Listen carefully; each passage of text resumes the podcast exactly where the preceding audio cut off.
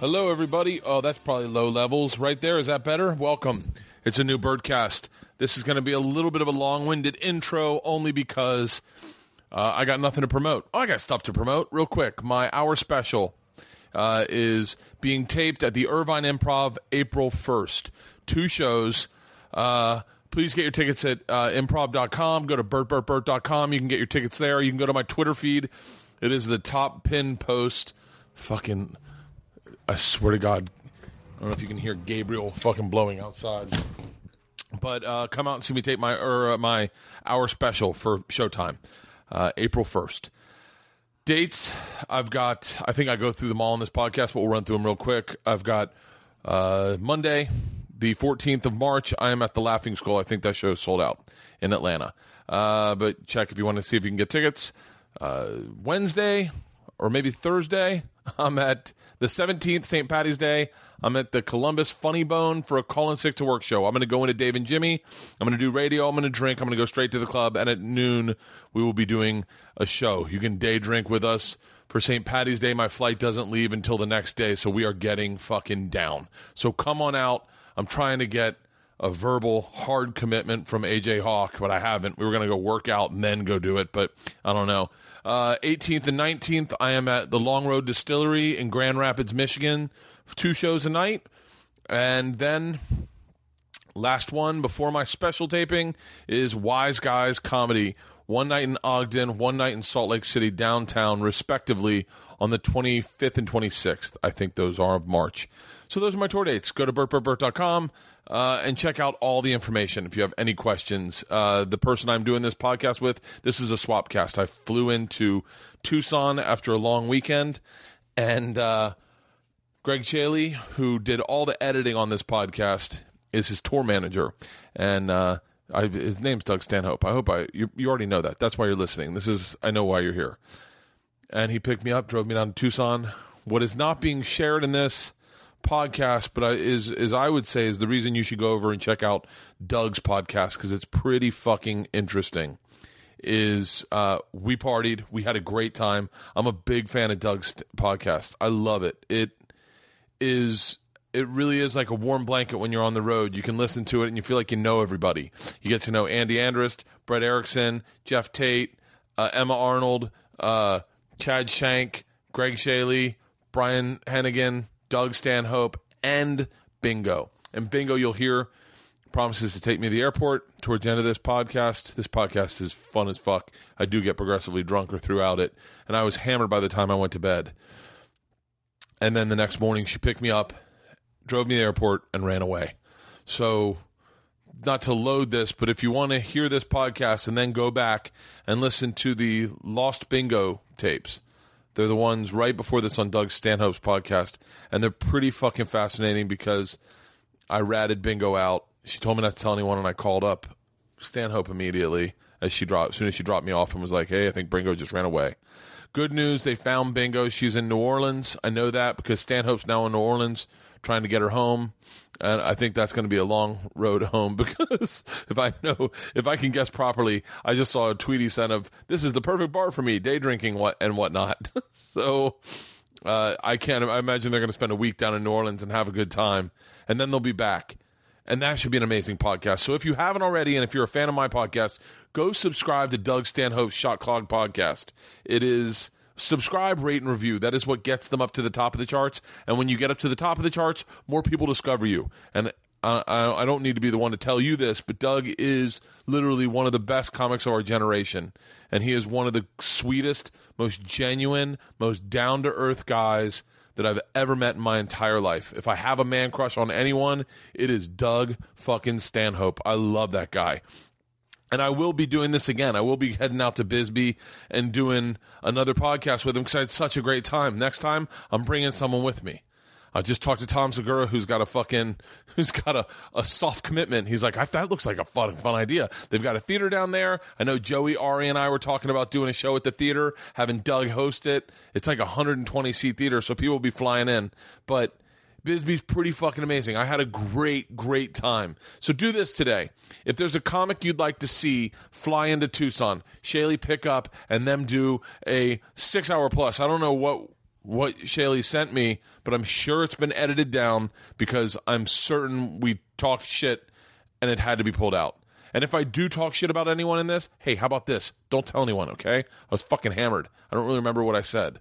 It was just a fun hangout with a friend, and we just kind of talk shop and we kind of just shot the shit and caught up, and it was a fucking blast. And so you're getting in on just what two friends hanging out sounds like with with with the two other friends. So let's not start drama. I don't know what I said. So if I said something don't fucking rat me out. All right. I stand by what I said, I guess, but I don't know what I fucking said. I haven't listened to the podcast and I don't remember the night. So it should be a blast. uh, that's it. Uh, this is, uh, should be an epic one. Uh, I'm off the grid for the next couple days. Uh, I'll be back Monday in Atlanta. So, uh, have a great weekend, everybody and enjoy the podcast. I think I, I think that's it. I don't think I left anything out. Once again, rate, review, and subscribe to Doug Stanhope's podcast and listen to the Lost Bingo tapes. They're pretty fucking epic. They have a call in from me, and spoiler alert, they have an accidental call in from Bingo on one of them, which is pretty epic. All right, have a great weekend, everybody. I'm off, baby.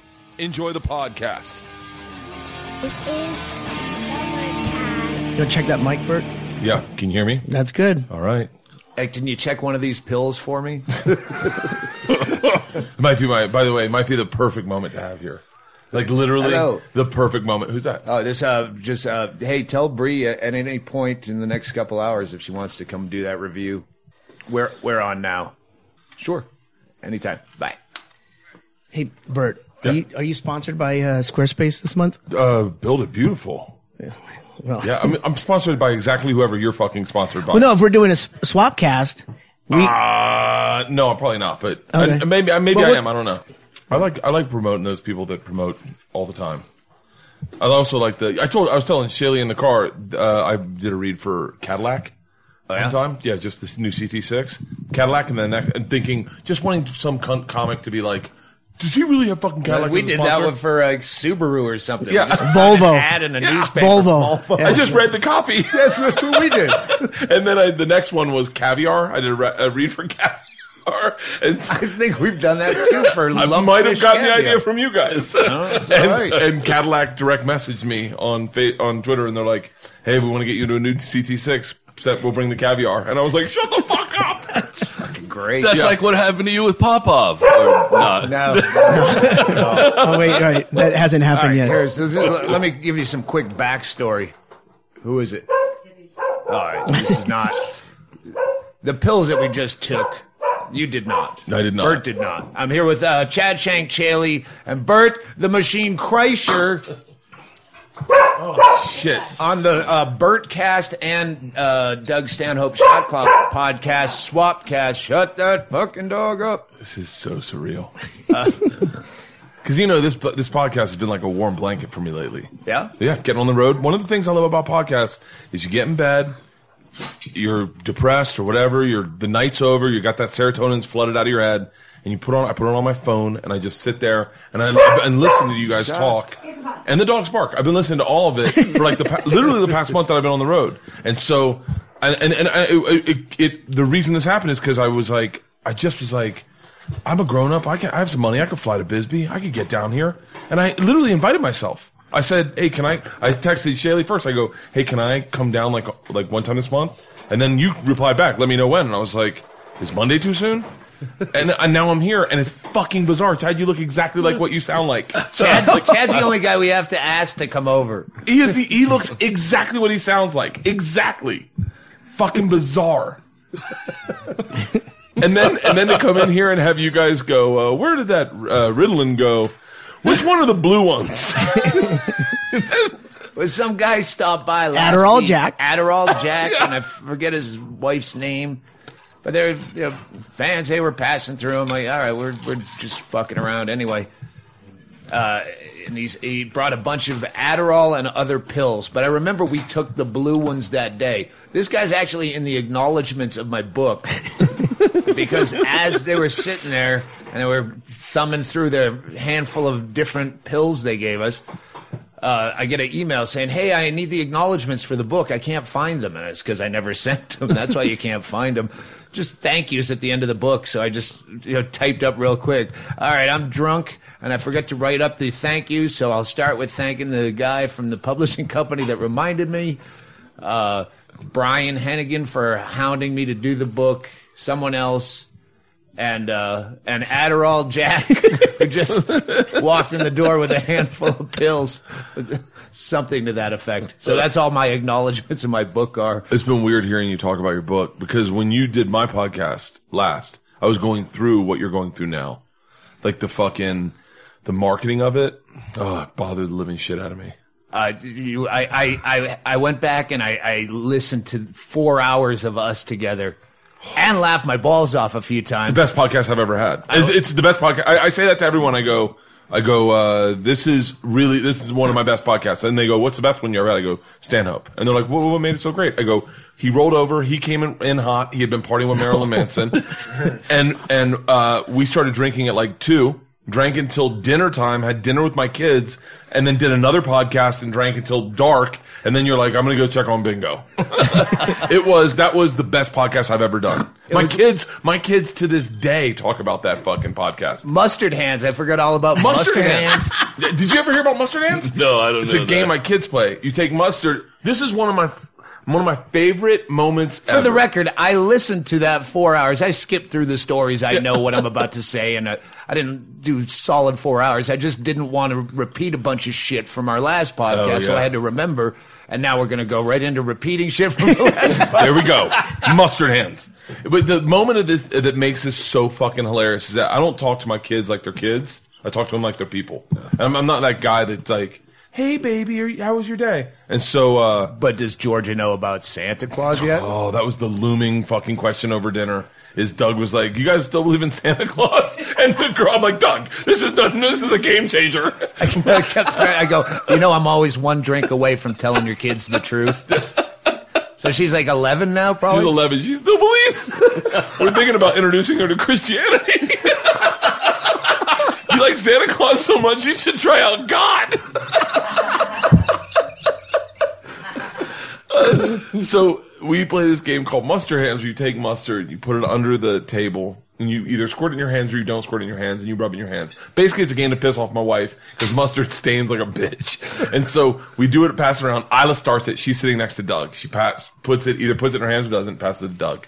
Goes all the way around. It gets back to Ila. Everyone it does it. And Ila goes, wait, can I change mine? And Doug goes, literally like he's talking to someone at a fucking craps table. Clearly, you didn't put mustard in your hands. She goes, you don't know that. And he goes, Ila, there's no way you put, you can't get it back in the bottle. And she goes, maybe I can. And he goes, no, okay, yeah, go ahead, change yours, but I know what yours is. She goes, not now, you don't. And he's like, Ila, I know what yours is. And so I'm watching my nine year old debate with Doug and then put some mustard up. And he goes, let's start with Ila. She's got mustard in her hands. And she's like, oh, how did you know? And then my wife was just pissed the whole time. She's like, wow, this fucking stains. Why are we doing this? I was the most fun I had. I had a fucking Oh. just such an open man crush on you. Like I don't. Like, there's a Louis episode where he tries to have a new friend, even though he's forty something years old. And it's, it's like I don't know. I'm not gonna be back in L.A., but I want to hang out at Bert's all the time now. Uh, the it was one of the best. It was uh, for me. It was different because I think I came into it like I came into it the same way I'm coming into this podcast. Is that like uh, I've been listening a lot, so like even shit. How, I mean, how fucking geeked out was I on the ride? Uh, yeah, you you. Uh, no offense. No, uh, none taken. I'm completely flattered, but you are what I would term a super fan. Uh, yeah, like, but but that's the truth. It's like I did the same thing to Rogan, not knowing Rogan at all. When I first met Rogan, I've been listening to his podcast, and he's like, "Hey, you want to do my podcast?" I was like, "Yeah." And I was like, "Oh, this isn't going to come out well because I'm been listening. I know a lot about you that you don't know that I know." So like I showed up his house, and you know Rogan, you know how this does not pan out. I just walked up to his door, he opens the door, and I was like, "Hi Joe, I need to see your dogs, I need to see your deprivation tank, your pool table, and your wife, and then I'll be ready to go." And he was like, and that's so not his personality, but he was like caught off guard. He's like, "Oh, okay." And he took me, showed, introduced me to the dogs, the I can see deprivation. him do that. Yeah. Oh, okay. Uh, that monkey uh, walk he does. And then literally, and then literally we get done. He's like, "Did you want to get high too?" I was like, "Yep. All right, that's good. We're good." God. You always forget something on the list. Yeah. I, I wanted to say up front because I brought up Adderall Jack, not just because that's what made us. Hey, we should be podcasting this, but uh, it's a weird guy that came through with pills. But a guy emailed me today where I'm just not in the mood. But I go, hey, Kreischer's going to be here. Let's let's take a risk. I'm driving from L.A. to Boston. I want to drop off some artwork for bingo and uh, some Quaaludes. Quaaludes. Yes. For reals? When's he show Yeah. up? I've always wanted to take a Quaalude. I've never even I- seen I, one. don't, I don't know. Uh, Quaaludes are like the virgin of pills. I didn't think they existed. yeah. Yeah, we're gonna have to do some Google searching on those. I'm not just taking those. We got Kenny on research. I trust, I trust these guys with the little blue ones. They say two, I say two, but Quaaludes. I don't know They got Quaalude a lot guy. in the 80s. Yeah. I don't even think they're real. They're I'm being serious. I don't think they're real. Props from fucking uh, that stock movie. I got some Quaaludes. And the Wolf of Wall Wolf Street. of Wall Street props. Quaaludes were like the shit, bro. Michael Jackson couldn't even get Quaaludes. That's how fucking rare. I'm, I'm picturing him all weather beaten and small. He's been in his pockets over. like this yeah. girl right here. Hold on, I know I got one of them somewhere. In your little stash pocket. Oh, here. Kenny's Google searching them right now to see if they're worth it. They're like this one.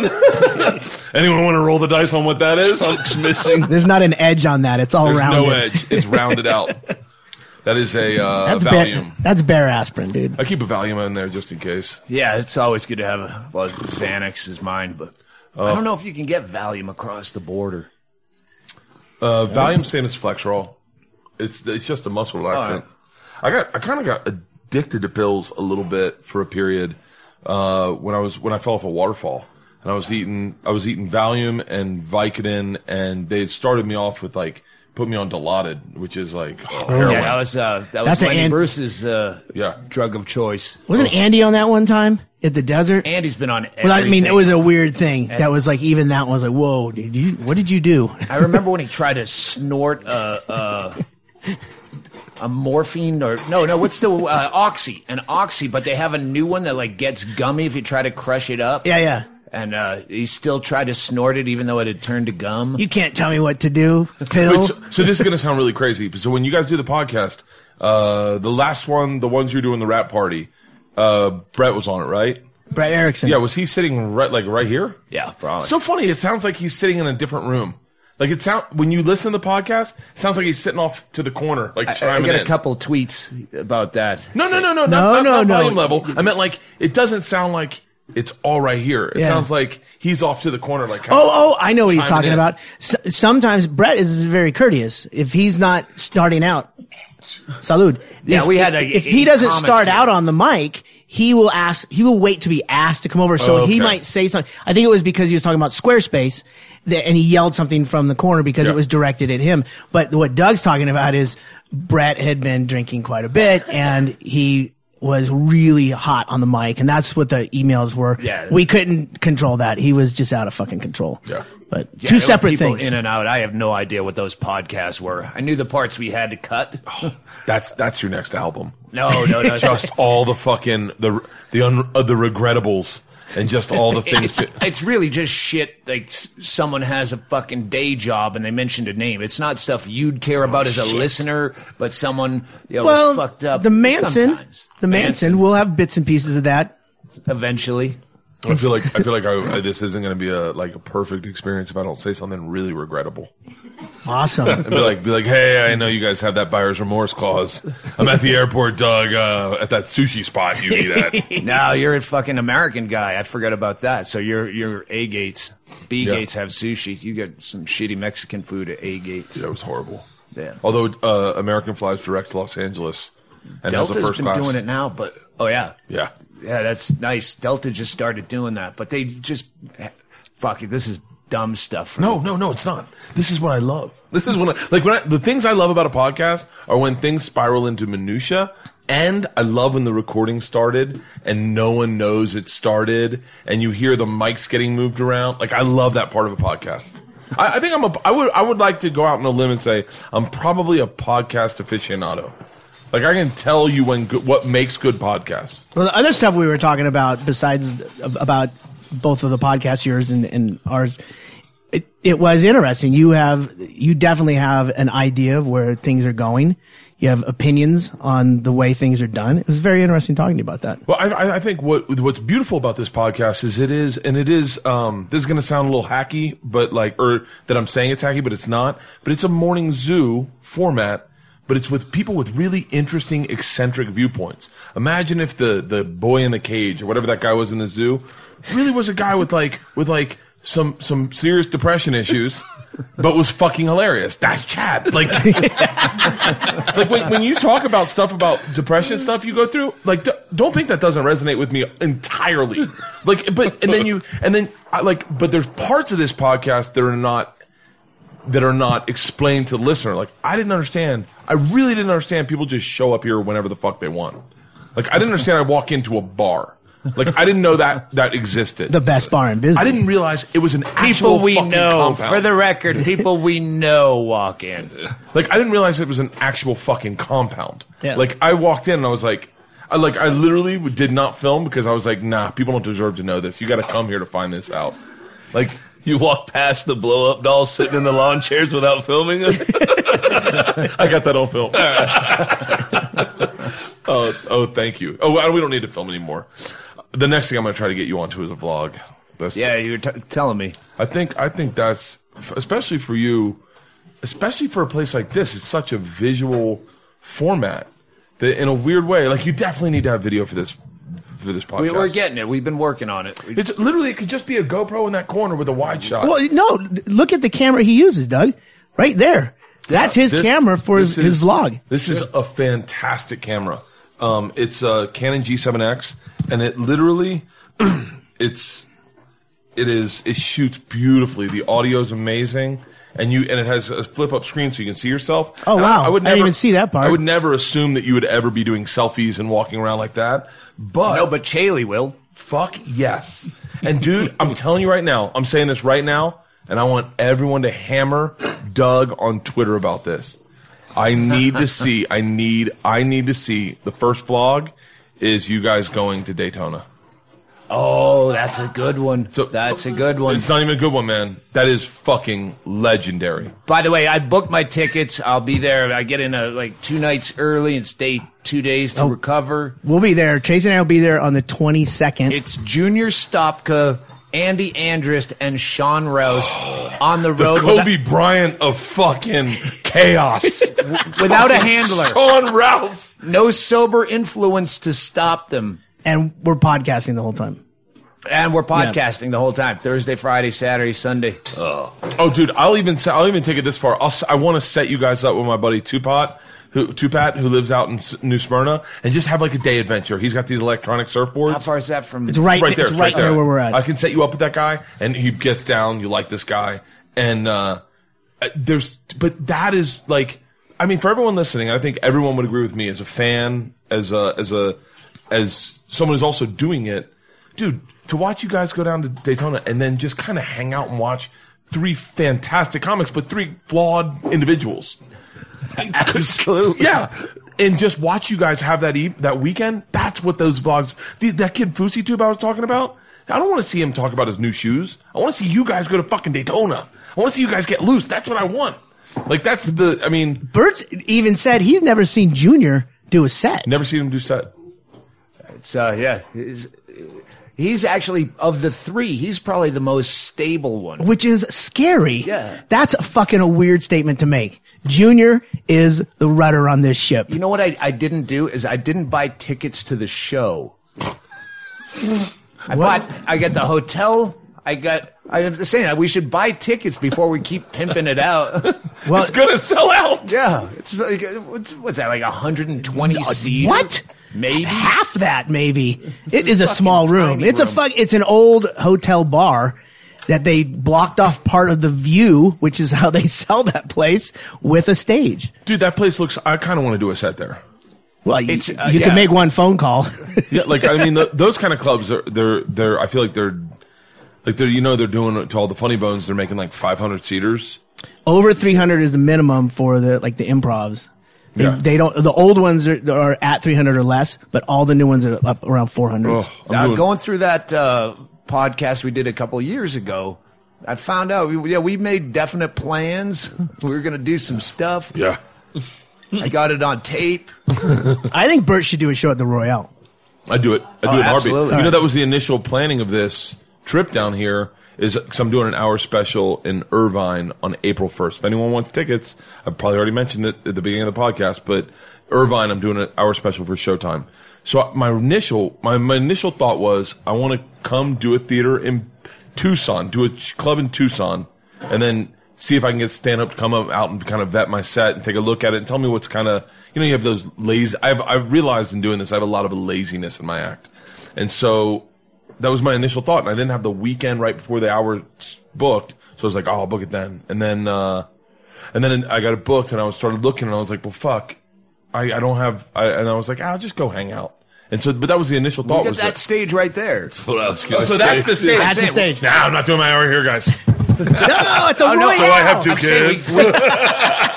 We could we could clear that, put the low tables in. By the end of this podcast, we could have this place sold out for. Full.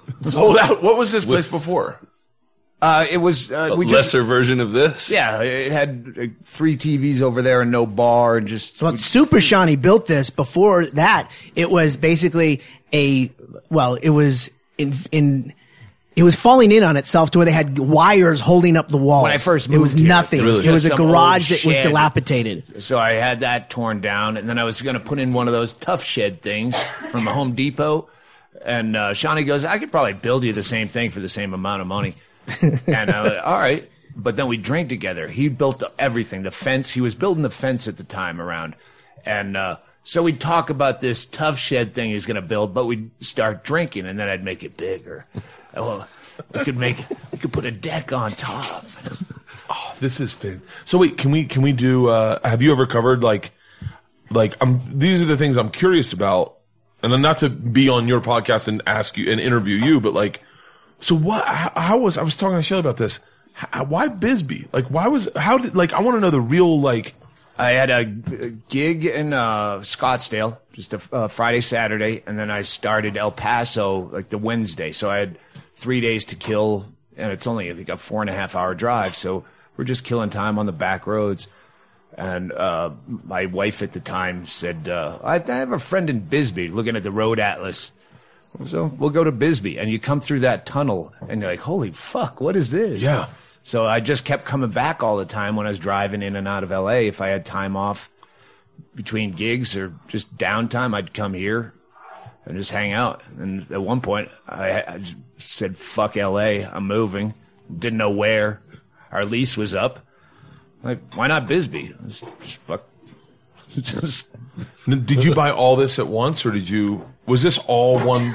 it was just uh, the, the the main house and the little guest house. Yeah, But it's all you know, you know, But beaten. but property line to property line, it was all one purchase. It was all one Yeah. purchase. Because I look at this as we were driving through, and he's and he's like, Greg's like, that one's for sale. I started going, I could buy that.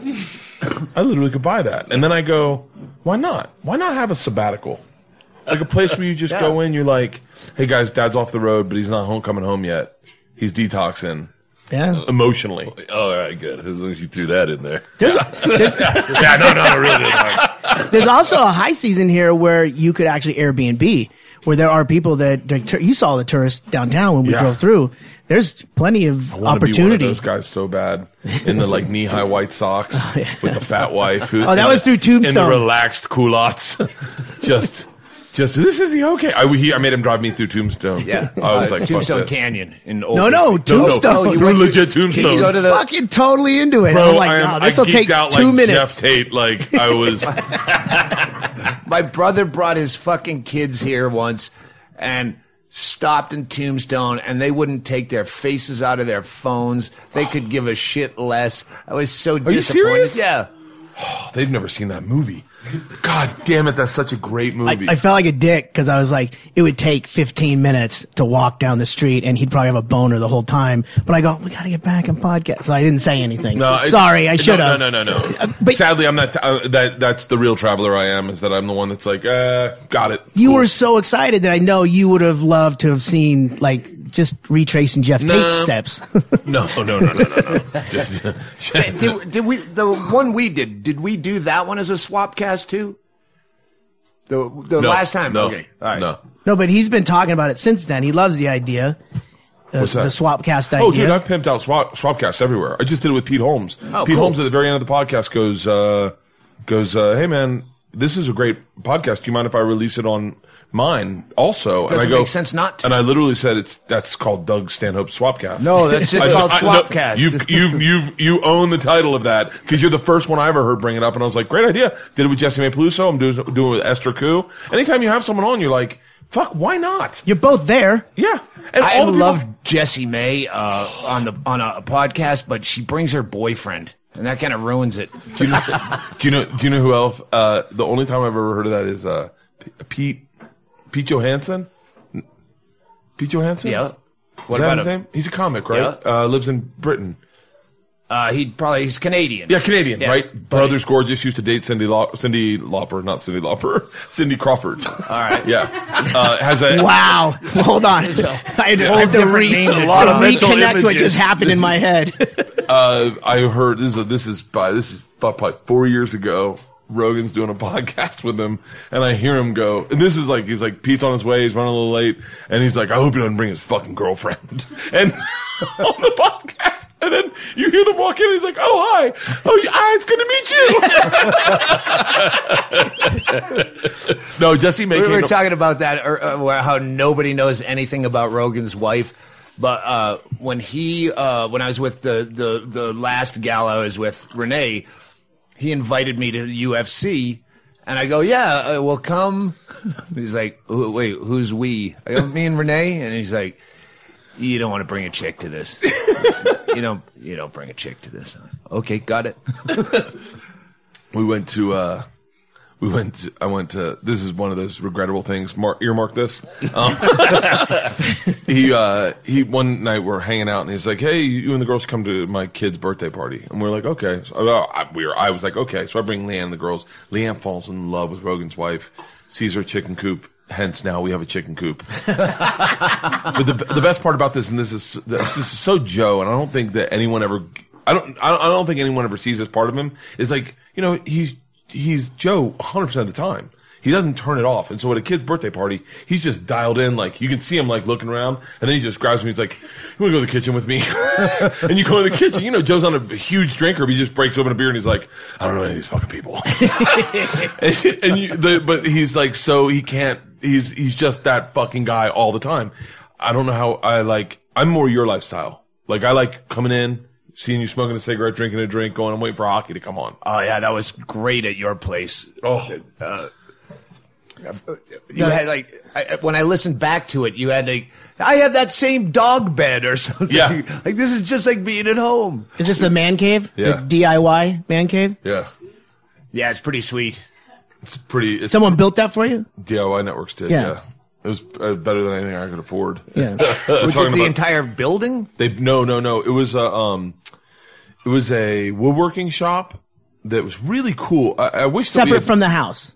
separate from the house. It was a garage Detached garage. cut cut in thirds. So like one was just big enough for a car, and then one would be technically big enough for two cars, and that was a woodworking shop. But was what we lost out of that was that this old man, this old old man that owned the house before us, had not only obviously if you're into woodworking, you probably make all your woodworking things to hold your woodworking tools. So he had made all these woodworking tool holders that were so it was so badass. Like we and we was all left in there, and I think we kept one of them. It's like pegboard with the hooks and the No, no, outline around was it, like or something. Almost imagine if imagine if the guy had found coke and just had a chisel and wood. oh wow! And he, it just was so, it was so cool. My wife, my wife's like a redneck, and that's her. You know, any rednecks like things you make with their hands. And so she was like, she kept one thing, but so they DIY came in, kind of just tore it out, opened up the the backyard to it, and then built it. 180 grand. Uh, do- I, I don't have that to do my renovation. We're rebuilding our house. We're not even putting that in our house. Like, From the last podcast, he's like, "Yeah, the dog broke its hip, but uh, uh, we're not going to re- remodel the kitchen anyway. we're putting the money into the dog's hip." ballpark how much I spent on this fucking dog. Tried For to that guess. one procedure? just on this Since- one on this one dog. That was I said five grand on. The I'm last going higher. Oh, podcast. no, five just for grand. the hip. This- Because my cat, Tracy my cat says Meatwig 10. had a hip busted at the same time, and I spent thirty five hundred on that hip. Yeah, I think you're at 17. really? Yeah. What do you think? Oh wow, it's more than 20. that. Oh, really? You guys want to do another round? Don't go. Oh, oh no. Thirty-two. Keep going, guys. Ha- Hang on, I Fifty-two. I bought the house Chaille lives in for fifty nine.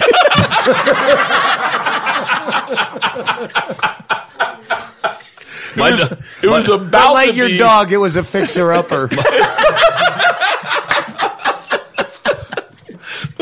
My dog got diabetes and I shot it. Fucking you wrong with you guys. It's curable too. it's manageable with. It's manageable. Just takes a little extra effort. listen, listen. He lived a long time. a pack of deli meat and a bullet. That's cheap. Oh,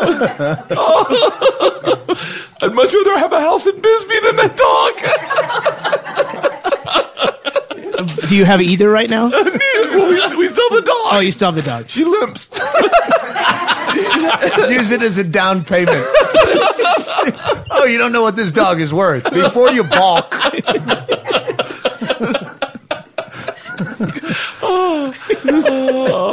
Uh, let me just uh, let me just say right now, this is uh, uh, the Doug Stanhope uh, Bertcast Swapcast Part One. it is gonna be a long night. Yeah, it is. I can feel it. I hope so. I love it. I love it. I was I was I needed to get through yesterday to get here. Like the the stuff of like the minutia of traveling could fucking overwhelm me, man. Like we just start thinking like I gotta fucking drive here and then drive back and then get in a car. I gotta get up early.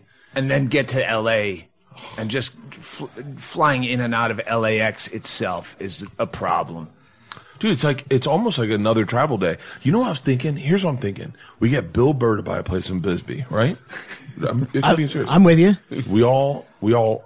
I don't think he has that kind of sense of humor. Or patience. All he has to do is get in that one gal's lane at Safeway once. What?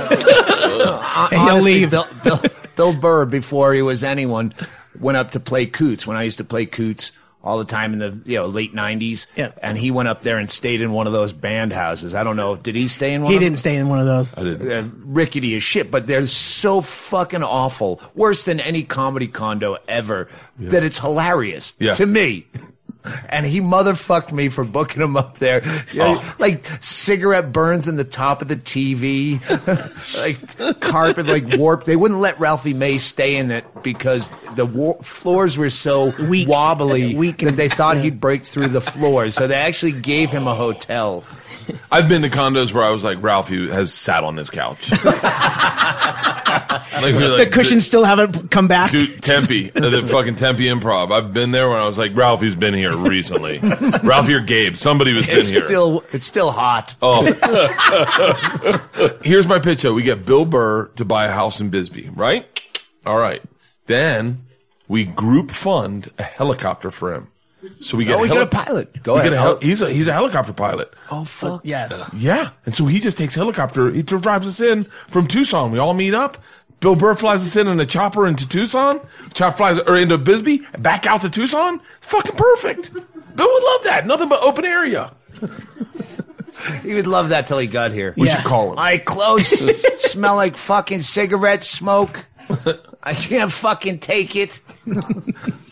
yeah. Uh, Podcast. Sorry. Uh, no, we have a pilot. That's what I was gonna say. Yeah. I've, I've been interested. I've been listening to you guys talk about it. It's so funny. I heard you guys talking about writing it, and then the next one was the wrap party. No, no, no. We have an actual uh, airplane pilot. Oh, I'm talking about the Johnny Depp pilot. no, no. You can fly that thing? That's why I was with you. I didn't know where he was going. Oh, no, we have a pilot. I guess this a fan that's uh, a pilot from Tucson. He flies Those, right into Bisbee. those never fucking work.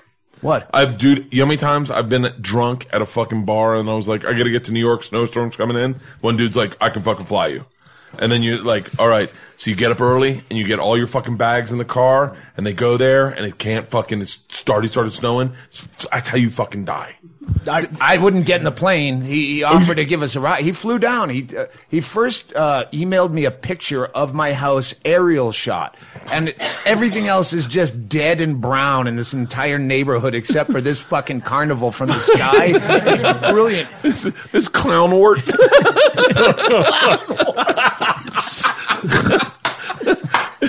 Second time he came down. By the way, this has Bingo's thumbprint all over it. I fucking walked in and I was like, "Holy shit!"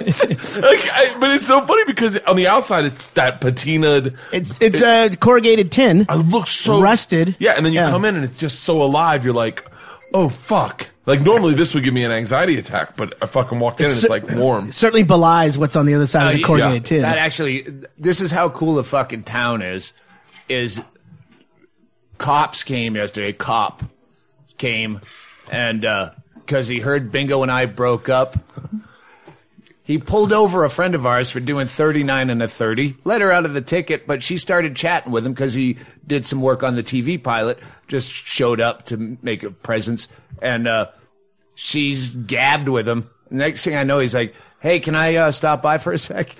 so the the cop shows up. The sergeant, police sergeant, shows up. Said, "Listen, I just I heard you had a breakup from pulling someone over. Shut up. He heard I had a breakup and he wanted to offer support. Fucking black just people are getting shot, and this guy's checking on Doug's breakup. fucking talking about bedside manner. No, he went and shot a black guy later. it all evens out. Are you in a relationship? Are you in a relationship? this is for my friend who's hurting. But this is the guy. The first time we met him was the first time we had the cops called on us. Was uh, we had a band playing out there on the patio, and afterwards there's a bunch of comics here. It was Super Bowl weekend a few Yeah. several years ago, and uh, Kristine Levine is on stage talking about how blown out her vagina is after having three kids, and I'm like a nervous club owner in the back because I go. All my neighbors can hear this. This, this It's a is valley right here. You can hear across. Oh, you really? can Yeah. hear kitchen conversations from a, a block away. Oh, really? and we're not that quiet. quiet. We're podcasting live to the neighbors right now. They can hear every word of this. They don't need the internet. Enter what? So I'm going fuck, and within eight minutes, cop shows up out front. I'm like every headlight that goes by, and someone signals me that cops are coming. So I went out to, you know, I go, hey, sorry, is a noise complaint? It's only like nine o'clock at night, eight thirty or something. He goes, actually, it's a language complaint. What, what do you got going on? But you can't see in here from the street. Yeah, you just yeah. see the gate. So that he opens up the gates. There's like 75 people out listening to her out in the yard on stage. Everyone's staring at him. It's a so language complaint because she's talking about her blown out pussy. yeah, it looks like it swallowed a dog that chewed its way out. And I'm going, oh, we're going to get bad comment cards. But that was the same cop, and then the next year he came for a noise complaint. The night before, oh, he, that's the, that was the point. He walked in, and now he looks like a dick because he just walked into uh, 75 people staring at him as well as someone on stage staring at him. Yeah. like he just walked into the opera farting, didn't know it was already started. Just like that. so as the, so everyone looks at him and he goes, "All right, first of all, why weren't we invited?" And I "Oh, this is the fucking best cops ever." What's uh, the way? What's uh, the whole deal with uh, getting bringing drugs down here? Oh yeah, No he had, problem he had getting questions. them down here. It's getting them out. Yep. That's the fucking man. Arizona's one of those states that's still a little bit in the dark ages when it comes to marijuana. I feel like I just all I know is I'm afraid that if I did anything, I would end up in a fucking pink jumpsuit in the fucking in the in the shoe program with a bunch of brothers, like just for a fucking vape pen. You know? Uh, it's, it's uh, always good to be paranoid. Becker always said, "Better healthy to be paranoid and wrong than not Yeah. paranoid and wrong." Yeah. Yeah, uh, here in Bisbee, no one really gives a fuck, and they do have medicinal here, but Do they really? Yeah, when Yeah, you're going back have through the borders, that's feds, and they don't they don't respect that law. Yeah. There was a dog at the border patrol on a Tombstone going out to the airport this morning. First one in three passes through there. By the way, Oh, there was one. I went out Saturday. There was one. I had a vape pen in my pocket. They waved me through like a white guy before they even saw me Nothing. coming. Really? Like, Wait, Wait, how did you how did you end, how did you end up in Bisbee? Uh, we we moved here after I got out of the military, uh, just to move back to Arizona, and Sierra Vista is one of the fastest growing areas, so we moved near there. See, it's weird. I don't even know this story. I, I don't know how you wound up. We don't we don't ask each other questions. We don't give Yeah. a fuck about What's so each funny? other. I know was I know interesting. You would have told me. You're right. Yeah. I know a little bit about you. Only that I only know that you and your your chick your chick works. You're on disability, right? Yeah, yeah, I mean, and you and you smoke pot. yeah. That's it. That's all I know. That's that's basically all there is. awesome. You've got it all. It's uh, you're you'd be so good. I oh, every time I listen to this podcast, I think I go, Chad would be so good in a writer's room. Oh, yeah. because he he just speaks when he has something hilarious to say. Like he just chimes in. You literally hit. I'm a person that fills dead air. Like I fucking. I was just talking about this on stage. I was. I did that. Went to this flying dildo show in Amsterdam a long time ago, and I don't like silence. And Flying dildos. yeah, it's a it's a um it was a live sex show in Amsterdam, but the Right. thing said live sex, live sex, live sex, flying dildos, and then it's like a small black box theater, and it's just a live sex show which closes with flying dildos. But I was sitting up front, and when a girl comes out to masturbate, it's so uncomfortable. She's like so close to you, and I have a problem with silence, and I just started talking to her. I go, "Do you speak English?" you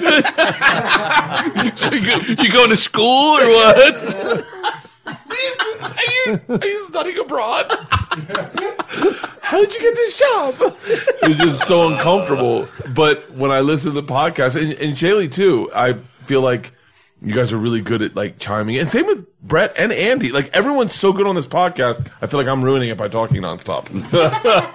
You're the guest. But I guess we're both the guest. It's a swap cast. Yeah. We go ahead. Do you ever think about having other people f- come out to Bisbee for like a night or like a weekend? I think about them coming out here. They don't. top, top, top five, top five that you'd love to have come out here. Oh, so I was talking to Tom Rhodes about this. Dream guests. the. Dream guests. as far as comics go. Ah, yeah, Yeah. I'd say comics. I mean, I'd love to hear Johnny Depp on this fucking podcast. Who? Johnny Who? Depp, I'd love to. Hear I'm that. not familiar with that name. Yeah, he does pilots. Oh,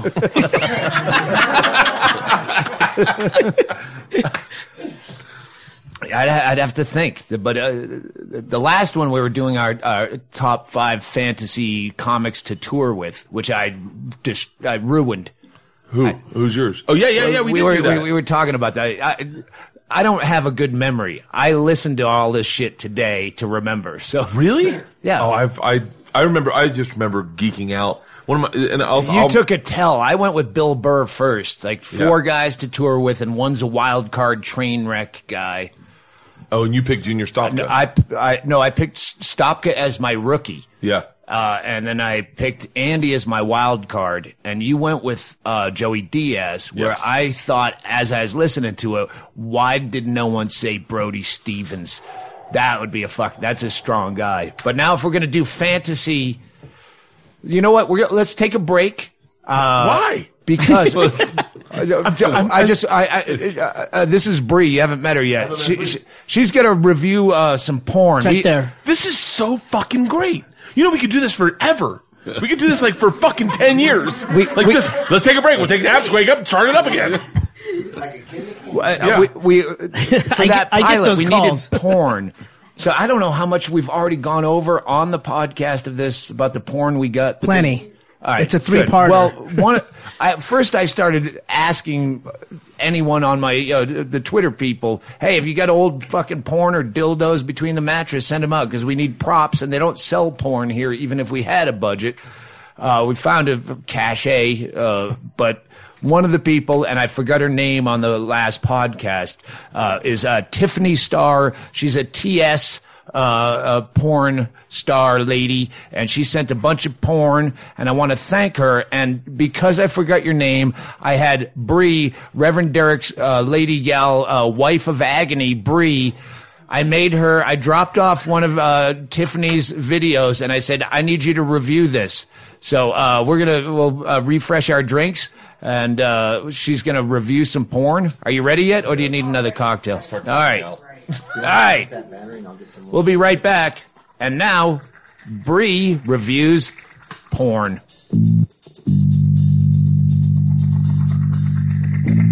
All right, Bree. Uh, uh, uh, uh, Tiffany Starr, T.S. Porn Star, and uh, sent us. Uh, wh- wh- which movie did you review? America's Next Top Tranny, season 14.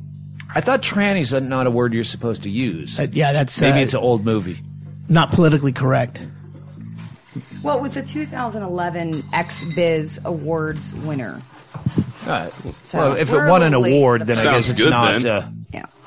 What are what are your qualifications as a tranny porn reviewer, if any? I've I just- watched it. Oh, that was my qualification. you are more you it. are more qualified I, I, than I I watched am. about 20 minutes. we watched some. Uh, we watched another one. We watched the uh, tranny cheerleaders yesterday. Yesterday we did uh, porn and eggs as a wrap party for the pilot, where we did a, a Sunday brunch with uh, and gave away all that porn that we had as props, and uh, except for this movie, we had porn playing I on the stole that TV. Vintage porn, like 1940s silent movie era. Like Rudo Valentino style. With a silent. jazz soundtrack, it was fucking Yeah. great. I enjoyed that part. That was fun. And we, we let that movie replay over and over till everyone was drunk enough that I had Derek change it out for tranny porn, just to, a little shock value to get you woken up again. Uh, so yeah, we, we had Tiffany Starr playing for porn and eggs at the wrap party. But what did you think about uh, the uh, uh, top tranny all stars? Well, I was really confused. Um, I, I was confused often. I was confused. What every, is it? Yeah. every minute, That's an every understandable second. reaction. I was I was confused. I was constantly confused. I wanted to like you know wait for like oh yeah this guy's gonna fuck her. Let, us then, back like, up. When I first guy- met you, you said I I put on porn and jerk Oh, off yeah. just to I do. I start my day. You're right. so that's why you were the go-to person to review this You film. remembered. That's the qualifications I was fishing for earlier. It's true. It's okay. So I, you know, when you got a dick, it's just weird, like to fuck. I, I, I just, I, I. I, I, guess you know when you. My question: Who watches this? Because it's like when you have a dick, there's just two dicks. People so I at wrap parties? Be, when you have a dick, really like. I, you, you want to watch someone get fucked, but it's like, so are you? I, I guess. well, who's it's- fucking who in the picture? Well, everybody's fucking each other. That's the thing that like kind of uh, rubbed me the wrong way. Um, I, I couldn't, I couldn't get, and I couldn't like everybody's fucking each other. Everybody has tits. So it's like okay, well, and they're all fake Okay, tits. so- oh, And so all- it's only they're tranny. all fake There's tits, no- and they're all fake there's no tits. women I or- swear to God, they're like a um. but there's no actual like straight up man, straight up woman. no, They're no, all- they're all confused. It's like, come on, someone take the fucking role. Like, fuck that bitch. You know, even though she's got a dick. Fuck I'd her. have I, Fuck if there her. if there were not Um, like a a, a, a straight. You should see the faces. I don't know what the politic. If there's no one without tits that with it, like you want someone that's not a transvestite in tranny porn. Whether it, Right. it's a tranny fucking a woman or a tranny Exactly. fucking a dude, dude fucking a tranny. You, there has to be a dude or a woman or someone. The someone. straight man. That's It's a honestly no, man. Doug. I, that's what I was repulsed guy looking in the for. corner? Was like like someone is like, me. whoa, uh, you know, wow, I wasn't expecting this. And fucking getting my asshole fucked. Yeah, I would love that, but you know, it was just kind of like a mishmash, and everybody's kind of. You are so the Donald just Trump of so- tranny porn Oh reviewers. no! I, I, I Explain that. oh oh, and can I talk about the dicks? Okay, so let me talk about the. She dicks. needs a fucking white male. So no, no, this needs to be discussed. Um, I feel like okay, so like there's there's a certain dick that I think if you as a parent, for instance, see this dick, you could probably rest assured your kid's gonna be a transvestite. Like this dick, it's a like a long skinny dick, but it's not really long. It's just a skinny dick. It's like, uh, and they're all the same. And- and- I thought she was Oh, no, describing Marco, it. by the way. I thought she was describing a dream. By the way. It's skinny, but it's not skinny. It's short, it- but it's it's just long. a, a it's like a, a just a skinny dick and and Is this Brazilian? but they're all the same Brazilian no, transvestites all have weird dicks. guys. so it's like it, it, i mean you don't need to do like genetic testing or anything. Like you just look at the dick, and if you So have that profile. You're saying to profile. Oh yeah, Much like the way absolutely. in Like, England if you're they a used to- and Pro- this is I, I don't have children, you know, but I mean if you're a That's why you're welcome. um, and and your child has a, a skinny dick, um, I would be concerned. I mean, unless you want to, you know, you want to maybe start Would a, you a get this- savings account. would you get the surgery the right tits. away? Uh, because I, I'm telling you, they all have the same exact. Don't dick. give him a Same circumcision, doctor. Just give him a pussy because that's that's Same not a man's dick. Cut it back tight. I don't More, know. I mean, but but more. okay, okay, okay. So then, if it is plastic surgery, which clearly there's a lot of surgery in this America's Next Top Tranny season, It's in the director's cut. You get you um, watch the surgeries happen. It's a on the, uh, lot of surgery, but reel. if there is surgery, like I mean, I would like if I was a dude, I'd be like, give me a big fat dick, like give me like a big dick, you know. And they're focusing more on those tits, and I focus on. Do you know the All right, cost of a big fat dick? By the way, that's more than an injured Bert Kreischer dog.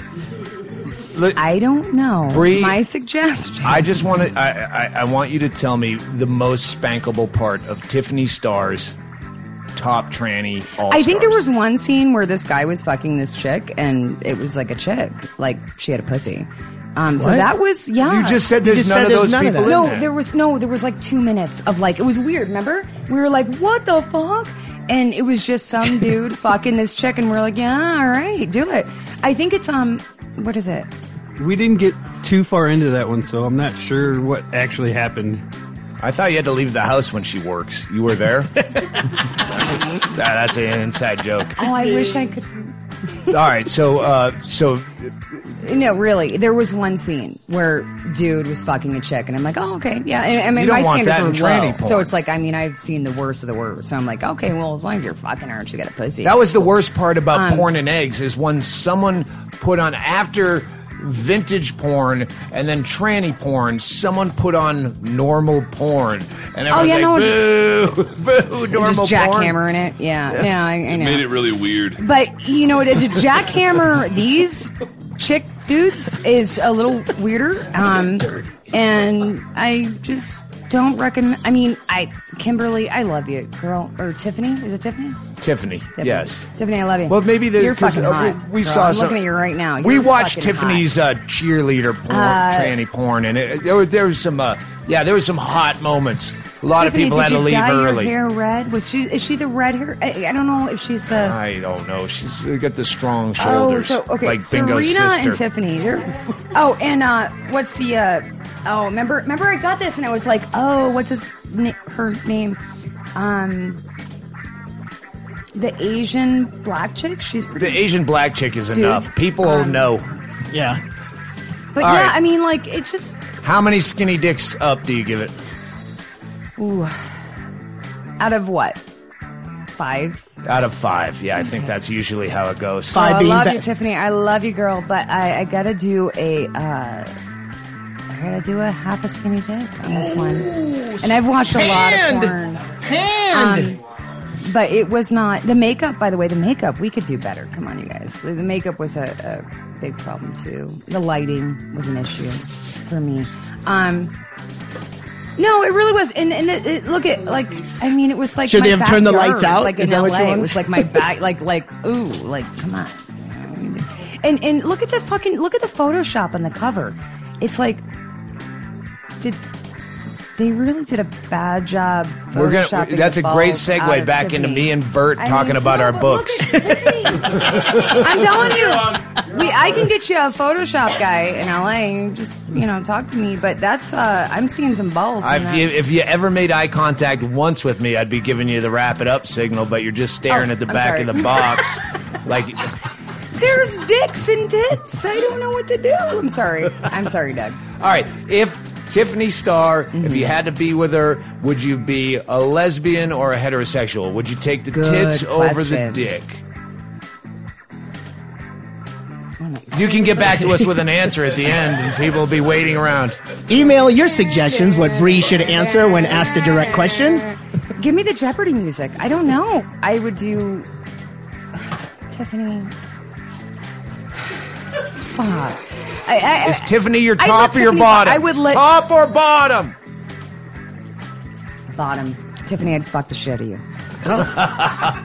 With your skinny All dick. right, there's Bree with a uh, long-winded and uh, easily edited porn review.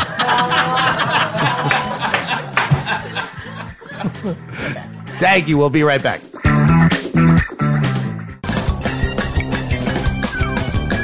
Oh, I, I don't know. It runs like my dog. You get in there, it's kind of loud, and it's like, wait a minute, this sounds like an old car. That's a newer plane, though. Know, it's a 76. That's that's a good.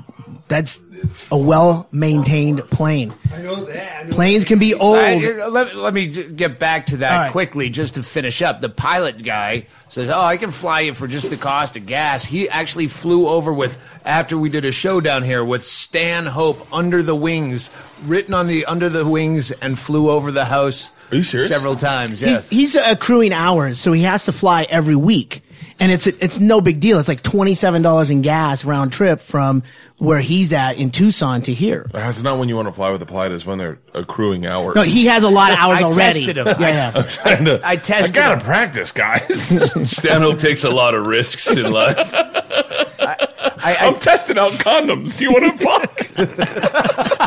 Wait, you open it? I'm new. I don't I'm new at this. Good or not? I'm but new they're at brand new. I always look at those guys that do. Uh, that do it's gonna make no sense. Those guys that do the skywriting, Yeah. like during Valentine's Day, like I love you. Do you know how hard that would be? Like to fucking like find yourself in the sky and go like, oh, if I gotta finish this hard. Like I just think it would be so hard to write "I love you" in a plane. You're like, I think I'm dotting the I. I don't know. Wait, did I do the V yet? it's learning it. It's wait, or you have to like. It's not like you can doodle to become an artist. You have to go out there and fuck it up a lot of times. There's so many that you're just like, I circled Jenna? Oh, no, it's a heart. Sorry. Like, I literally watched that the other day, this last Valentine's Day, and I was like, I would never be able to do that. Like, I get, like, spatially, I get lost in, like, cities, let alone in the middle of the sky, just like, No markers. no markers. just going, I, and then, and then stopping the smoke and then turning around and going, this is the top of the eye. Is Bert skyrock? halfway through an E. Oh, shit. Is Bert skywriting or is he on fire? None of the letters would be the same size. They'd all be like a huge B, a tiny little E. like, I just thought of this like this last Christmas because the guy was trying to write "I love you" to his girlfriend. and It just did not look like that. I was like, that must have been his first one. Bert skywriting. Tattoo artist going, hey, sorry, I'm new. Trainee. Sorry. Bert skywriting advertisement will be Bert skywriting. You spell it and we'll try. I bet they don't do those in helicopters. just sprint on it. He's on fire. We're gonna get back to we're gonna get back to our our, our fantasy uh, podcast guest because we did our fantasy tour like our four guys and a wild card on tour in a tour bus last time. Yes. So this time we'll uh, we were gonna do fantasy podcast guests comedians. Uh, and oh, we, where's that coin? The coin that the, the cop gave me. All right, you go ahead and flip for first. Okay. It says tails, I get head, head, I get tails. So do you oh, get wow. head or tails? Tails. Boom. Tails. Tails. All right, you pick first. First one, and this is, by the way, this is just to do your podcast out here in Bisbee. Or you, your Nope, part. nope, nope, nope. I don't care about my podcast. I care about this is what I want as a as a. No, I- th- this is for listenership. It's you and me going head to head in the ratings. Oh God damn it! Then okay, all right. Well, then I want to know his list even I'm off gonna, go, I'm gonna go Tit, I'm gonna go tit for tat. I will tell you who I want on my podcast. Number one. I know my number one right I know now. my number one right now, and I know you're going to fucking steal it from me. no, my, my number one. You're never gonna guess. I know my number one, and then I know your number one. Go ahead. My number one, no questions asked. Dan Whitney, That's a good one. no uh, accent, but you're- Dan Whitney. If, if we're going on a ratings challenge, you just who's my number one? Oh, for me, that I want to hear on your podcast? No, no, I I know. You No, no, said no. you knew who I was going to. No, pick. no, no. I don't know You who you're going to pick. I know who I, I want to hear on your podcast. You ready for this? Ready for this? Guy comes into the airport. Chaille picks Wait, him. t- tell me that afterwards, because I don't Okay. want you to say someone I'm going to pick. Because my number you one will pick not pick this guy. is Bill Cosby. Obviously, oh, Wow. obviously Cosby. Oh, it's Cosby. Shit, I wasn't thinking that's like that's that. what makes a Maron. God damn it. Yeah, Yeah. Maron like took off after he had Carlos Mencia. He just stole jokes. Yeah, holy shit. But Cosby. remember when I told you in the car, sometimes you think you know what Doug's thinking? Yes. And then all of a sudden he fucking blows your mind. I didn't come Right up with there. it till just now. I'm just saying that you you, you oh. think you figured it out, and this is what I live with. I, I wouldn't sit in on that podcast just because I have a tendency to take pills that I don't know what the fuck they are. So I'm out on that. I don't. I can't do it. I was thinking the Cosby same accent. I was gonna. Hey, uh, Chad. Joe, that's your drink, huh? Hey, chocolate chip cookie. Sounds like That was always Barney. a pudding joke. All right, so number two. Number two. Uh, I think the I, I, this is gonna be this is gonna sound like uh, a low ball, but I think this is a big get. Only because he's never done a podcast. Daniel Tosh. Fuck, I, I, once you said he's never done a podcast, I just saw that episode where he says, I don't go out of the house and do things like podcast. I would love Tosh. It's a fucking great one. because I like the way he writes. I like the way he looks at comedy, and I like the way he deconstructs it, and I like the way he like I've worked. We've worked together, and I watched him look at me, and the way he looked at me was with such discerning eyes. Like I remember we did a it was a predominantly uh, ethnic room in Miami. It was Miami, and he came off, and he just looked at me. He goes, "That's one way to do it." and, and it was just such like a like it was it was saying everything I already thought about myself. I would love to hear him deconstruct the way he writes. I'd love to, uh, yeah. Uh, yeah, I really, really like Tosh a lot. Yeah. And a lot of people don't get it, but a lot of people don't get me. I those I don't get those people. I don't get anyone that doesn't get con- like doesn't get the difference between Brian Regan, Doug Stanhope, Daniel Tosh, Joe Rogan. I don't get someone that just doesn't like. I go, are you like, like what? What world do you fucking live in? When uh, Stephen Lynch and Hedberg were co-headlining on the tour, uh, Stephen Lynch would go out and he'd do half the Chaille set. was tour managing Hedberg and Stephen Lynch. I, I didn't. I, didn't- I was with Hedberg, not Stephen Lynch, but we all we all hung out together, right? So Stephen Lynch would go out and do a set, and then Hedberg would come out and do a set, and they were they were supposed to flip flop 50-50, right? Mitch was always like amazed at like Lynch would do his set, and every oh yeah yeah now it's Hedberg. It's like that you could see that crossover where it would work, and then during Mitch's jokes, someone would yell out, "We love you, Stephen," or something. And I remember one night Mitch just like like, "Hey man, I like him too." But can we all and just yeah. enjoy comedy? That that did become a thing with you know where people say, "Oh, you." well, It's always been a thing. Oh, you're better than the headliner, and you're like, don't say that in front of the headliner because we both like each other Yeah. more than we like you. Yeah. When we go on stage, it's us against you. Even if I hate the other guy, Yeah. it's us against you. Especially in the early days when you're just playing comedy clubs and they have no idea who they're there to see. Which leads me to my number two pick. Ooh. Dane Cook. I would have Dane Cook because he's always been my comedy nemesis, even though we're friendly behind the scenes enough so. Yeah. Where I always hated, like, I hated, this is all in the book too. Uh, like, I hated him before anyone knew him, just from doing a, a comedy competition against him for three weeks. In San Francisco, you bet Barry Katz about it. I remember Yeah. hearing that. Yeah, Uh, of course. great story. Yeah. So yeah, he became my nemesis, and I enjoyed that. And when when he started getting huge, and everyone's like ripping him apart, I, I've been ripping him apart for years. you were probably on the first group of people going, "Hey, I'm going to defend him." Because Well, when did. everyone starts falling apart, when that, that's the thing that no one understands about Dane is that when that all of us saw the saw Oz first, we were all like, "Wow, he's murdering. He's never bombing. I don't get it. Holy fuck! How come I'm bombing still and he's not bombing?" And then and then all of us were like, "Oh!" And then when he got big, and I was like, "Motherfucker!" But then when he literally when you I saw people attacking him uh, at like UCB, I was like, "Fuck you." He's put in the hard work. The guy's a fucking legit comic. Stadiums. I, stadium, fuck stadiums, dude. I watched him at this Laugh Factory make fucking fire. Like literally the first caveman making fire. Mind you, I'm the caveman that invented stop, drop, and roll. He's the first one that's making fucking fire.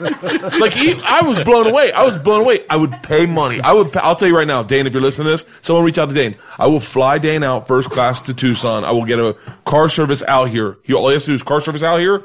Do the podcast, car service back to Tucson, fly him back. I'm not paying for jets, Dane. I I would think do his that. Brother would- has all his jet money. Yeah, Would, I would. would you go halves on a helicopter? With Bill Burr? With Bill Yeah, Burr yeah, flying? yeah. I'm in. I just want to establish a baseline. Fuck yeah! Oh, that would be a great fucking podcast. I would listen to that. Just a helicopter ride? my number, my number two. Are we on number three? Going to three. Three. My number three. Uh, now this is gonna is gonna sound weird. I want full disclosure, unfiltered, drunk with a tad bit of a bump of cocaine in him. Dave Attell. I, I, I, I w- when I listened to the, our last fantasy tour thing, you picked Attell, I picked Burr first, and you went with Attell, and I went, fuck, why didn't I go with Attell first? Yeah. You better have a uh, time machine. I want But no, not yeah. on a podcast. Nope, nope. That's why I want him drunk with a bump of cocaine in him, so that he starts talking. I want to know No. things about him. He, I've been with him with a bump and plenty of cocktails, and he's just stronger Dave Attell. There's Are you serious? Yeah. I want him to fuck. I want to. I want him to. I want to sit Open down and go. Why did you quit drinking? What happened? It ha- something happens. Something happens. What happened? I want to know. Uh, I, want to know about like you know there were nights where him and and Ger- he lost Giraldo is what was like one of his best friends lost Giraldo and Patrice and all these guys at the same time. One of the greatest statements I've ever heard. Earmark this. This may be one of the things we take out, but like is that uh, someone I was talking to someone who partied with him and Giraldo. I won't say his name only because I'm sure he doesn't want to be labeled as someone who'd tell. I said, what's it like hanging out with Giraldo and Attell, just hanging out drinking late at night? And he goes, you know what, man? We just talk about other fucking comics. He's like, it's not, there's no genius happening. We literally just look at other comics, other guys' comics going, look how much they're touring. They're like, you forget how regular Attell is, but I want to, I want to pull the sheet back and I want to find out. I I've tried to find that sheet and it it, it doesn't happen. I give him shit. He calls me at three in the morning because he thinks I'm up. Just he thinks I'm 15 years younger still. He's just such an, uh, he was the first guy that Did I Demetri, say he calls me drunk? Did I just say No. that? All right. Sorry. he he was the first guy. Demetri Martin introduced me to him and said, and like said, you got to watch this guy. It was the first guy I writ, I watched tell a joke, and I went, and I literally went. That's how you write jokes. Like I, I, I never understood it. I think when you're a young comic, you watch these guys do it, and you're like, I think I can do it. I just don't know. And you're like, Oh, I've been to Radio Shack. Why didn't I notice that? but Dave Attell told a joke. I remember the joke. It, I remember it specifically was. Uh, I want to say Ray Romano had been on stage right before him, and he goes, "Meh, a lot of guys want to talk about how different men and women are. I think they're similar. For instance, men and women are very similar when they're on fire. And and I literally sat back. No, don't put my pussy out. Take me to a football game. It's oh, I'm on fire. I'm burning. And I literally, I sat in the back of the comedy store and I and I wrote that joke down. And there was a guy who used to, I don't know if you remember this guy. He used to have a joke that would go, it would be, do an impression of a plane. I don't remember the guy's name. Kind of a lunatic. Stopped doing comedy, but he saw me write the joke. saw me write the joke down because I wrote it down because I was like, I didn't know how to write a joke yet, and I literally wrote the joke down. He was like, Hey, you Well, don't. you need to with Attell because you'll walk out just they'll do a 15 minute spot at the cellar and you walk out and you're fucking still wiping your eyes and you don't remember any of it. It's overload. It's Dude, he best moment, uh, best moment I've ever, and I've, I've, I've always had these words in my brain when I, when I come into this moment, but I never say them because they're tells words. Was a guy was heckling, and the guy, and Dave's like, "Hey, I'm doing my show," and then he goes back. The guy heckles again. Hey, give me a second, and he goes, "Hey, one more peep out of you, and I'm attacking you." And the guy said it again, and Dave Attell finishes his joke. He goes, "All right, you're up, numbnuts," and literally destroyed the guy. And I sat back in the back, and I was like motherfucker. I would love to know more. I wish I could get him True Serum, like in True Lies with Arnold Schwarzenegger. sodium pentothal? Yeah, But sodium I- I think he's just become that guy. He's he's the only guy. He's like 30 years in the business that uh, tapes his sets and listens to him and goes home alone and obsesses and then masturbates about porn and then calls you to see if you're still awake. I can't. I couldn't even sell out Seattle. so, so I was just quoting uh, where he called me up one night and he's Uh, hit probably pause on that 'cause we're going to run out of card, and uh, I want to tape other stuff today. yeah. So wait, he, said, he called me up, you know, three in the morning, whatever. He's, he's like, "Yeah, this is right before he quit drinking." He goes, "Yeah, I was just on a three day bender, and I knew it got really bad when I was shitting blood, and I thought the only way this could get worse is if I was shitting on someone, and the old Asian man that was paying me to do it was underneath me, going, "It's no good, it's all blood." Can I tell you something crazy? I uh, I heard him t- tell a joke about shitting blood when I was younger, and it, I don't. Uh, this may be like one of the things I always wanted is I always wanted when I was younger to have the lifestyle of the guys I loved, like like you, Attell, Giraldo, guys that kind of lived on the on the fringe. I always liked that. I didn't. I never. And I love Bobby Kelly, but like the the dialed in like I'm gonna go do my set and then go home and take a nap and then go wake up and work out. That never connected with me. Mm-hmm. And so like I remember one time Dave Attell said a joke about shitting blood and I laughed hysterically. This is gonna sound really crazy, but I literally thought to myself, one day I'll shit blood. I'm not even fucking around. I'm not even fucking around. I was like, one day I'll be on the road so much that I'll shit blood. And so one day I shit blood. One day I shit blood. And I went, and, I- and this is so crazy, but I went, I'm gonna write, I'm gonna write a joke about this and I'm gonna because this is my mo- my Dave Attell moment. If- well, I, what happened to me is I fell off an aircraft carrier, cra- fractured my ribs, uh, fucked up my insides, and was shitting blood from that. And I was drinking and eating pain pills. I love that. That's not the story. Yeah, that's Yeah. that's the aside. So I woke up that morning and I was shitting blood, and I had this real s- like almost like uh, like uh, Claire. What, what, what are the moments that alcoholics have? Clairvoyant is what you're trying. A moment to of say, but that's the clarity. wrong moment word. of clarity, and I went, I went. It's so funny is that I had that moment, and then I wrote a joke, and the joke I wrote was, uh, "You ever wake up shit blood and just pray to God that at two in a, two in two a.m. you you went out and found roasted beets because that was." And, and I went, oh, I had my moment where I shit blood, and I was like, time to go to the hospital. Time to fucking. so I went to the hospital, and then my blood pressure was 160 over 110, and it was a fucking nightmare. But, but Does uh, anyone in this room know what that means? that sounds high. 160 over 110 is high. by his inflection, but would you know a number? No, I just had mine. It was 120 over something. That's so perfect. yeah, Right now, mine's 140 over 90. I haven't been on any aircraft carriers, so I'm, I'm pretty good. I fell off an aircraft carrier for a Red Bull uh, shoot. oh well. Yeah. Well, maybe your your story has now inspired other kids to hope to shit blood. It's, I know that, but that's the Some brave. Did you up-and-comers. ever have that? Like when you started, did you Well, guys? I, I remember uh, reading like Hunter S. Thompson, and Bukowski especially, where uh, I think I even referenced it in a, a set one time, where I would look at them being hardcore fuck ups and going, Bukowski didn't write anything till he's like 42, and I'm only 35, so I can keep getting fucked up. I don't need to try. Is this our Quaalude guy? No, no, I'm getting a drink for Chad. All right. Hey, Sorry. pull up that pull up that up the- blind on yeah. the door so uh, if if that Quaalude guy does show up, Push it down. every time the dog barks, I assume we got a, a creepy fan with fake Quaaludes coming. Um, so go ahead. no, no, no. That's yeah, it. yeah, that was yeah, Attell. Bukowski would be my guy that I'd look at. Like I don't have to really try because he got famous late and he drank every fucking day. Gene Hackman. That was me and my buddy Obi's guy. He didn't get famous till he was 50. We'd look at Gene Hackman and be like, hey, Gene Hackman didn't do anything till he was 50. Really? Yeah. He he got his first role. 50. I, um, I may be making this up. Yeah. you Wait a be- minute, I just it saw might him in. They I didn't just do saw- anything after 55. I think Gene Hackman was in. Was he in Gandhi? What was that movie we were watching the other night? I'm just so used to seeing him as Chinatown? as Maybe I'm uh, wrong. as Wasn't he in Willy Wonka. I don't know any of these movies. I'll find out Gene Hackman real quick. Okay, number three. Willy Doug. Wonka's Gene Wait, I get Wilder. my- Oh wait, who did I say? Oh, Gene Hackman. Oh, I don't know anything about him.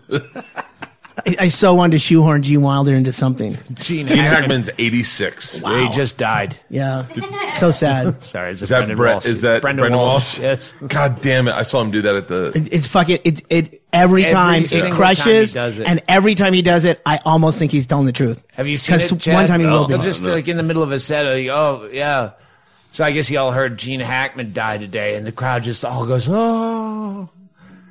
Say, no, I just made that up. I just want you to know how much you appreciate Gene Hackman. Maybe tomorrow you can all tweet Gene Hackman. You bunch of First thing he did was in you're all full of 1971. Hackman fever in Hackman here. fever. Yeah. First thing he did was in 1971. Uh, Don't start making me do math. the Does he have any illnesses? Because we got a trade round coming up in Deathpool. Dude, did you guys get uh who got Scalia? Nobody. Nobody, That, really? would have been a That was a zero? pick. We have a, a spite pool coming up. Go to uh, Doug Stanhope's celebritydeathpool.com or just the acronym dscdp.com. And Joby has some like you can play with us. There's one that's just a spite pool. You don't put effort into finding out who's going to die. It's just who you want to die. Yeah. So you can really celebrate. Like I always have Ralphie May in. I love Ralphie. love We've been Ralphie. friends for fucking 25 years. But I always have him in my death pool. Yeah. Because before we had a celebrity death pool, we'd sit around bullshitting at the bar. What comic's gonna die next? Yeah. Ralphie, probably. He's uh I don't take him out ever. Oh, he, he, you have some insider information. He said this is the year Stanhope. He's Yeah, texting but he us says that a lot. Well, yeah, but we all have meltdowns. we all have, we all have spinouts and our wife put us in therapy for Skype. We got to go to number four. no, no, four. you're number three. Doug, we You- don't I have did your number third. three. You haven't done your third yet. I didn't He- do my third. No, you did. No, I uh, did. You did Cosby Shit, and I Cook. had it. Dane, Co- uh, uh, Bill Cosby, Dane Cook, and then I had my third. Who was your third? Uh, mine was uh, David un- Tell. Dave Attell, unfiltered. Oh, with Tell. yeah. with liquor and a I, I small got, I got my number three. Who's that? Bamfu. Maria Bamford. Oh, Fuck yeah. Oh shit! Now I know my number four. Maria Bamford with the fucking mental illness because she can come off the clock uh, and actually talk about stuff. I, yeah, Intrusive absolutely. thought. She did a podcast with uh with um happiness sadness podcast. Uh, what's that? Oh, yeah. Uh, I'm, I'm, I'm sorry. I'm sorry. I'm fl- flaking I'm see- I see the now. icon. I'm Yes. trying, I just can't remember the names. uh, about intrusive thought. Dude, I got that shit hardcore. Which is Intrusive Oh. thought. It's like when you Wait a minute. When you're I've heard your you wife. talk about I've that. talked about it a lot. Patrice On- talked about it as well. Yeah. It's. I think we all have it to an extent. I think some of us have it worse than other people. It's like when you're making. I, I, I have a joke about it. I'm making love to my wife, and out of nowhere, this voice in my head goes, "Rip her ears off," and you're like, "What the fuck?" And you just think crazy thoughts. You think crazy fucking thoughts. Bingo would chime in right now, but she's uh, buying patio furniture for her bus out at the outhouse guy's house. That's that's By the one, way- that's one of the things I use a Bluetooth and a police scanner for. And I didn't know they had a name for it. I thought it was just being crazy. Intrusive thoughts. Intrusive thought. Patrice, Sounds more gallant. Did you ever hear Patrice's joke about it? No. He goes, "Man, I- he didn't know what it was called. This is what how brilliant Patrice was. He didn't know what it was called. He just knew he had it. And he was like, man, I, the other day this woman like has a baby. She's like, man, why don't you hold my baby? And he's like, no, I don't have that kind of brain. I can't just hold a baby. And, and then she, she's like, no, no, hold the baby. And then that my brain goes, fuck it. She don't want the baby. Take it and spike it. fucking spike this baby. She don't want the fucking baby. She's putting the baby. Like, but it's, it's, it, Maria Bamford talked about All it. right, you, uh, f- for the record, when I listened back, you did a Patrice on the last podcast we did, and it's a fucking. I I, I got your Attell, but you got Patrice down. Oh, dude. I was thinking the same thing. I did it in my book when I did my audiobook. I did a Patrice impression, which you're not supposed to do. I listened to your audiobook Because and if you don't laughed my ass off. it just sounds racist. hey, man. we ain't friends, Bert. Stanhope was trying to convince me to read his audiobook. You should. Look, look, well, look. but then I listened to yours, and I use yours as an example to tell him that he should read his own audiobook Can because he's thinking it had to be rigid, and I was like, Hold on, can I stop you right there? Are you doing an audiobook? Uh, it hasn't come up. Okay, uh, do not approach it. Do not agree to do one. Do your own. Do not let them do a audiobook. with you. Interesting. Don't know what Do- the contract says. I I know. I can already tell you what the contract's gonna say. It's gonna be a low number, and they're gonna charge about thirty-one dollars for the audiobook. Do not fucking do it. Oh, Hennigan's My- a fucking animal. Oh yeah, this we got shit, the. Hennigan factor. my there. audiobook downloads. I was the number one audiobook for a month because my audiobook went through the roof. Audible? Sold uh, uh, on iTunes. iTunes. Sold through the fucking roof because I read it and I'm a little dyslexic and I just had fucking anxiety throughout it and I was just like motherfucker and they left all that in.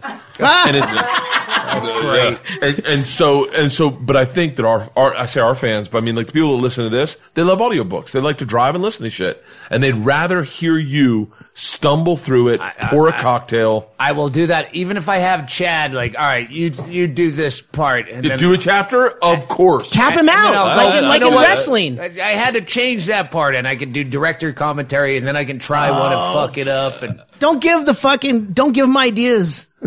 You should really do it on your own, like he's saying. But don't do not let Don't do- tell him how creative you're going to be at fucking doing I- a good audiobook. You will not. You, um, Fitzsimmons told me this, and I fucking regret not listening because I thought I wanted to be corporate. I wanted if the publishers wanted Team me to player. do it. Yeah, and I thought it would increase sales for the book. It didn't. It really didn't. It just increased sales for the audiobook because that's who buys it. People come to my show and they go, "Yeah, I didn't buy your book, man. Your audio audiobook's fucking hilarious." Uh, I would do it on your own. I would do it in this studio. I would do it with you guys. I read your book. Uh, so I like to read. If I'm going to read a book, I, unless I'm on the road, I can't listen to podcasts. That's why I haven't heard you or anyone for. I haven't done a show in the states in uh, 18 months, except for here. Are you serious? Yeah. I told you. months. I worked but I- 10 days last year. I worked. The last gig I did was October 30th in Michigan, 2014. Really? Then I. Yeah. and that's why we all like Squarespace. Squarespace. Squarespace. I love Build it beautiful. Actually, now's a good time to talk about all those T-shirts and uh, media sitting on Arizona Street. This in is my the- tour manager. Yeah. So he gets paid when I work in the States. other than the podcast. We, we had an hour and 45 minute drive. He heard some of what's going on. I didn't know. I didn't realize you really hadn't toured in the U.S. at all. I've I, I filmed a couple of specials here. He did one show. just for fun, right on that stage, right there. We just filmed just to see if it works, and it Yeah. did. Except for the lighting is fucking horrific. But it was all like burner material from that got cut out of other DVDs. But we filmed in town. Uh, uh, The next night. That's that was the Friday, need, then to, the you Saturday. need to do a monthly show there. Doug Stanhope presents, and you could do Listen, hundred dollar tickets. I'll tell you what. it's we'll, tough, Bert. We'll, we'll Really start it off. See all those people. It's like working a cruise ship for life. Where if you suck in a cruise ship, you got to see those people at the buffet the next day. No, but what you do- If what you you do is- suck in Bisbee, that person that hated you is going to be behind you in line at the feed store. at the at the mercantile. Mercantile. You should do it though. You should do it where you bring in a comic. He should No, host and bring an here. outdoor comic. Where it I right here? control the audience. oh, I like. Okay, I like that. I like that. The shows here have been better than the shows there. Yeah. The audience. We've been doing here. shows here, and it's just fucking unbelievable. Really? Yeah, 30, 30 people. But we could do a show at the Royale, and the the headliner who comes in could Yeah, actually I'll make always some do money that. I'll and then always do it and, and route through. Yeah, and but and then have him on your podcast. I want. I would like to be the impetus. Is that the right word for for you bringing say it comics is. in who you're friends with or you don't even know? I'd love to see Dan Cook come here. You know, and oh, that's that's, not. right. We're gonna work on number four. That was the Oh, I back know of my number brain four. was- Maria Bamford's a great one. fucking crushed you there. Yeah, Crusher, you- crusher. This is uh, this is a conf- This is this is fucking battle royale. Am I between on you number two. four right now? 'Cause He's I- on number three. I'm, I'm on number I'm, four. I'm gonna Number I'm gonna yes. float this right now. I think both of you have changed some comic in the list from the beginning I've to never right I had now. have, a I list. have. I have when he said Maria absolutely- Bamford, I, I got a brand new Fuck. number four. Bill, Bill and, Cosby. and it comes with Bill. Cosby goes, like opens this whole thing. He's like, oh fuck, that's Yeah. right. We yeah, could all get, of a sudden the president's doing your podcast because one time you had a good pick with Carlos Mencia in the height of that Joe Rogan joke stealing thing, and then you doubled down with Robin Williams. Now every comic's tuning in. Yeah. Next thing, number four. I got Trump. Number four. number four. It might be a little bit of a ghost one. You might go, really? But I'm calling it. Paul F. Tompkins. Oh fucking. He hates me. Does he? That's the. Hates my guts. Hates me. That'd be a hipster thing to do. Is hate you. I I mean, I take my shirt off on stage. It makes sense. But would you trick him We're into doing? the- fucking alt comic likes a fucking bro comic with his shirt off and fucking chugging a beer going, who's ready to fucking party? So would you trick him into doing it? Nope, like, nope, nope. like someone else would, would be like the, the, the Nope. podcast and then all of a sudden you show up? nope. Paul was always nice to me out of that crowd uh, when that started happening with the, uh, you know, the Janeane Garofalo, David Cross people. Uh, fuck, wow. David Cross would probably be one. Oh, uh, David Cross. I'm gonna just say that's my number, Number four. Really? because that's a guy I still have an issue with over a personal slight from over 20 years Wait, ago. I, I think I know this slight. What is it?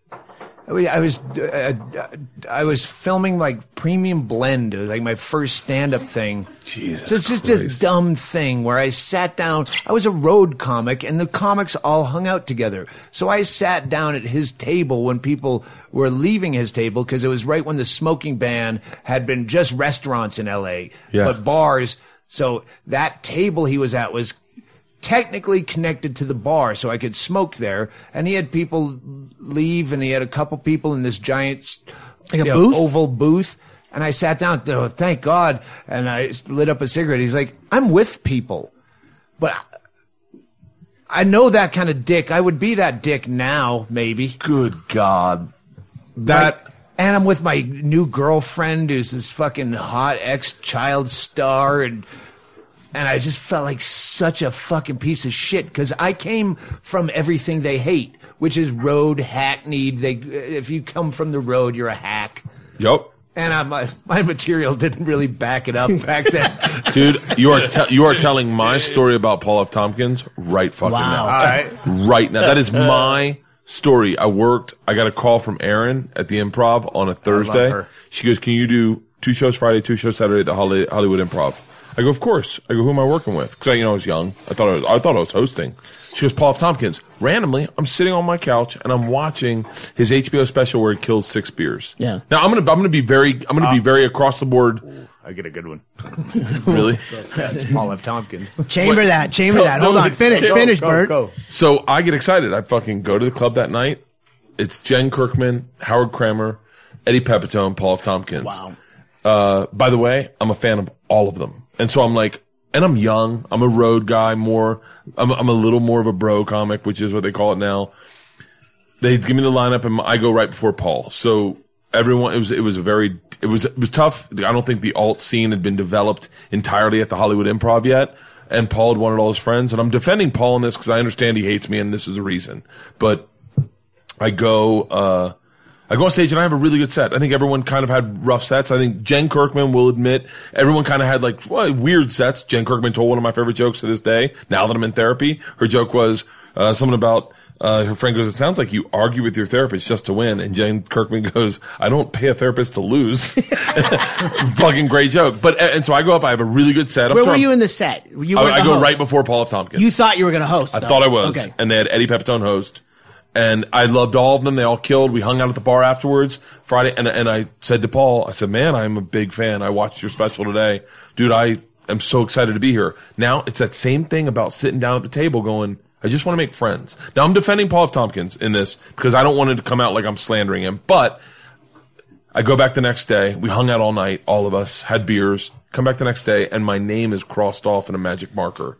And I go, uh, Rita, I, what's up? She was like, oh, Paul doesn't want you on the show. And I was like, I, I literally thought we were friends. Like that was what really. But honestly, this whole story is about getting my feelings hurt. It's like I really thought we were friends, and I and I At least friendly. I f- yeah, and and and now in Paul's defense, I will say this: that um, uh, he had said to me that night that they had guaranteed him that he could have just his friends on the show, and that they didn't say I was going to do that.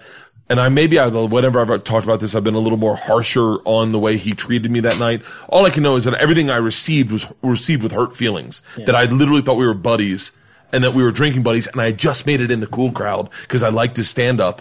And I just went home and then I went on Jason Nasser's podcast and just shit on him. And I was like, fuck Paul F. Tompkins. And He, he was one of the few that was actually talk to me without talking down to me. He did drink back Dude, then. I yeah. don't know if he does still. when when I hung out with him, he talked to me like we were buddies. And I literally was like, I don't know why everyone shits on this alt scene. This guy's cool as fuck. And we're sitting there having, I want to say we were having Guinnesses. And I was like, and you That's feel what like, he pounded in that show. Oh, that Yes. gets me back to where I was. go tell me. Hold Every- on. Wait, wait a second. What hurt more? Like the fact that you felt you were duped, like you you said you you felt like you guys were friends, or seeing your name crossed off? Because that everyone at the club sees that. I'm going to be very candid right now. Earmark this. Um, That's three earmarks, by the way. fact that You're at we your were limit. been that I was duped because he said to me because they had because it turned into a fight. It turned into a fight with him in the club. I think he had to get on the phone with like either Matt Coman or Aaron Way or up. Rita at Uppity the up. time. And they had, they put me on the phone. They brought me upstairs and they were like, Bert, can you, and they were like, listen, I really apologize. It's our fault. We didn't, I don't know, what, uh, whatever they said was they were like, it's our fault. Paul was very specific. He, his contract says he only has his friends on. And then I was like, okay. And, uh, and then I went downstairs and I was like, I was really kind of confused. But my, by the way, my parents were in town. So I, I so like, so like I had told my parents I was working and like it was like all this shit. And then he came up. Well, your name seems to be crossed off in the, uh, with the marker. I told you you should have. We was- should have gone to the Friday show. You Fucking should have gone into plumbing. You need to be plan. crossed off with a sharpie just Yeah. right across the center of it. The And I- fucking staff Not sees erased. that. The And there's- staff sees that. That's the fuck. That to me. and I and I and I I remember him, and I th- now I know this as a headliner who maybe doesn't want the show to go long, wants to do more time, whatever. I can find a million ways to defend him. All I can tell you is how I was hurt that night was that he looked at me and he goes, "Oh, this fucking earmark this." He goes, uh, "Do you need money or something?" And I was like, I was like, I was like, and by the way, I did. I really did need money. He's like, are you, are you getting ready for something? Like, really like confused. Like, are you getting ready for something? Like, if you need a spot, like, let me know. But like, you know, and, and he kept saying, it's nothing against you. It's, it's the club messed this up. And I, now granted, now whatever material I was doing was very like, fucking toothbrush on the balls was the Yeah. punchline. so like, it's not, it wasn't matched for Paul. And, and, and, and in, in a weird way, I've become f- very good friends with Jen Kirkman. I know Howard pretty good. Eddie is pretty good. But like, I know Jen and I've tried to reach out to, uh, Paul F. Tompkins a couple times. Like me and Ari were doing a podcast at the store and I saw him walk by and, and I was like, Oh my God, Ari, hold on, wait. And I saw him, I went, Paul, it's Bert Kreischer. And he just fucking blew past us. And then Ari went into a meeting and apparently he was like, yeah, that happened. They're like, oh, Paul hates Bert. And then I was like, I was like, I didn't really do anything other than what I'm doing right now, which is telling a story Yeah. where he kind of maybe was a dick, which maybe he has some comeuppance. Maybe he wants to, maybe there's a part of him. That's why I want to do a podcast with him. I want him to be like, tell him, tell me his side of the story. Cause I see his side and I'm, I'm forgiving for it. And I understand all the parts where I fucked up. But at the same time, I'm like, it hurt my feelings so bad. You're willing to reopen the wound. I'm, I'm willing to say, I'm willing for him to say, hey man, no offense, you were hacky as fuck, and I didn't want to fucking that on my show, and me go, okay, that was it, I got it. Fair. We Fair. have to Fair. do that on the road sometimes, and I still generally will let the show go long rather than hurt. Like I, I'm trying to f- see how many times I've been guilty of this. I've been Where- guilty of it. I've been guilty of it. But it's the same thing Paul F. Tompkins did to me, I've done to people. And that's where I, that's why I, when I go, my only problem is, like, I, I still like, I, th- I still think he's funny. It's so hard to like someone's comedy, but Yes. know they don't like you. Oh, that's gotta hurt. You know? It's it's uh, very difficult. we, we- well, you'll play like fucking Gainesville, where you did give us a shout out on Twitter. I don't, well, actually, Gainesville wasn't one of the. This clubs you book where it's a rock and roll club, and they go, "Oh, we didn't know you're bringing two openers, so we Oh, had yeah, three that- yeah. local guys." Yes. And you know they've s- spilled their guts to their parents, and their friends are going to be there, and like, we can't have seven comics on a show, but. I guess we can because Yeah. I don't want to be that dick, and occasionally you have to. The thing is, you for you as a as a headlining comic, you you forget that this is someone's big shot. Like this is someone's moment. An opportunity. Uh, but a massive opportunity. Yeah. I mean, you don't like. Let's just let's just whittle this backwards in a sliding doors kind of scenario. For me, this meant I just got in with a group like like eight more clubs I would never. I, I I have never worked at. I've never worked at UCB. I've never worked at Meltdown. I've never worked at Largo. I've never worked at any of those clubs. That was my melt. That was my sliding glass moment where Paul goes, "Man, you're a cool guy." Had he said that night, just in passing, I mean, no offense, let, let's hang out I, or whatever. But like, I was supposed to book this tomorrow. If you want, I'd rat like if you had just said it to me, cool. I would have been like, yeah. But that that was my sliding glass door moment, and I and from then I literally shut off the UCB area and was like, I don't, Wow. I don't, because I was always afraid I'd run into him. One of the problems I noticed back then when that whole alt scene was just, you know, Developing. yeah, uh, it was it was a lot of it was pot versus alcohol. They're all like, Really? yeah, there, there were a lot of stoners in that. Yeah. and they'd look at you like you're ridiculous for being drunk. And Really? uh, that's what I felt at the time. This is like 96, 97, 98. And, uh, you know, Bonnie McFarlane and Sarah would always be high, and you always felt stupid for being drunk, like they're looking through you. I don't know how much of it is, you know, how you're, you think you're perceived versus maybe they don't even fucking care. Is that your coaching horses days? Yeah, that's when oh, Hedberg and I would Oh, yeah, hit yeah. the coaching horses, and all the fucking high people would go get high at Largo, and What were you going to say about Paul F. Tompkins? Paul F. Tompkins. There was a, a period in the mid late nineties, probably ninety six or seven, where everyone's doing a one man show, and the HBO Workspace had opened up. Yeah. So I said I'm going to do a one man show, and I booked the date, knowing if I had a date, I'd be forced to write the fucking thing. So my show was sitting at a bar like this and talking to the bartender about all my road stories. And that was exactly what that HBO special he put out like a year, not even a year later, was him at a bar talking to the bartender where Yeah. he downs the six pints and never drink on an empty stomach. Which I still remember. Yeah. Never drink on an empty stomach. And I tell Bingo that all the time. Honey, you gotta eat something. If you're gonna drink, don't drink on an empty stomach. And it works. But I, and I was like, yeah, I did a thing like that. He's like, yeah, yeah, I know. I know. Really? Yeah, I don't. I don't think. First of all, mine sucked shit. he just took the like the the staging from it to use for his own thing because his was good. Mine sucked balls. Do you wanna 'Cause know- I didn't start writing it till three days before when the deadline was coming up. But it, it, that's uh, when people ask you, when did you find your voice? It was that because I took true road stories. And try to make them stage worthy rather than saying jokes I think will get a laugh. Like longer stories, like long Yeah, form. transvestite Yeah. hooker, Yeah, yeah. banana lady. That all came from that. But KP Anderson. KP Anderson pulled me aside one I time. haven't seen him. Uh, he just signed a big deal with Lionsgate. Uh, he pulled me aside one time, and I was pissing and moaning about the alt scene. And he goes, "They're always going to hate you and Stanhope." And by the way, we barely. I don't. I mean, we. Ba- I don't, I don't, I don't know anyone that hates me, and I prefer it that way. He goes, "There was. It was a. We passingly knew each other at the time." And he goes, "They're always going to hate you and Stanhope." I said, "Why?" He goes, "Because you're doing what they want to do in clubs."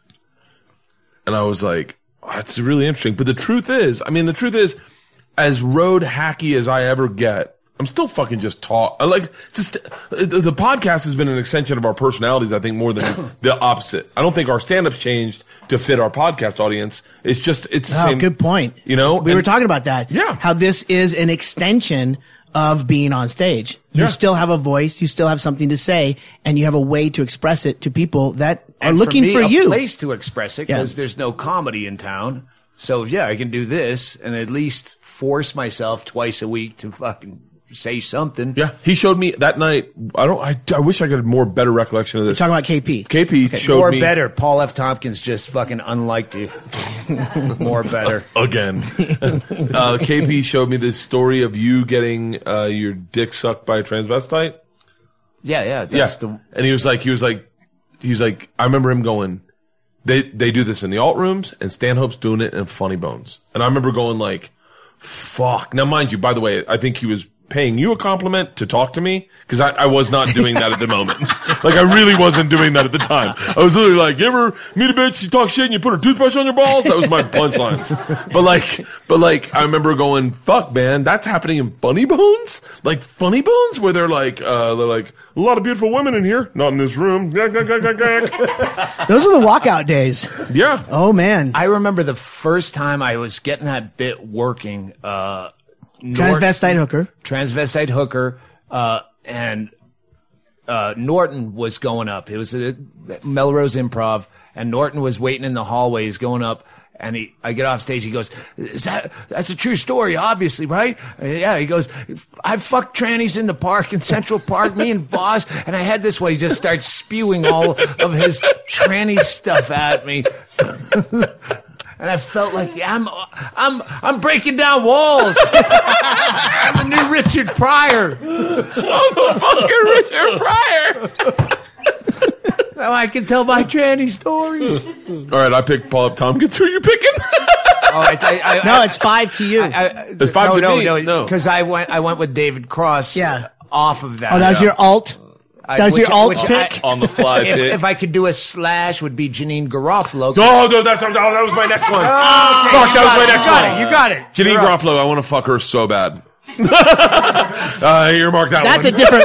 that's a different list. no, that's no, I no. That, I hope that didn't. because I don't think Doug has been. Hang on. This is. Bill I'll give Cosby. you. A, I'll give you a. Uh, uh, uh, the two from. Uh,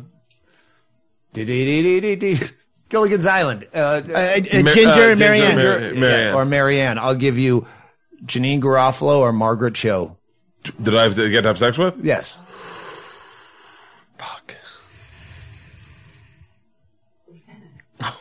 Wow, that's that's you know that's the the yin and the yang right there. Not uh, to be- so to speak. yeah, because you know that Margaret Cho is going to introduce you some shit you've never seen in bed. Like she'll be like, "Would you like to be milked?" And you're like, "What?" Wait, Like, from what? That's sound- why I'm a cho. I'm a cho guy myself. And and you know that Jan, Janeane the the lead up to having sex with Janeane. But if she drank, if she if I don't know, I don't want to like I don't want to have sex with someone sober. But like I don't, want- like I can't imagine what we I'd be drunk and then she'd just be sober. Like, are you ready yet? But like, but I know for a fact she'd automatically hate herself after she fucked me. Like she'd be like, oh, "Why did I do that? He's married. He's got two kids." And I'd be like, "I'm a big fan of your first HBO special, by the way. I like You're the bit you do about fanboy. Spanx." Post- Um, no, I'm just uh, I'm I would like to apologize to Janeane Garofalo. I was mean to her on the green room, but not in a. It was being taped, so I Yeah. didn't have time to follow it up or you know, how the edit came out. Yeah. I just called her on something that I thought she'd go, "Yeah, I was stupid for a minute." And Did you Wait, see what that, was Bert? Well, yeah, I, mean, I know I saw Oh it, my but what was it? So what was It it? was, uh, it was the Green Room. Paul Provenza. I know the fucking show. No, I'm.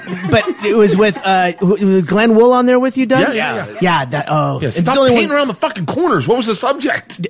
Uh, it was I- 9/11. She, she was Oh, kind of pro Bush. It was, uh, this is my first show after Yeah. 9 11, and I know when it was because I taped my CD the night. I was taping all week at the Laff Stop in Houston, Die Laughing, and it was a month after 9 11. And, but she had the Friday. She had her, so I had the Friday off, and I watched her. This is my first show after 9-11 and that was kind of a, a, a Bush apologist to a level that sh- if she saw a tape of it, she would be uncomfortable Yeah. with she wasn't like pro Bush, but she did a like it's time for people to and you know I love Noam Chomsky, but maybe you should shut the fuck up for a minute because I was out uh, on the fire bucket brigade line or some shit she Really? did to volunteer. So I I called her out on that, and she's like, I never said that, and if I did, why are you so proud to be in my face saying, oh, well, if you never said it, why would you be backing off and saying why why would you be so proud to bring that up? And I. Uh, I'm gonna go with Margaret Cho.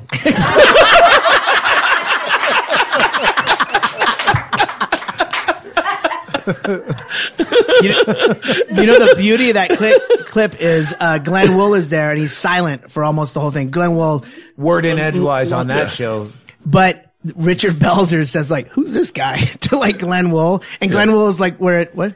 He said that about Doug. He said that to me. He's like, Yeah. who, who are you even? Oh, really? Yeah, Oh, I said something read that about totally wrong. merch. He goes, "What's merch?" I go, Oh, that's your right. fucking book." How to be a stand-up comic that I bought when I first started that? That's merch. Richard Belzer is he dead? uh, Oh, I'm thinking of Kevin Brennan. uh, Oh, not Kevin Brennan. Oh, not oh. Kevin Brennan. Has anyone been watching Kevin Brennan? No. Okay, do your last one. Do your last one, and then let's talk about Kevin Brennan. Okay, number five for you is Margaret Cho. Uh, No, no, we did a No, that was a a side- that was a bet. yeah, side no, bet. it's gonna. So number still- five. I, I want Janeane. I, I just want to. I'd like to meet her. I would like to see if we could spark it. Hedberg was so obsessed with her in those She's days. so beautiful, man. She is so like, I, I, and I'm certain this will get out to everyone we've talked about. So at some point, Janeane. Garofalo will be on a plane going like, "Fucking Doug Stanhope, who the fuck's Bert Kreischer?"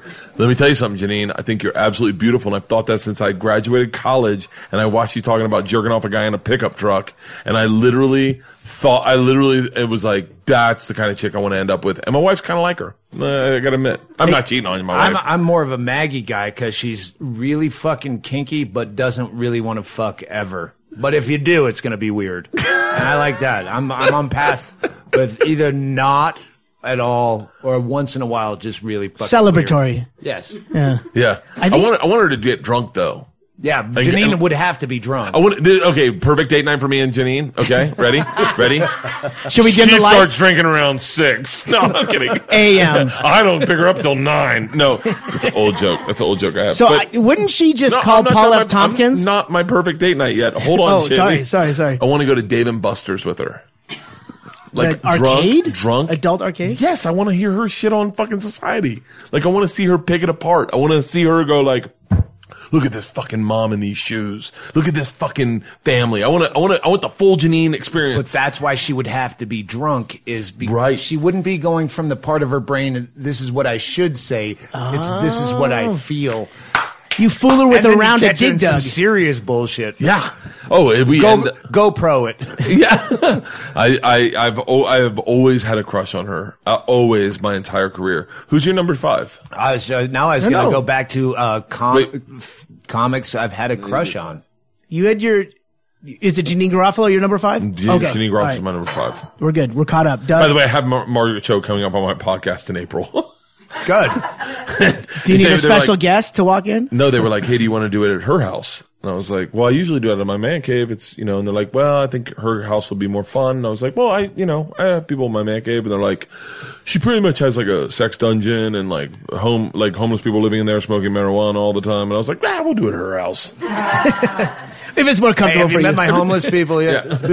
oh, oh, you guys are homeless? Yeah. Oh. No, they live in a cave. Oh, oh, that's right. God damn it! You guys should wear name tags.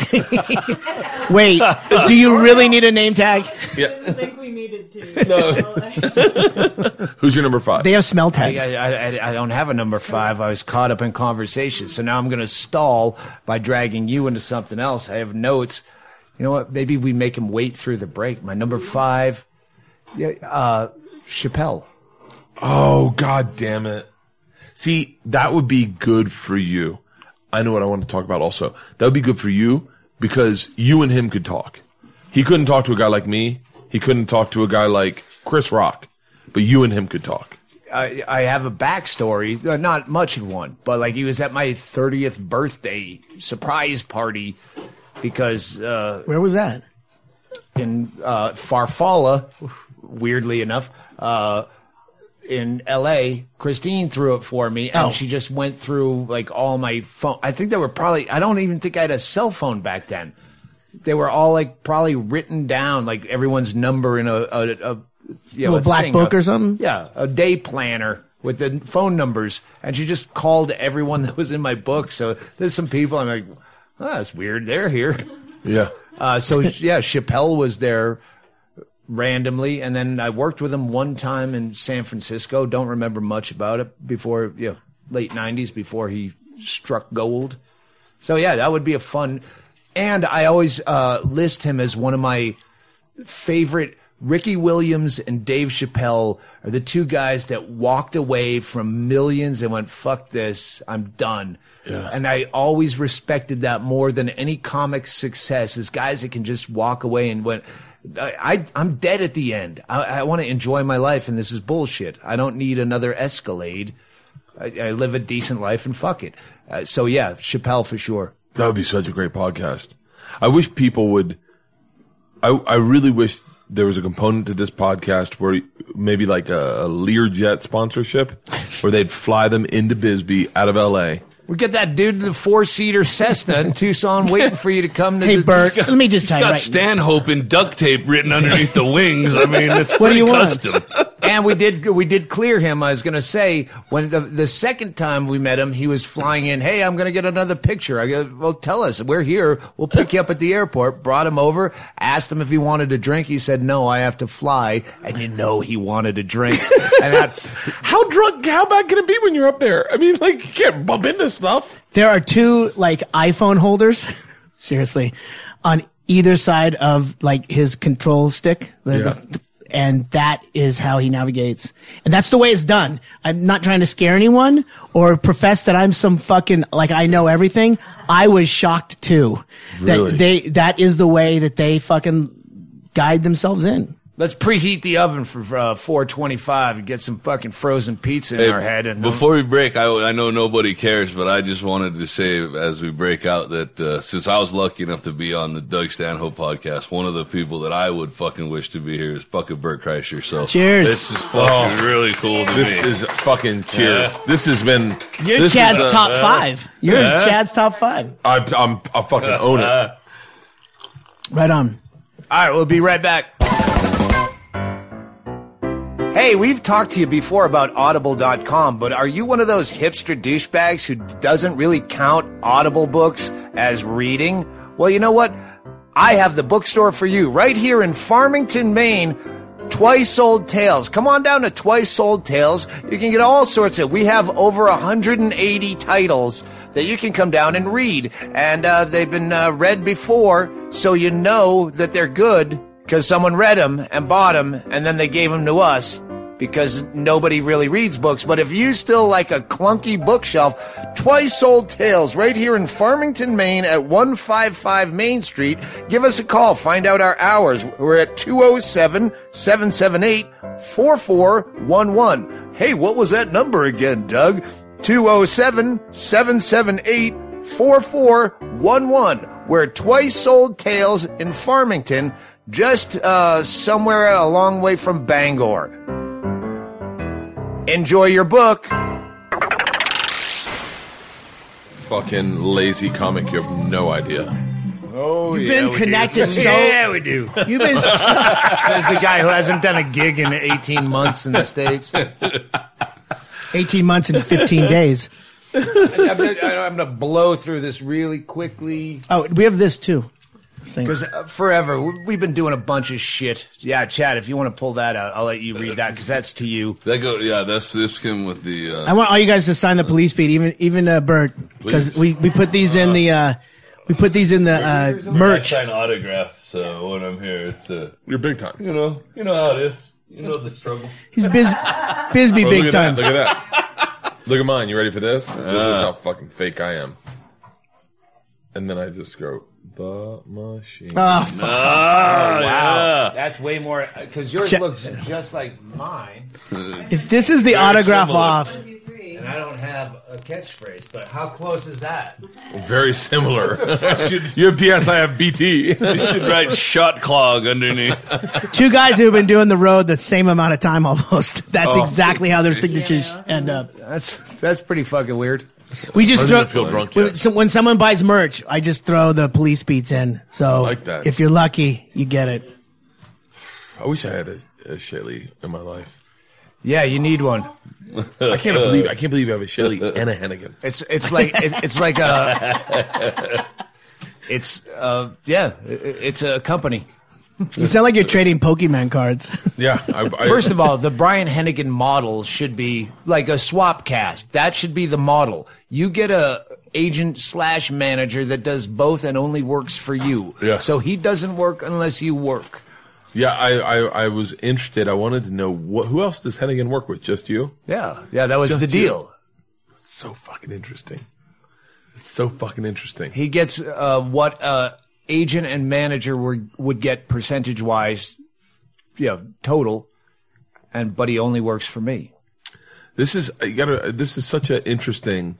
Uh, earmark this. Um, but I, but that's five, by the okay, way. the most fascinating part is because obviously I'm a fan. I listen to the show. When I told Shelly in the car one of my biggest mistakes going to bed a little bit uh, toasty, and I was like, "Oh, Doug's got a new pa- podcast. Doug and Bingo break up. I wonder what this is."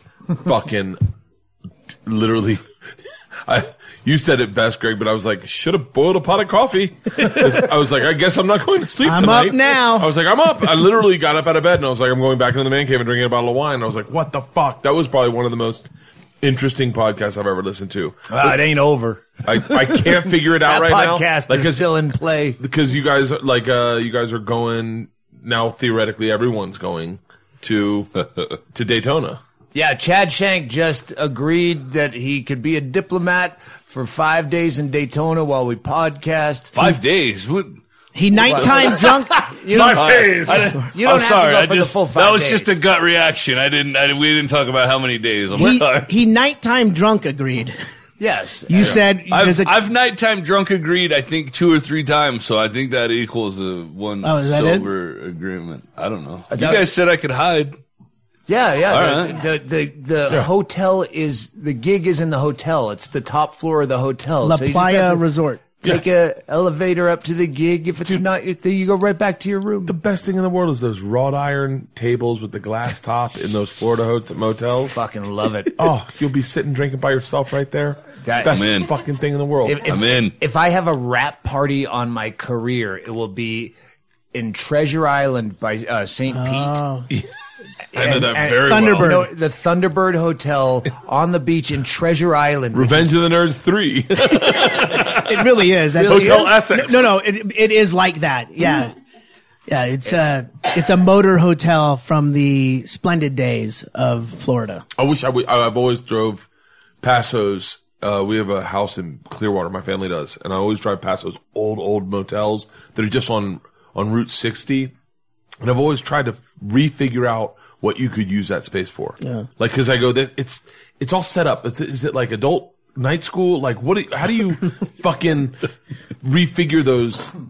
I, I don't know, uh, but What, is, Clearwater, Is that's- it, is it Burt's Tiki? No, it's No, uh, that's Tiki- in Salt Lake. it's that's uh, Burt's Tiki. Yeah, Burt's Tiki Room is in Salt Lake uh, Punk Rock Bar. You're talking about the Icky Woo Woos. yeah. is the bar, Tiki bar at, at, the thing. Thunderbird. it's just this relic. They have the best. They close at six the p.m. street. every night. They close at six o'clock. Tiki It's bar, fucking but there's ridiculous. other. There's, Where is this at? in uh, Treasure Island, St. Ber- Petersburg, Florida, Just south of Just a Tampa. little nugget of j- just uh, like uh, Goodfellas, where they buy that casino Yup. in Florida. It's like that, but it's a, a hotel. there's so many parts of that of that state that are like that. Oh yeah, it's great.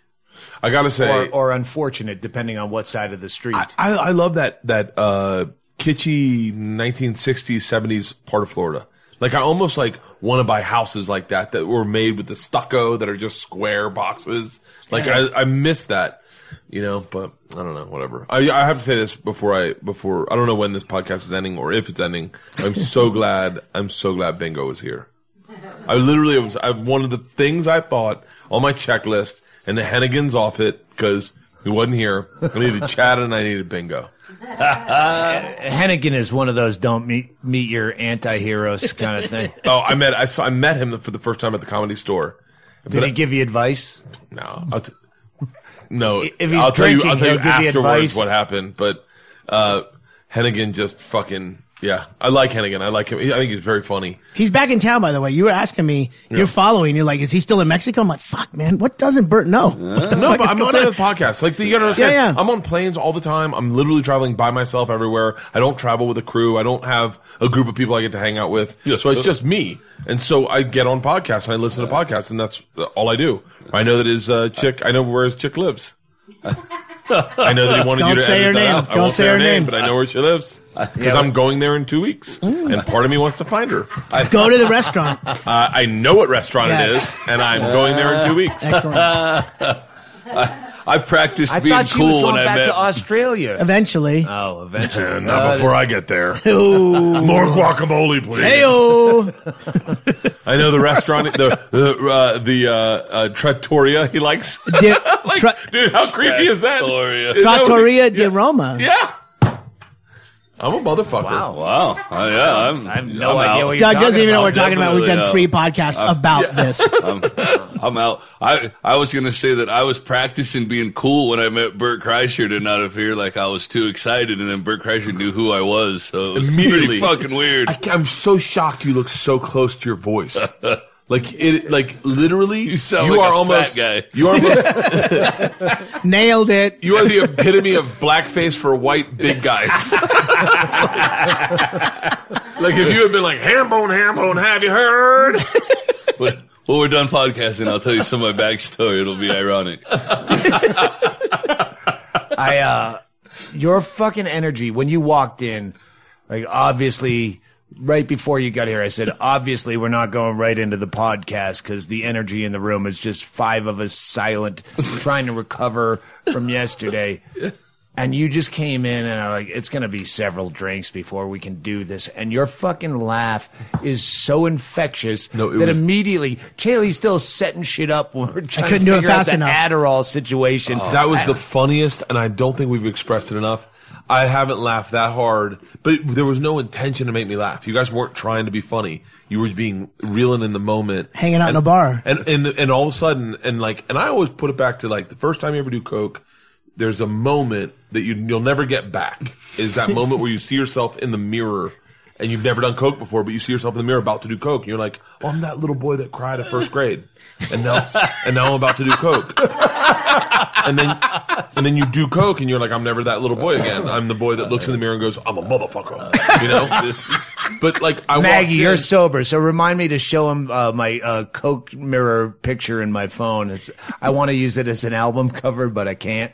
But I gotta, I'll show you that. I want to see it. I will. I'll show you after. But I was that little boy when I came in, and you guys were not. No, there was no things on. There was no one was trying to be funny, and you were like, and I could tell you would like, you were like having a cigarette, and you were like looking, and and oh yeah, those Adderalls, and you just poured two in your hand, and you gave them to Chad. The way you guys tried to figure out what was what. There were three then- different kinds of pills in this bag the guy gave me.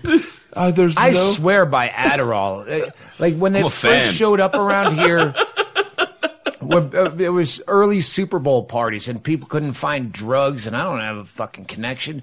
Uh, so they would just go to Mexico and get Ritalin or Adderall and just crush him up and snort it, and it was just awful. And I had no part in it, but just taking him as a pill for comedy. You don't like wake up all paranoid with a hooker the next day like you do with coke. it lasts as long as it needs to last. It's perfect stage drug. We, we, we were proud of ourselves because we were actually taking medicine medicinally. We weren't abusing it. We were we needed to be talkative. You had them in your big gorilla hands, and you went, "Does anyone know how many milligrams these are?" and that's when I lost it. You have two pills. Like, by the way, all I can think is the only time this has ever happened to me in my life before was with Johnny Knoxville when I was like 25 years old, and he just poured some pills in my hands. He goes, "Take them." And I had two pills in my hand, and I go, "Who gives two to a person?" like, and I and I put my thumb on one, popped it in my mouth, and he's like, "Pharmaceutical heroin. Enjoy the trip." And I was like, "Oh my god!" But I watched you go. Does anyone know how many milligrams these are? Oh, and then we co- When we don't even know what the pill is. and then, I, and, Three then, different pills. and then I just took them before anybody could answer. Two, two's good. Yeah, two. All Wait, right. when you ask me a question, you got to wait for my answer. I keep forgetting that we the first podcast with Bert we uh, wasn't a swap cast. So for my listeners, uh, the, your backstory quickly. I know you're sick of doing it, but with the Van Wilder Rolling Stone shit that happened. No, no. I was uh, 1997. I was written up in Rolling Stone magazine as the number one party animal in the country. Oliver Stone ups in the rights to my life. I moved to New York, started doing stand up. Will Smith discovered me, and then uh, that's kind of my story. Everyone can just rewind that part of the podcast and slow it down. I like, I like how I- you did know, it that's good. I did it to a. I did it. I, this is one of my favorite stories about that spiel. You know, you have your spiel that you tell people when they like when you were younger in comedy. They'd be like, "So, "You going to do radio?" They'd be like, I, "I don't know anything about you. You mind like doing it yourself?" And you're like, "No, I got it." Like no humility. Oh, I got it. I got it. Or more humility. And then so like uh, I went to flew into Tanzania to hang out with this Maasai tribe, and this Yeah, Maasai, we've been there. this, this Maasai chief comes up with a goat on a string with all his boys behind him, and he's like, "So I understand you're famous." I'm doing not doing the accent right. That's French. No one knows what fucking Tanzanians Tanzania. speak. Might have been a French colony at one point, like Vietnam. That could be a Vietnam accent. Would you like a flambé? and he goes, he says, he goes, I understand you're famous. I go, yes. Because he doesn't fucking know. Always say yes if You're they all ask. goats. You don't have Google. This guy's got a string of goats. You can bet you're more famous than him. he goes, how did you become famous? And I told him just what I told you. And then he goes, and then he, he's like totally unimpressed. Because none of that means anything to him. You have no goats. And it's quite a good. I have no goats. I have as a film crew in a helicopter. And he goes, he goes, he just looks at me and it's like silent. And I hate silence. And I go, How'd you become chief? And he just goes, I killed a lion when I was 12. I was like, Motherfucker! Drop the mic. Drop like, then he cut the goat's neck and bled it into a horn and made me drink it. Yeah. Uh, so, but. That's it- when that's when you have a rap party on your life and go to Treasure Island. Like, all right, it doesn't get better than this. Which is Go, go for himself. Slit, drop, sword. Good night, everybody. That seems way more comfortable to me than going to Daytona with you guys. Oh, Oh, but yeah, that's my backstory. Is that- but I say it quickly because I know it. Like as you've said it so many times in this business. Uh, but yes, and then and then uh, uh, that's it. That's another great thing about living here is no one ever gives a fuck. No one gives. and if a they fuck. do, they say it behind your back. No one. I don't come home from the road saying, you know, having to talk about comedy. No one cares. It's one of the weird things about LA is that you go home and you're like going to drop off, and then other parents are like, uh, not like like wh- where are you from? Where, where did you go? Do you, hey, do you know Trevor Noah? And you're like. I mean, Trevor Noah. I got to say this only because I just said his name out loud. I know that a lot of comics will listen to this thinking that we talk shit about them, but Trevor Noah does not know me. But someone went up to him and was like, "Oh, I know Bert Kreischer. He's a comedian." And Trevor Noah just oozed about how great I was to that person. So I was like, whatever. I'll never let anyone talk shit about Trevor Noah because he didn't know me, but they were like, we know Bert Kreischer, and he's like, oh, he's very funny, one of my favorite comedians. And they were like, and then I was like, he doesn't fucking know me at all, but I was like, what a cool thing to do. Uh, Scott Thompson, or not Scott, but yes, Carrot Top? Carrot Top. Yeah. Told me some New Year's Eve show I did. I, I don't know the year. It was late '90s at the Melrose Improv, where I closed the show by having everyone smoke cigarettes on stage because the smoking ban goes into effect January 1st. Oh, really? But he's like, "You're my new favorite comic," and that's back in the height of Carrot Top bashing days. Yeah. Uh, everyone hated. He was the. I'm, I'm trying to figure out the lineage. It was Carrot Top that was the hated guy. Then I think it was there might have been someone between Dane Cook. Then it was Dan Whitney, uh, Larry the Cable Guy. Then it was uh, Jeff Dunham and Peanut, and it, it's been good comedy since then. I can't think of anyone. Oh, Mencia was in there. Is Yep. hated for a different reason. yeah, but from comics, the, the comics that comics hate.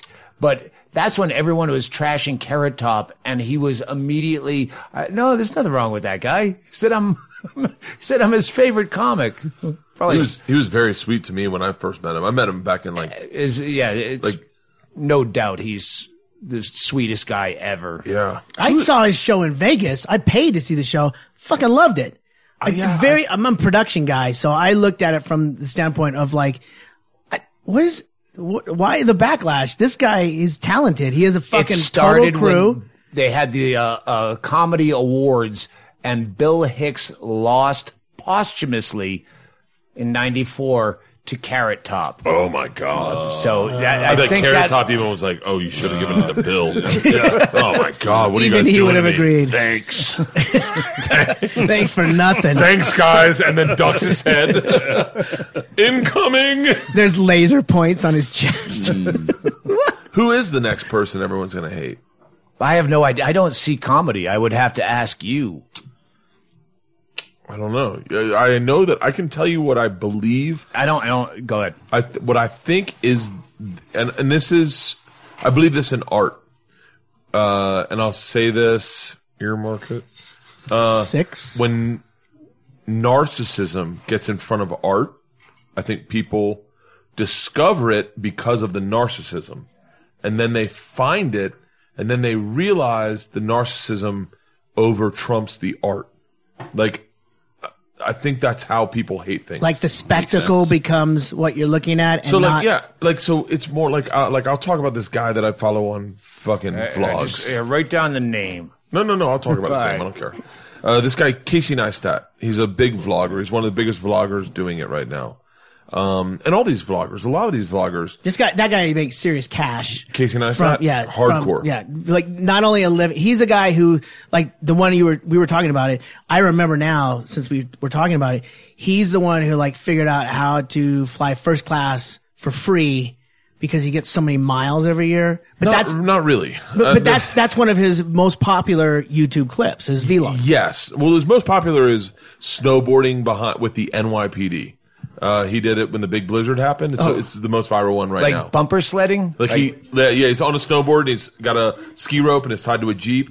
Um, so I, I'm gonna I'm gonna fuck this all up because I'm drunk. But so he's the guy that got me into vlogging, literally. This first guy, Mr. Ben Brown, is the guy that I watched it, and he had this one thing, "Camping with Bay" is the name of the video, and I watched it.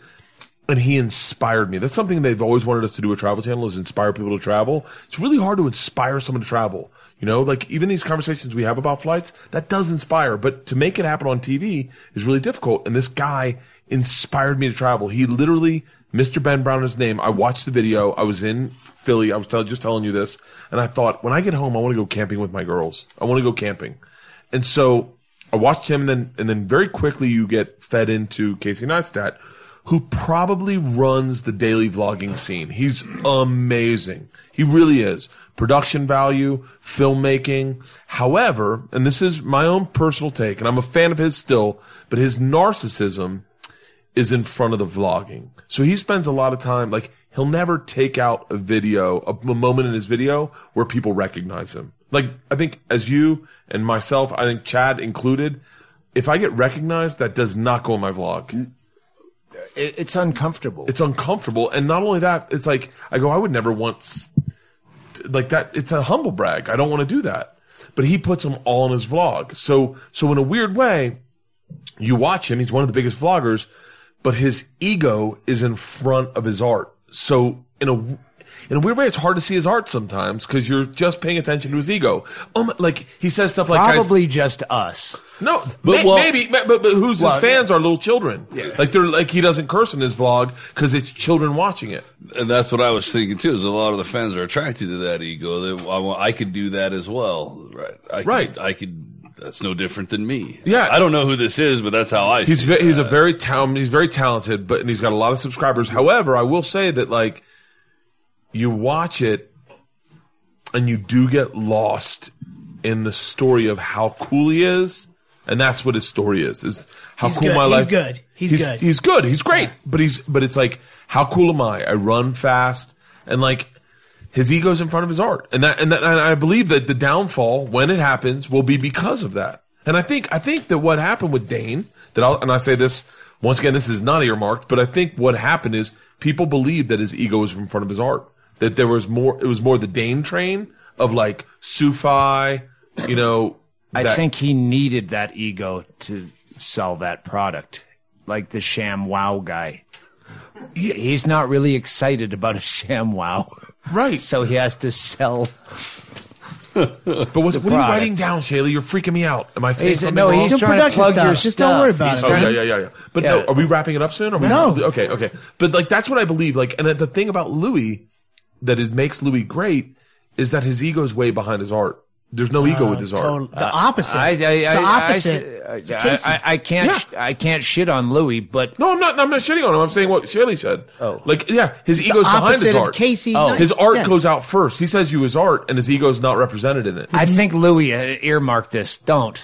First of all, all your earmarks are fucking. They're Fucking going leave out. it. They're Who going gives a out fuck? anyway. There's Who no gives a such thing fuck? as an You earmark do on not this. fucking fly into Tucson, drive with Chaille, and fucking drink with Doug to earmark anything. I- I- the thing with Louis, I think he suffers from what a lot of presidential candidates, where he has to say the same shit, which is kind of humble bragging. Oh no, but they bring it up, Right. so he has to reiterate it. So when he, you know, I spend three days with my kids and I don't work all the time, and but that becomes lore. So every talk show he has to bring it up because Yeah. they bring it up. So a lot of times Louis sounds like he's humble bragging, where it's just because that's one of the things on his Wikipedia page, probably. Right. Where I, I, it's not that important to me. And Well, the thing with Louis, the thing that Louis makes Louis different, in my opinion, and once again, this is something I'm obsessed with right now because of watching these vloggers, is like Louis never tweeted out a video of him going, "Hey guys, I got a secret." A big announcement coming Tuesday. Everyone hold on to your seats. This is going to be a game changer. This is going to change my life. He just said, Hey guys, this is my new show, Horace and Pete. Yeah. It's available right now. Do you want it? It's five bucks. I bought it. I bought it and I fucking loved it. I literally loved it. And I, I stopped and I went, Oh, everything doesn't have to be one thing. It can be nine different things. Kurt Metzger is, and Nick DiPaolo are brilliant in it. haven't seen it. Oh, Didn't are you know serious? about it. It's on my computer. You don't have to pay for it. Th- th- this- good plug. You know what I love about about Louis? And I'm is- not shitting on Dane with the secret No, stuff, no. but like, you know, but But what Louis does is he'll send out that email, and I just I get them, and I just got the fifth one, yeah. and he apologizes. Listen, a lot of you, are, half of you are saying thank you so much. I didn't know the new one was out, and the other half are like.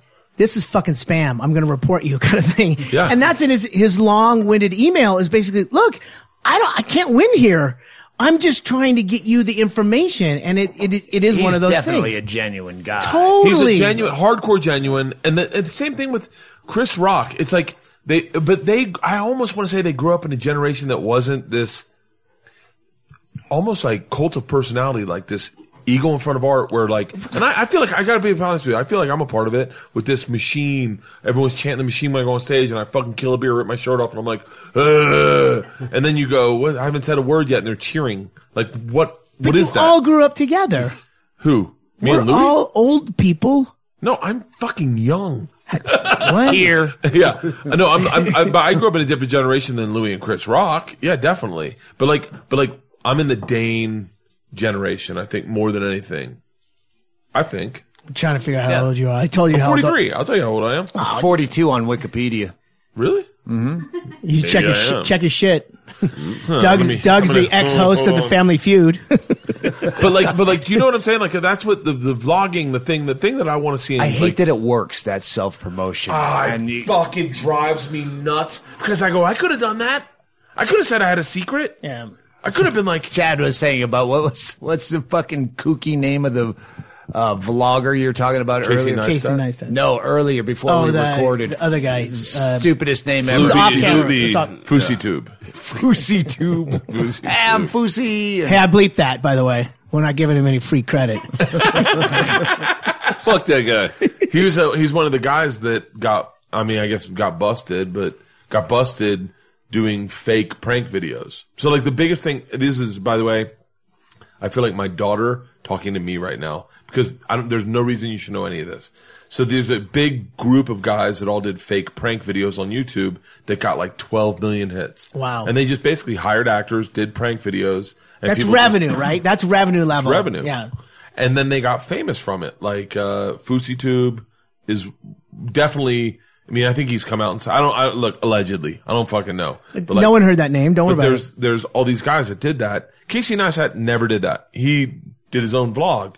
Damn, at the beginning it was good. They were really good. There are some really inspirational vlogs where you go like, "Oh, this is cool," but if you put out content every day, you're gonna get fucking bored. His deconstruction stuff, I thought was really good. Casey Neistat? Yeah, The stuff where he's in his really good- workshop Yes. When, when he down- tells oh, you how to fucking, this guy is really good when he goes, here's a cheat to being on Yeah. an airplane. This is what you do. Get this. He's really good at that. This is how I uh, organize my office. He's really good at that. What he's not really good at is like, I just got invited to the Oscars. And you're like, ugh.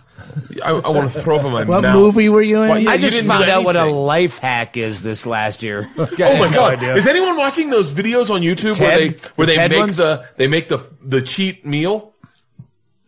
I've watched uh, a couple of the life hack ones, and I, I, I, I, those are the ones I watch when I'm going to bed, shit faced. Yeah. And I'm like, ah, I wish I With I- one eye? I, I wish I'd remember this in the morning because that's a good one. And by the next one, I forgot what it a was. A bacon muffin.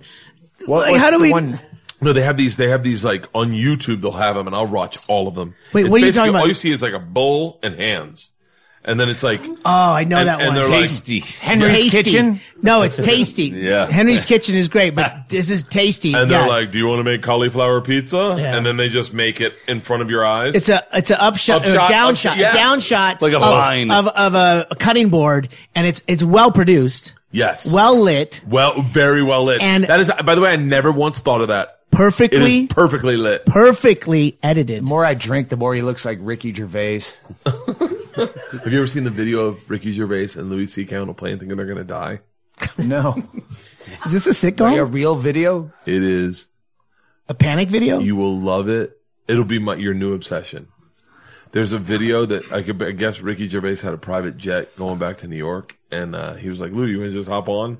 Uh, Louis, and so Louis hopped on, and they hit really bad turbulence, and Louis feels like he's gonna die, and Ricky Gervais is laughing hysterically at Louis having a full blown panic attack, and it is so fucking funny. And Louis like, "I don't want to die with you." it's so good. So out of the loop. Uh, oh, it's so good, dude. My my. I feel YouTube- like I've been put in Siberia, and uh, No. uh, like someone from the embassy, Bert Kreischer, is coming to talk to me. Uh, I, have been here ten years. my YouTube No game is on fucking point. me. I am all I know is about YouTube. I watched a kid the other like, yesterday. Uh, he was googling Alex Honnold. He's a free rock climber. He was uh, last night. Last night at the bar, he was he was watching one on his phone. I go, hey, stop that one. Let me tell you the one to watch. He was like, what? You- and I go, dude. Type in uh, uh, free climbing close calls, and he's like, "What?" All of a sudden, this guy's on there. I go, "Have you seen the Russian kids climbing up on the fucking cranes?" And he's like, "No." I was like, "Google that shit." Fucking gnarly. My- when they're walking on the edge and looking down. My hands sweat. Uh, the the Wire, or what the movie they made out of the documentary Uh, The Wire. I was uh, on the- the the couch, kid. like holding on to it, and my it's like I feel like I have to pee inside of myself. Oh, The I, Doug called me and he explained what he was watching. I don't know why you stopped or you probably just got too nervous. I thought you And had I the go, same I'm phobia." fucking not walking up. I'm not walking to the portal to get up to this main but because I would vomit watching that because that was that was fucking intense. That was the the new one. yeah, but you sat there bored, and I'm going, I- ah, no, I'm no, no, no, no. curling over like on my chair. It's the guy that walked the high wire. between the, the World Trade Towers. Centers. Yeah. This is the not the Fucking documentary, brilliant. But it, it's the uh, the, movie guy from uh. Third Rock from the Sun who Yeah. who's in that. I challenged myself to come up and watch it. have you ever done anything like that? Like jumped off a cliff or anything? Uh, we went. Oh, at Treasure Island, we went fucking parasailing. Boring. Let me, if I do another season of Bert the Conqueror, can I fly you out to do a rope swing with me or a, a cliff jump? Absolutely. I've done some legit like like I always say this I say this in my like I've been skydiving a couple times. There's a moment where you realize like, oh shit, I can't change this. I'm either gonna live or die You're in five minutes. And I can't take a pill to fix it, or I work out, or eat healthy. I feel that way when I get on an airplane. Dude, me too. Do you ever? Uh, you've driven L.A. to Vegas, obviously. Yeah. They have the roller coaster at State Line, yeah.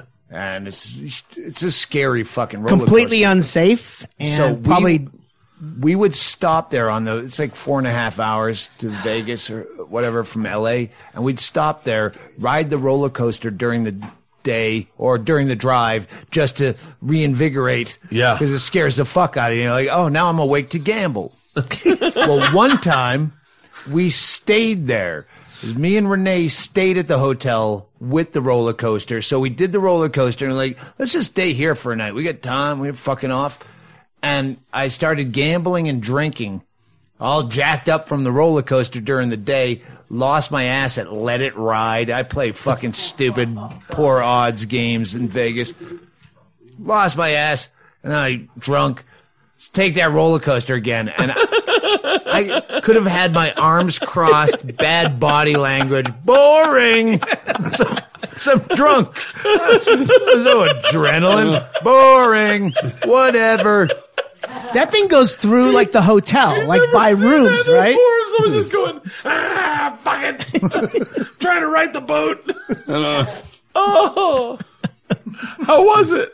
The first time was great. Scared the shit out of me. Oh, Second time, I'm just doing math. How much can I get out of the ATM before midnight and then after midnight? I'm gonna beat that fucking Korean. Fuck her. That dealer with the smug look. oh, So it would have been better if you were up on roulette and then took the roller coaster. Yeah. Best roller coaster ever. No, no, it's, it's drinking is the thing where all of a sudden it's not scary anymore. That's why you get the shit kicked out of you in a bar. I'm not scared of you anymore, Chad Shank. Girl swing. Daytona 2016 spring break. Not helping, Bert. they're having a, and I think it's this fall. They're opening a giant zip line ride uh, right near here, like the largest zip line through the desert. I'm, I'm gonna, I'm It's in gonna, Oracle. I'm gonna throw my money in on Saw this. that, yeah. Zip lines are really cool, uh, and they're really cool. However, the fucking money bet is a rope swing, like full blown legit rope swing. Like, dude, what they do is they they these guys they put these this fucking fulcrum, I guess, is what it is, from like mountain to mountain, and they just run it across. Ropes tied into the center, and then they drape this rope from you to this one of the mountains. You just jump off a mountain and you free fall 450 feet, and it catches you at the last 10 feet, just and you swing out. It's like a bungee jump without the Yeah, that spring. doesn't seem fun. If you go back, if Chad, you- I promise you, Chad, I promise you, if you if you go back uh, four Bert Kreischer podcast with me, you'll uh, remember when he uh, talked about uh, skywriting. Four podcasts. Four breaks. Four How many breaks. podcasts have we done already? I, still hope this never ends. I'm still having a great I don't want it to go anywhere. I don't. I, I want it to fall asleep on air. It stops you 10 feet from the ground eventually after they worked out the kinks. Don't be the first guy in line. Don't Yeah. sleep out for tickets like Star Wars. let, him, let him work out the knots. Is Bert- that what? The lavender pit in Bisbee. Dude, that's where you do a fucking. That's 900 feet from where we were standing to the bottom to that fucking We've jacked up city council as often as we can to do something with that pit. Like you could Oh, make get the me in on that. I got the company. I got the company. Tell them. They- just I tell the them. Company. We want no credit. Just I got the company in South in uh, South South Africa. It's a company called uh, I forget the fucking name. They do it at Moses Mabhida Stadium, and they. I told them I said this is one of the greatest thrills I've ever had in my life. I want to do it in the states, and they were like, "We don't know anyone in the U.S. Can you get us hooked up?" So they literally, I was like, "Yeah, sure. You know, I'm drunk. Whatever. Yeah, yeah, yeah, yeah." Get back. They email me, and then I just send it to my managers and agents. I'm like, "Can we get this happening?" And they're like, "What the fuck do you want us to do with this? Like, we don't know anyone that owns a stadium."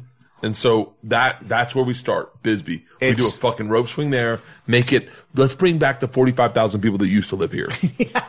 no. the fucking We got to swing. move. The problem with Bisbee is a lot of people don't want business in here or commerce because they Yeah. busk in the, so I'm, I'm just using you as an example, but there's a lot of people that sing gentrify, anti-gentrification songs on their mandolin fucking ukuleles and, uh, and they don't want work here. They don't want this to be known, which I understand. This is such a great city. I want I want uh, I want carriage rides through the center of town. In, in the in the spring, it's actually fucking beautiful here. There's greenery and flowers and everything. In addition to just being a cool. He did ask, "Does this ever get green?" Yeah. As we're driving here, I go, "It actually, it's Monsoon just season, starting." It goes from death to jungle. Yeah. Yeah, And so then we- that was- everyone's trying to get the one guy that landscapes because no one works here. That was the, that was the cliff he tried to jump off of. I remember listening Oh, to I, that I, I no, the uh, Castle Rock. Yeah. I purposely drove him by the So inn at. Castle Rock because I go, you got to see that. He was he was vlogging at the time, and I go, no, this is it. And then Doug, you know what I was thinking about? Do you remember the Tempe Improv? Do you remember that hill that had Arizona written on Oh, it? yeah, yeah. That's what I thought it looked like. Yeah, I thought it looked like that. Yeah, And I was- Scottsdale. yeah, Scottsdale. And I was like, oh, wow, that's huge. And then to realize it's just like a 90 foot drop. It would definitely kill Well, you. It yeah. would definitely kill you, but well, if you had the balls Maybe. to jump off, it would, it would definitely hurt, right? Cause you problems. You'd blow out your heels. Yeah. I will be walking around in the ground. There's, uh, Let's talk about your book.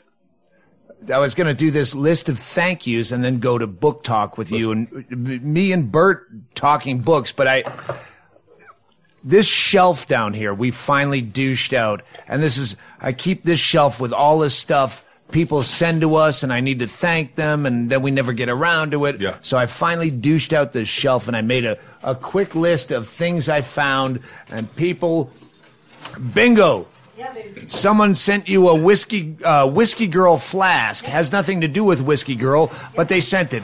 It's in your box of to go things to go to your outhouse with your fucking guy. and the owls. Uh, Angie C from Dayton sent me pop off vodka playing cards. Really? I don't know where you found those, but that was cool as shit. Thomas Walco, uh, there was forty bucks sitting up. Actually, I, I owe you half of that. I paid Kenny for a bet. Wait, what happened? Uh, yeah, anyway, I owe you 20. Uh, Thomas Walco sent a six page letter to both addresses. Somehow he had the hazard address too. 40 bucks in each one, so I guess I owe you 40. There's no hazard address, by the way. It just went on and on. I, I, try, I, skim, I skimmed through it, Thomas. Uh, It was mostly about my act. I didn't want to hear about it.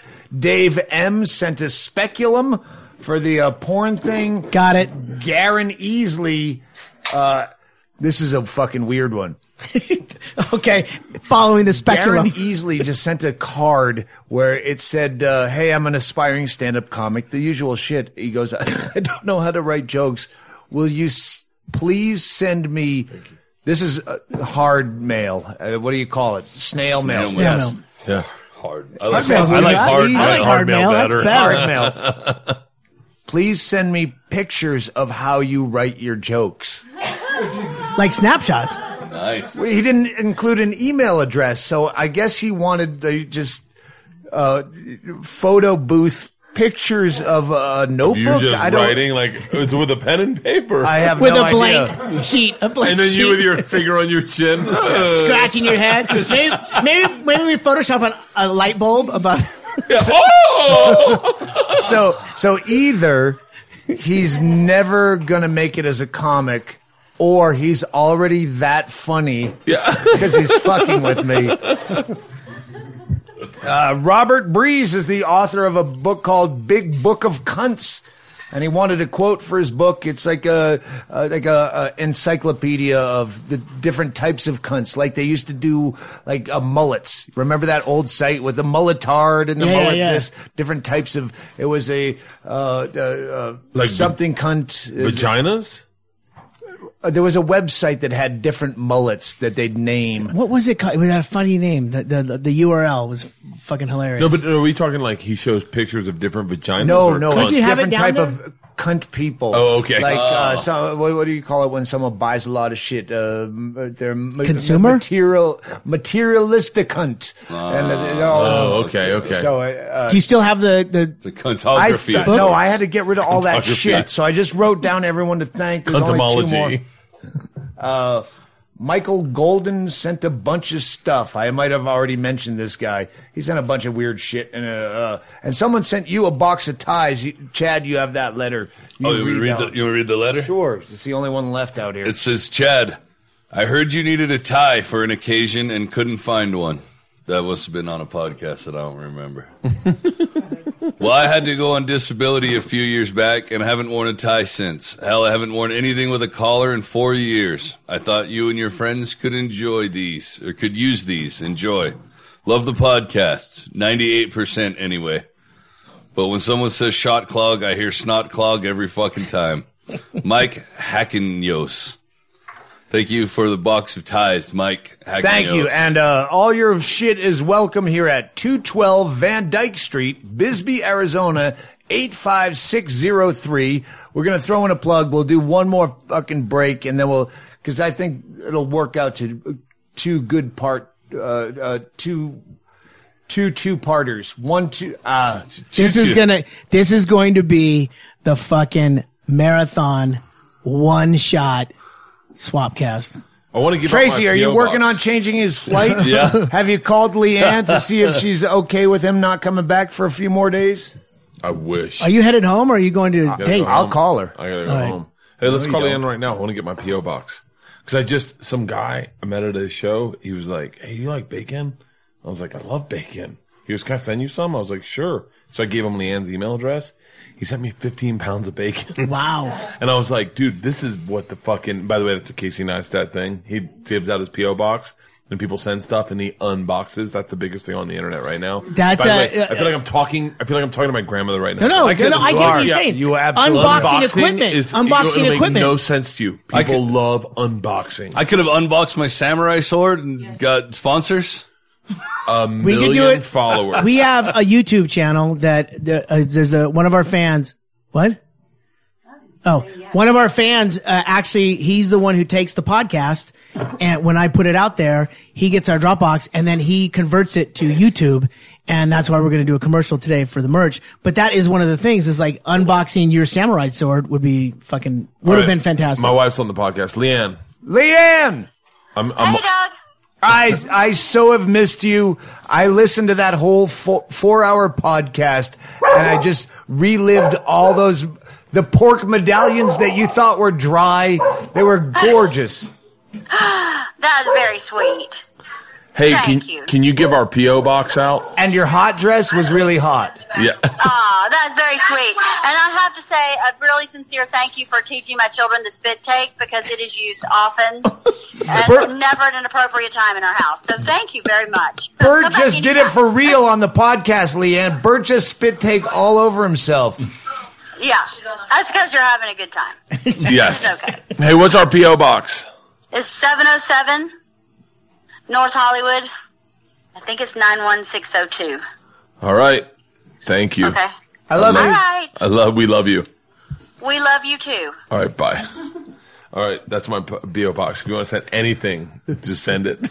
I got this fucking 15 pounds of bacon, and I was like, I was, I got so excited. I and need they to sent, this and they sent a salted ham, like a salted ham oh. leg, where they salted it and then wrapped it in like paper or something, and it wasn't refrigerated.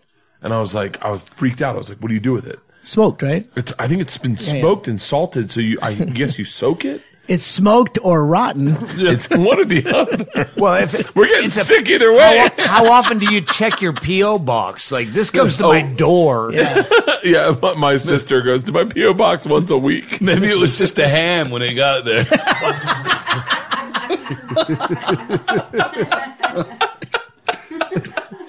I guess it's warm. I guess we keep it warm. That's odd. It's sweating. Is that good? Be sure to wrap it in a blanket from the PO box home. It's not refrigerated. We need to refrigerate it. I guess not.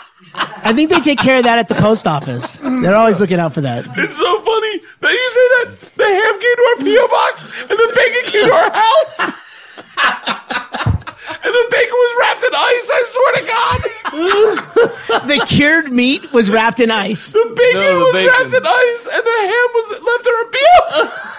So I'm saying, I bacon is my- cured. I have it in my man cave. I swear to God, I have it in my man cave. I was like, I guess you don't need to refrigerate it. Sitting, sitting in the PO box is part of the cure. Oh my God. Oh my God. Everyone says, uh, "Are you worried about creepy people showing up when you give out your address?" Well, for every creepy person who's showed up, some mail shows up that's really fucking cool, at least twenty fold. So uh, yeah, Yeah. we'll deal with the creepers. Chad, Chad's always good at the door, Just the just the Bibles that have shown up over the last year. and I have not played a show in 18 months. I still can't so believe that. people send stolen Bibles from hotels to me that we're going to resell for 50 bucks. That's what I said. Bert looked confused when he said Bibles. You know about the Bibles, uh, well, right? yeah, All yeah, right, yeah, yeah, yeah. Yeah, you don't think I've, I've, I've had a. He knows way more about our podcast. He knew than who we I do. was. That's Certainly more than you two, that's for sure. I know a lot. I, I feel like I feel like uh yeah. I feel like I'm very comfortable right now. I'm fucking hammered. Hey, since let's it- blow. Let's blow. Yeah. Uh, Hey, hey, hold on a second, hold on a second. Uh, Since you, it- I want to uh, plug your show. what what what show are you show? doing right now on Travel Channel? Travel Channel. Oh, it's not coming up for a while. All right. But do you do you have anything to plug? Uh, Bird I, the oh, uh, uh, come out to my taping for my ha- my hour special on Showtime, April first at the Irvine Improv. yeah.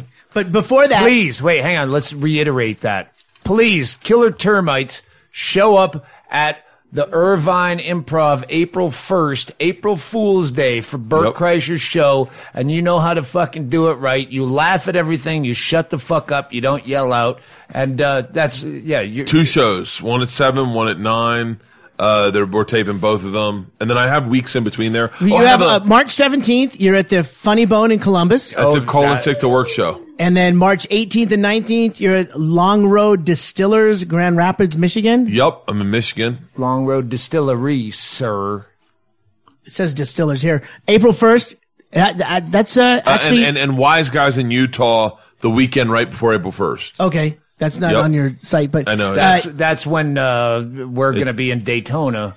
He'll be at uh, Wise Guys. Keith Yes. Stubbs, old friend, is a. I I hope he's still a great guy, but he was when I was a young kid. He books great guys. That's all I can know. Is that like it's Rogan, fucking Segura. All all my friends work there. So I, Yeah. so when I got the offer, I was like, oh, thank God.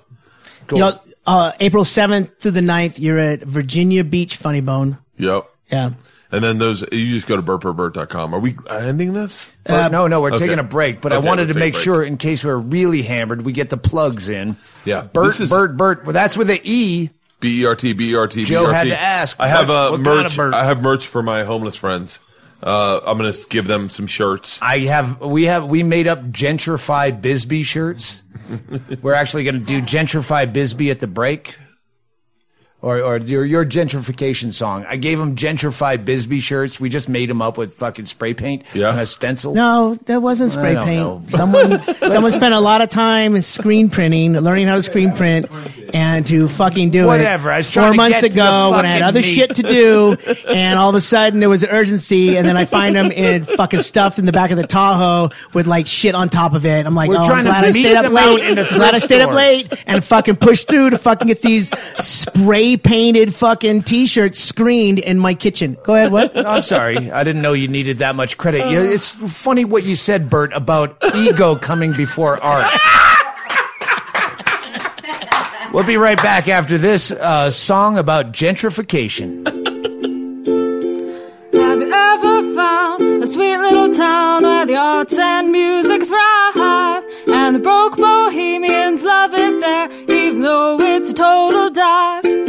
But when rich whitey sets aside, he sees it could be something more. He moves in and prices rise. He opens up an olive oil store.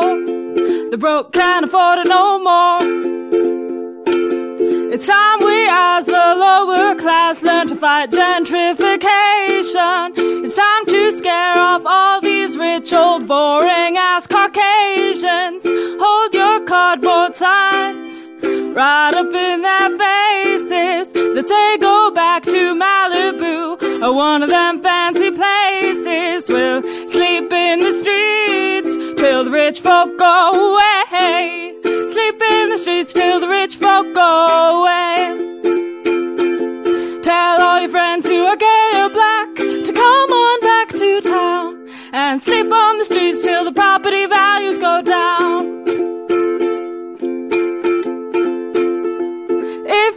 Got a cardboard, if you've got a vehicle, ask the rich man to fill your gas can. Make sure that he sees you when you rifle through a trash can.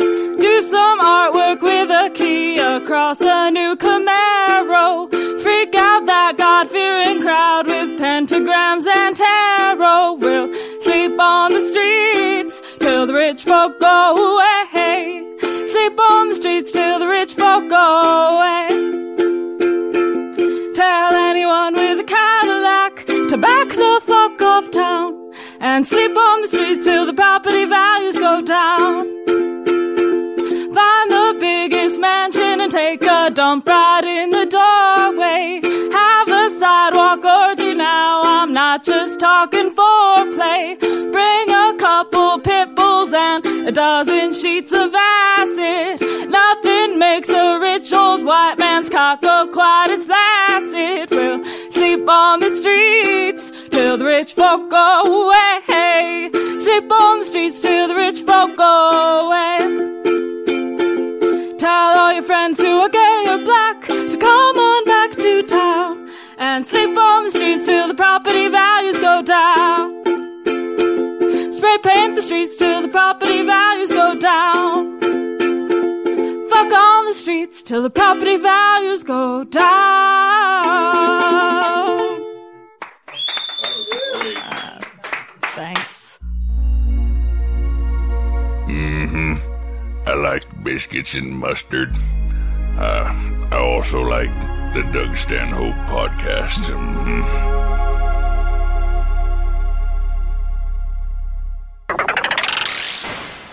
Bert, you need a drink? You good? I am full. All right. What? I am full. I can't. I can't figure out where I am on this Whatever, okay. drunk list. What do you mean? You're done. No, no, no. If I can't figure out where I am on the in the like if I'm the drunkest or the least drunk. Oh, Tracy what's knows. the? w- we should reveal. What is our? Uh, when? When's the big reveal? Fairly neck and neck. All right, we uh, we've been doing the uh, the Tracy, our bartender, has been uh, giving us uh, breathalyzer test between each break, uh, and right now, who's uh, who's on the scoreboard leader? Actually, Doug, you're the scoreboard leader with 137. Home rule. Always nice. Uh, Bert's second with 126. Nice. Hey, there we go. You had a break there between the plane. Chad's third with 106. And Chaille's in dead last, uh, .082. What is going on? Wait, That's who's good, Chaille? Chaille's Chaille working. here? Chaille might have to drive you back to the airport because if this night goes as planned, I will be too drunk to drive still in the morning. I Oh. woke up for one of the days shooting the pilot at more than twice the legal level after seven hours of sleep. Those would be perfect to wake up with for me, and then my wife just I just could blow a one point eight and go, honey, I'm going right back to bed. I know I'm in no place to take kids. to Clearly, you can see. Clearly. Yeah. What do you suggest I should do? Listen, we're in this together. Should I practice my unicycle now? Now? Legally and morally, you should take the kids to school. I I'm a I'm I'm a hazard right now. I'm getting in the closet having some cave time.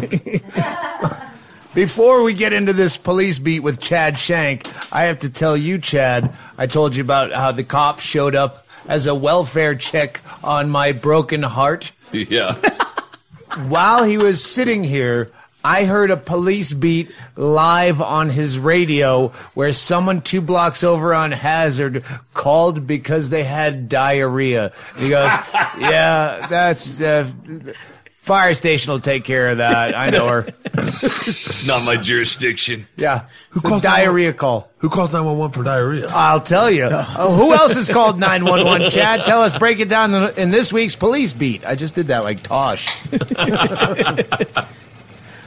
A wire fell on someone's patio roof on Lowell Avenue. Fortunately, it was for cable, not electrical. I'm telling you, you want to buy a house here, you have to know the dangers. I need This that shit kind of- happens every day. What else happened, Chad? A tall, thin male with a beard, multiple black jackets, and shorts over his sweatpants was smoking marijuana in a parking lot on Arizona Street. Paul F. Tompkins. I, I thought I thought it was Castle Rock Kenny for sure. That sounds like my A, mailman. a tall, thin male with a beard, multiple black jackets, and shorts over his sweatpants. That is Castle Rock. You know, you know the guy. It's a guy named Leif. This guy named Uh, chime in, chime in. We No names. finally. for We, we've always time- wanted inside information on the police. We're gonna solve this crime. Hold on, guys. This is like Matlock. Actually, they solved two. There was the people that were uh, this. We oh yeah, we we didn't say this on the podcast, but the one you read where s- some buskers were thrown out of uh, the Bisbee Coffee Company, and two days later, there's in the police beat. I remember this. Smeared I remember this. I'm a listener. Torn up, torn up newspapers and uh, Smeared what- cookies. Smeared.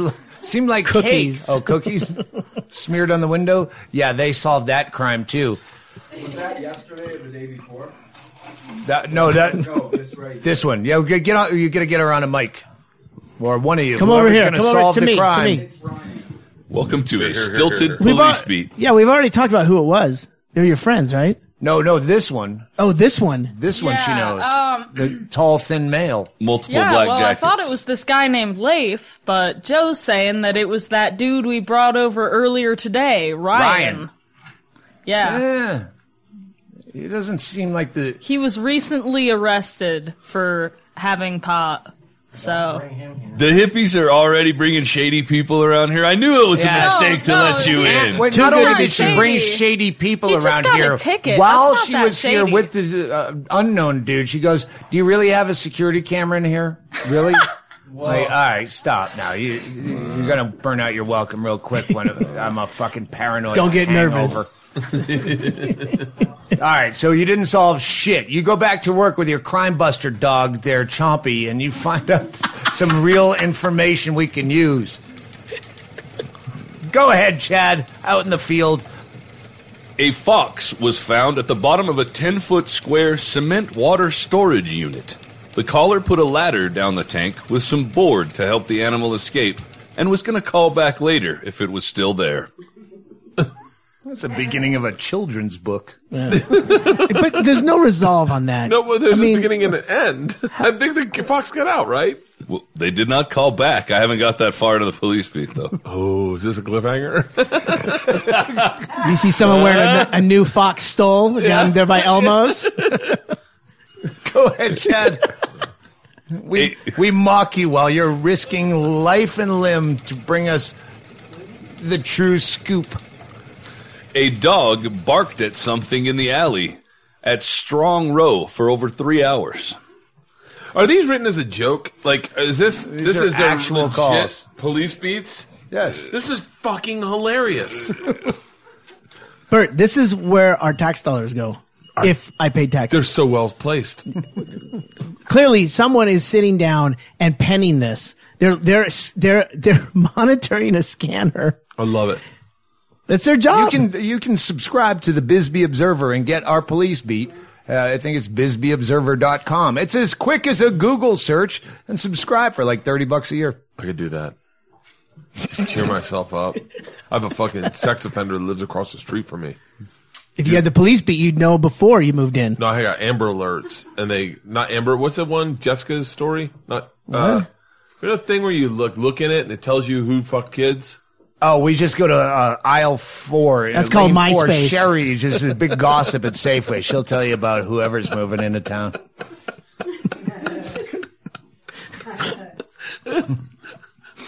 You going, Chad. I have, I have to wait for prompting and then I can pause. Oh. A caller named names of people going around stealing from residences in the Bisbee area, but did not have any proof and wish to remain anonymous. That's not news. That's gossip, right? That's gossip. That's fucking teetotalers. That's fucking libel. what the fuck? we should call in to whoever you call I in. can make the news tomorrow by just going. I think people are stealing stuff. I don't want to say anything. Click. I said too much already. I've had too much already. They're here. oh. The call's coming from inside the house. You must get out of that house. I, my only wish is that Hennigan was here in his Nanny McPhee voice. the fucking that sounds great, booze. Ooh, you've been good, kids. oh, shit. Be professional, Chad. I'm sorry. Uh, an, um, an, I taught your kids spit takes last time we did a podcast. oh, You Oh, fu- you fucked up his table with mustard. He's gonna fuck it I up with have vodka soda. booze everywhere. That's all That- right. It's got to come out of my blood The alcohol dog, level. the dogs will get that. I just made Bert Kreischer cough booze out his nose. I'm gonna put that on my new resume. Oh. Police beat and uh, An individual that rented storage. Oh, oh, oh! It's sharpied out. Let me cut. Uh, Start again. An individual that rented a storage unit on Brewery Avenue decided to move in himself. He used the electricity for his heater and for his computer. I don't. That's when I don't even understand. Like, who called that in? Did he just call in? Hey, just letting you know what I'm up to. Moved into my storage unit. It Or, doesn't. or somebody that's really jealous. Who's the complainant? Where's the homeless people? Is there a homeless person that recently moved into a storage unit that everybody's jealous You mean of? is there Their is there cave someone is who way rec- better. Did someone recently upgrade that you know? Hey, I find this coincidental that uh, Maggie and Joe are now on Twitter, and uh, this person is uh, stealing computer access from the homeless uh, storage unit. It might be you guys. Yeah. I, uh, do you remember your Twitter handles? It's at No, it's Cave Maggie. at Cave Maggie with two G's and an H. G G H I E. And Because Cave Maggie was already taken. Seriously? Yeah. Well, she That's does so spell her funny. name with an H, but Danny Bonaduce's email is, uh, I'm not going to give it all out, but it's Bonaduce1 at something. And I go, Bonaduce was already taken? Like, it's so odd that, like, Bonaduce, what a weird name to be taken. someone got Doug Stanhope on Skype. I had to go with a fucking number, and then I had to Someone get rid got- of Skype. 'cause Some cocksucker. I couldn't get it off my computer. I s- fucking got rid of that computer because some cocksucker kept do do do boo boo boo boo boo on my fucking Skype, and I don't even know how to turn it off. Doug thought he had to get rid of his computer rather than changing his username or blocking. Well, no, uh, there's someone. Anyway, back to Chad. Chad's out there dodging bullets in a blue UN s- s- style helmet. A deputy's presence was requested ahead of a board meeting in Bisbee that was expected to get out of hand. That that I don't even, I didn't even listen to that one. that came Board out. meeting? Someone requested cops ahead of time. Oh, the board meeting. I figure Stanhope might have been at the board meeting. Well, this know. just came up actually, where uh, uh, old hidden camera bit when uh, that hidden camera show I did in the late '90s. One of the gags we tried to play. Oh, I was telling the cop this. is going into police stations and trying to pay bail ahead of the f- crime. Just going into the police station. Hey, listen, I, I want to pay bail now because I've had a bad week. And I'm, I I know how I get when I'm drinking. So like what, like drunk and disorderly because I don't want to be out of money and shit faced later. Yeah. And it was funny, but n- they would never sign a release because they're in uniform and they're cocksuckers. Anyway, in, in Elfrida, a neighbor shined a bright floodlight into the caller's eyes as he was driving home. This was the second time that this has happened. repeat offender. This is horrible. Elfrida's You don't want your kids growing up in this kind of shit. I know you're drinking right now, Bert. I could- and you're thinking about buying a house. That's Not how I such a showed good up idea there. anymore, is it? My kids could, I could love this. Fucking see my kids coming inside with the sweat on their top lip. You know, that little rain sweat on their Pu- top lip. pupils Am I all spitting all small over from this? the bright lights Yeah, shining just in their fucking face. sunburn as fuck. with some Mexican tr- kid trailing them in a diaper. Are there any black people here? One and a half, or ha- actually a half. Three or four? Uh, for the shoot, I had to call one from Tucson. I remember this. Josiah. Yeah, Yep. Josiah, because Bruce was Uh, our go-to I guy saw across him on the street. Twitter. Uh, I I last podcast. I listened to part two of the Wrap party. How did that go? Uh, I don't remember it. It was good. It was good. I have notes. All right, good. what else you got, Chad? A man with a backhoe was digging holes in the caller's street to fill holes in his own street in Hereford. That's fucking beautiful. Is that how it works? I think that actually might have happened. To repair your street, you have to destroy another street. Road cannibalization is a real thing. That is literally yin and yang. Yeah. It's the attitude of people here. Fuck it, it's not Borrowing my from street. Peter to pay Paul. Shut it. I'll, I'll shine my brights on you. As long as I'm Paul, I'm okay with it.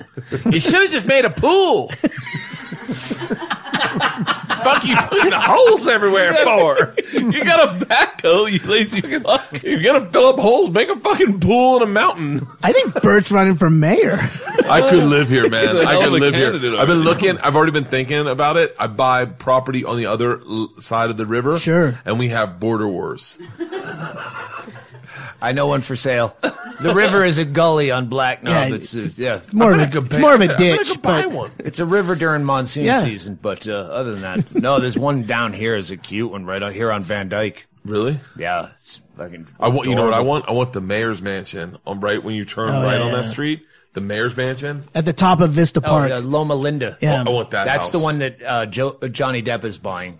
According to There's an offer in. We can't say who's doing. I don't know who this If Johnny, Johnny, Depp Depp's is. buying it, I'm buying the one right next to it. Then They- th- th- that's been a rumor since I've been connected with Johnny Depp. He's buying that now. Bingo and I are buying the Shady Dell. Since Bingo and I broke up, God knows what the rumors are.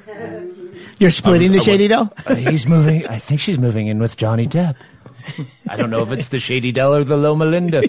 Oh, uh, oh yeah, I, I definitely could buy a house down here, and this would be and just rent it out to my fans on a VRBO. What is it? VRBO. VRBO. VRBO, and just be like, "Hey guys, want to go watch the Stanhope podcast? Stay at my house. I got keys to Stanhope's place. I can get you in. Enter through Chaille's backyard. Hey, shut up, 100 yards away. yeah, no one knows the secret entrance. Are we done with the police beat? No, no, no. Yeah, we're never. not. We have one more story. A wolf hybrid dog with lupus needed to be put to sleep in Bisbee. That's sad. That's out of all the ones I've heard. That's one. Hold that on a leaves mark. second. Have you ever tried to walk a dog by a yard that has a, a wolf hybrid in it? First of all, that's how Whiskey Girl died was lupus. Yeah. So there's a cliffhanger police beat For real? when that dog when that dog that had to be put down for lupus when that dog's partner finds out and kills himself. so, Did you maybe ever? I'm going too far back. That would be That is the a wolf lot part. of level, That's a lot of levels. Oh, Did you the ever wolf hybrid. see uh, the comedian with Jerry Seinfeld where they had Orny Adams in it? Yeah. Yes, I, di- I never finished it, but I There's a beautiful moment where he does Letterman, and Orny's joke was, um, I, you know, I, was, I'm not, I can't do an Orny impression, but it would be better if I could. I was on the no one knows him, so No, just yeah. they do any impression. Ah, I'm I was- Orny Adams. He killed that Orny Adams. I was on the bus. That's a good Orny Adams. He sounds like April Macie almost. Wow. I was on the bus, and I saw one in four people on this bus have lupus. I have lupus. Like that was the joke. Uh, by the way, I'm ruining Orny's joke, and I like Orny. But the point was, Letterman's people said, "We love the joke. We just want you to change it from lupus to something else." But lupus was the point of the joke. The- Yes. The, jo- the funny word lupus is funny, Yeah, although it's a horrible disease. it's very funny, and he was like lupus, lupus, and then he uh, in the, in the whole thing, he's like he's going eczema. like he's trying to change it to different diseases. You watch him like try to reshape the joke into like eczema, plaque psoriasis. Like it's just it it and it it didn't do well. now I'm getting drunk. Now I remember. now pizza. I feel like All right, yeah. well, let's pause for pizza, and then I'll do some thank yous while we're pausing and eating pizza. Please hold.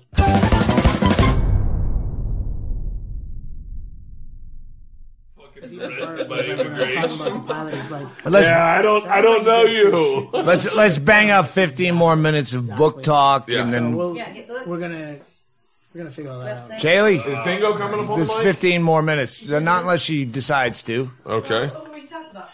Us. We got Bert's You? dates in. Here, let me Things? eh, real quick. Let me just do Doug's dates. All right, I'm done. What? I have Please no buy material. t-shirts. Bert, I, I I burned everything. We did two specials. One in here just of old shit that I really want to have recorded, but got cut out of old DVDs. Yeah. So just to, as a test run, and that's the Pop Off Vodka presents an evening with Doug Stanhope. But then the real one we did there, I have no material left. So I can't go back on the road. Uh, well, I can use this. You know, you have that breathing place between when you tape a DVD and when it goes out to develop new shit. I have no new shit other than, you know, current What you- things. that's are all I'm thinking bingo. about is all the shit that's going on in your life. This is probably the most hot topic podcast going on. There's no podcast that is got more. Like I said, I it's so complicated. Like it's so like a- as a fan of the podcast, I literally like I don't know. I got a million questions. Bingo, you want to come up here? like I fucking whoa. Do you want a drink? sure you have. I haven't been drinking. She can't drink because she's going to go back to that fucking other dude's house. She's going to drive. no, I was thinking about staying here tonight. Well, now because we made it so much fun, or Actually, I'm should I sorry. say Bert Kreischer made it so I'm much sorry. I'm here We're, because of you. Sir. we don't have any Are you vacancy. serious? Oh fuck yeah! Oh. Fuck yeah! There's no room tonight, so I was- I we was can har- put you up at the Grand, maybe. I was I was heartbroken. I was heartbroken when I heard that podcast. I gotta be honest with you. I gotta be dead honest with you. Yeah, because you guys go together like peanut butter and jelly. Like you guys are the like like I said, you got you're the thumbprint on this place. Well, we we uh, we talked the other day, and and me and Sam have decided Doug and Bingo is not gonna it's not gonna die. Yeah. I like that. yeah. The brand is important. The brain. She's just going to live with another dude in an outhouse. And I'm like, you know what? We've had so much going on between the 12 day Super Bowl party leading into, you know, f- five days of filming a pilot. Like, it's always constant chaos. And yeah, when that goes away, uh, this is not going to be as easy as I make it sound on the podcast. And yes, Doug and Bingo will never die, but at some point when you're living with some other dude in a fucking outhouse, I'll probably get squirrely. I, I've I thought about you as we drove past where you're now living, and Chaille's air conditioning's barely working, and I was like, "Wow, what that what's that afternoon like? It's got to be fucking warm, right?" It's it's all right out there now. I mean, the cold was worse because there's a wood stove there, and Oh, yeah. so when it was really cold, you wake up in the middle of the night, you have to stock the fire, and I don't. I don't like. I hate. To, okay, for ahead. real, earmark this. But like Chaille was saying that, like you're that, like he was like, ah, fuck. For real, earmark this because it might be uncomfortable just in the room. No, no, But, like, uncomfortable is Yeah. good. But like, no, one of the things that he was saying is that whatever's going on, that you're very happy, that you're figuring things out with you, and I that one of the things that really bums me out about you is what Creatively, creatively. Yes, yes, yes, yes. That's what I meant to say. Yeah. Um, but one of the things that always bums me out is like, like one of my favorite episodes of this podcast ever, ever, ever is when Doug went to your house.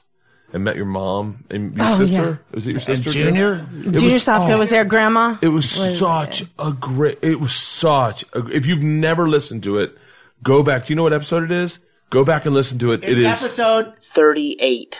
it is one of the coolest insights to you because I always I always feel like my youngest daughter Ila's a lot like you. Very different, beats the mar- but you know, uh, complicated, very complicated child. But uh, but that was one of my favorite fucking episodes. And then I told you I went to bed one night and I was like, oh, just listen to this. Doug and Bingo break up. This is got to be a hilarious one. Fuck. I'm like sitting up in bed and my wife's like, what's going on? I was like, I can't talk right now. I'm getting up and going to the man cave. but I liked it. I liked it. One of the things that, and this all is just Chaille telling me in the in the car is that uh, Doug is a very complicated person, as are you. And he said one of the cool things that you seem to be very happy creatively, and Doug is happy that you're that happy creatively. And I was like, that's fucking awesome. That's a fair Well, she, assessment. she has never been on stage, and she got up on that stage the other night and played seven different songs. Yeah. she would never go on stage. Like, uh, if that's what you're doing. It's worth it. Yeah, it's and that you know this is I think everyone's in this in this house is everything's loaded. We're all loaded, meaning like uh, I'm broken. You know. Yeah. Yeah, and so, but I, I don't know. I don't know. Fucking just brought this into a sad cast. No, No, no, no, no, no. No, it's all real. That's what's great about the fucking sad cast. is It's all real. Dude, uh, when you said when you said Fuck shot clog. Let's go with sad, Sad cast. cast. a That's sad good. cast, When, when I when I did uh, your podcast a couple years ago, I, I was really new at this. I still feel like I am because I, I still don't put effort into it. But I was saying, you know, I we had some ideas. We were going to go with the the Blotto biography podcast. We had the nebulous few first shows. But I I said to you on that that I want to keep this dark thing we got going here. like I like you know, making light out of darkness and you all have that no idea. shit. You have no idea. For a listener, there's a moment where in the Doug and Bingo breakup where Bingo says, um, "No, do you want to be real about this? Do you want to be real about this?" I know you guys edited right after that, but what was real about that? As a listener, I literally was like. Uh, I'm not going anywhere for fucking ten minutes. And then- and- but but the thing is, I don't I don't do that on my podcast. I definitely don't. I don't share too much reality on my podcast of my life. I, too much, I don't think, but I'm, I'm I'm scared of it. That's the thing I love about this fucking podcast. It's like, uh, what, what was the one you did when you woke up this morning for the the post party one? I was like, that's what Doug sounds like in the morning. This this like, like Margot. to be fair, Doug, I, yeah, you your voice in the morning is exactly like what he just did, but you were like answering, like you were mid sentence answering a question I think Hennigan had, and it sounded horrible. And I go, Doug would love that this goes in the podcast because it is worse because then you're looking at you and hearing the voice and you feel sad. It's like this. He should be in bed. No, but I, I wish there was more people that got this part of the business or this part of the entertainment business where they go, "Hey, no, I just put you, I put myself out there. I hope you connect with it." It's one of the things that you know. It's like one of the things I love about Bingo is that uh, when we're all having dinner with my kids, and LeeAnn goes, "So where's your girlfriend?" And Doug's like, "Oh, she had edible marijuana last night. She's trying to figure out life, piece it together." We almost had a Baker actor. Like That was after Marilyn Manson. Yeah, that Manson. was Yeah, yeah, after yeah. Manson. It wasn't edibles. It was uh, Yeah. yeah. it was- but my wife was like, "Okay," like, but that, like, but that, I don't know. I don't know what That I'm was trying for to fucking real, say. by the way. Yeah. we dealt with that when he came back from the fun he oh, had the with you. Airbnb Oh. guy shows up to like fix something. I didn't think he was real, so I wouldn't respond to him. and he, I wouldn't respond we to him. we had an Airbnb after this fucking night of just every rock and roll thing you would expect at hanging out at Marilyn Manson's house with Yeah. just him and his girlfriend. like just every everything that you would imagine that w- it was. Happened. Yes. uh, and so I had like three hours to sleep before I woke up and did Bill Burr's podcast, then got an Uber over to you Oh, in the in the valley uh, to do your podcast. And she, in that three hours I was sleeping, she was gacked out, like out of her, off her meds, kind of. And the guy that runs the air, owns the house, the landlord of the Airbnb, shows up and walks in because he had to fix something or change. I Yeah. don't know, but she wouldn't respond to him because she thought he was imaginary. I thought it was edible marijuana. That's so funny. It's such a better story when it's coke. I was like, wow. Usually you go to sleep. I love that he G-rated the story for your family. Yeah. oh, I'm just. I'm happy you're happy. I'm happy that you're creatively happy. I obviously I want you back here. That's for me, but I want you to be happy. I am gonna be here. I am gonna be here. Yeah. It works out. It works out. It'll work out. We yeah. try to. We're diplomats. We are indeed diplomats. Was there anything I can send to the cabin? Like any? There's no accoutrements? address. He's off grid. There's no It address. won't get While you're at it, send some merch to the cave for, for homeless Joe and Maggie. I'll tell you what. You know what? Send everything you want to two one two Van Dyke, Bisbee, Arizona. Address it to the outhouse boy. I'm gonna send a Keurig. Stand out. We're having a hard time making hot water, but we got a coffee maker with pods. Oh, if we only had a plug. There's a generator out there. So then let, let me uh, let me. We don't own it, but I hear there's a generator out there in the vicinity. Sounds like electricity. most expensive pot cup of coffee. so so you're uh, so did you have you read Doug's book? Uh, Actually, I was. He's- he's just- read a I lot Was, to I was me. going to use that as a segue, and I forgot. Really? that The the the what do you call it? Forward. No, the the dedication. Yeah. This is to bingo. And I know people are going to read the book and go, "Wow, he probably should have changed that before she fucking dumped him." no, I left it in there on purpose. It said, Yeah. "This is to bingo." You're. I, I I took out retarded. and you put uh, would you Smartest. no By the way, all I'm thinking is slurs in my Yeah, head. potato head, head. I- potato head, I know you're a something like potato head. You'll never be able to read this book, but you were there. I read you most of the good parts. Yeah. Already while I was writing it. Thanks for being there. Yeah. And then something else about mother. Uh, and I, no, I'm not taking that out. Yeah. And I'm not taking Adderall Jack out of the fucking acknowledgments at the end. Who did your uh, the most important part of the book? I think I know this actually. Johnny Depp. Johnny Depp. is the one I had to wait till the last minute where the fucking publisher said, "Listen, uh, if if it doesn't come in, it's a forward, but it's one long run-on sentence." Really? purpose. Yes, that he'd been working on for two months, and he showed me when I was out there in January. He's like, uh, "This is what I got so far. I'm working on it." And the publishers are finally like, "We're going to print. If it's not there by Friday." Really? And so Friday It's afternoon, he got it Really? in it's brilliant So good. So and like, Louis, so good. and Louis, I, I, because there's a few quotes that they're going to use on the back that they just stole from like an interview with Louis about when I was on the show, and the, so it's it's not he didn't give it to me. Yeah, yeah, yeah, yeah. and there's yeah. one a tweet from Sarah Silverman and a Ricky Gervais quote, but Louis is the one I like. All right, this, I, I, I go. I'm not comfortable using this without you saying it's okay to use this because that's from an interview, and then he wrote back with a fucking almost as long as Johnny's. as as good and as different. Really? It's it's stupid. It's like you. the- It's it's good. It's Shut up. yeah. If, if Stanhope shares something with me, that means it's good. Chad is my guy that I Wait, always can you go read to. it yet? No, no, no. Oh my, uh, my those those are really hard to get because you feel embarrassed to no ask you, for. he'll, them. he'll show you off, I- I- off mic. I didn't. I, what- Johnny Depp, I probably passive aggressively asked for, and he goes, absolutely. But it's, you know, I know he doesn't get around to shit like Yeah. me. I say absolutely to a lot of stuff I fuck people over on because I say it. I say it nonstop. I fucking. That's all I say. Absolutely. I, I got uh, Marc Maron was a wrote a really fucking good one, like legit. And then Mick Foley, the wrestler, wrote a good Yeah. one. He was on my podcast. Wait, the, the wrestler or the comic? it was a boat. and then I think that was it. But I, uh, but I, I wanted to talk to you about the marketing of your books. I hated the marketing of my book. I hated it.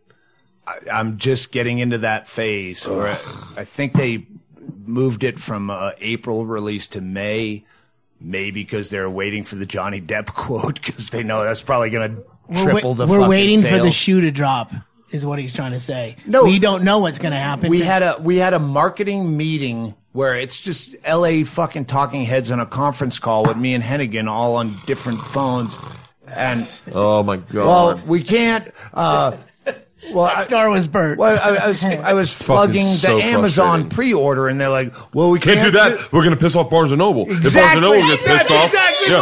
What it. If Barnes and Noble gets pissed off, they won't promote it on their front thing. Can you tweet a link to the Barnes and Noble and the Amazon with the same thing? Hey, Well, give us the off Barnes one. Noble link. Okay, we'll get it to you. Nothing. Yep. Still nothing. Yep. No, they did. Hennigan said he We just don't- got the links today. Dude, I wrote a art. I wrote a. There's a. a I wrote a a, a, par- uh, a chapter in my book about the time I w- worked at Barnes and Noble and got fired for working out in the basement in my underwear, and fucking they wouldn't put it in. They're like, "Well, this will piss off Barnes and Noble," and so we didn't put it in. Oh, fucking oh, the lawyer meetings. The lawyer meetings. Oh, I they had start to off with, change like- every fucking name. Like one, just Oh, That's a good call. That's a good call, by the way. I kept them all in, and then you get a phone call from Jenny Powers going, "Oh, I guess I was a whore in high school." And you're like, "Shit, did I put that in there?" She's like, oh, "Yeah." Oh my god. Tell about the lawyer. Chapter eight or whatever it was. Well, that that was just a funny beat. The first time we did the conference call with the lawyers about, oh, this should be changed. One guy from 1985, a guy that I went to acting class with when I first moved to Hollywood on a you know uh, errant run, Yeah. and then bailed out quickly because I learned about life.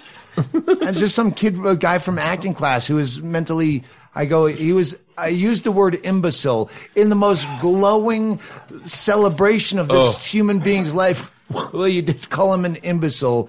His name's. Can you change his name?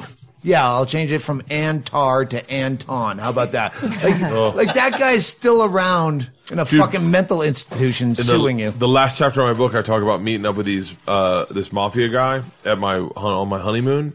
Uh, I can keep his name Oh, in. I love that fucking story. keep his name in. I can keep his wife's name in or his girlfriend's name in. But I in the book I described his tattoos or his t- t- tattoos. Why am I saying that? weird? Tattoos. Tattoos. I described his t- tattoos. Do I have to bleep any of that? Is that a real name? There's no way I'm going to be sober enough Is to that a real you in the name? morning. Tattoos. Earmark. Tattoos. Earmark. Tattoos. Okay. And they The were like, they plane, were like, the plane. You gotta.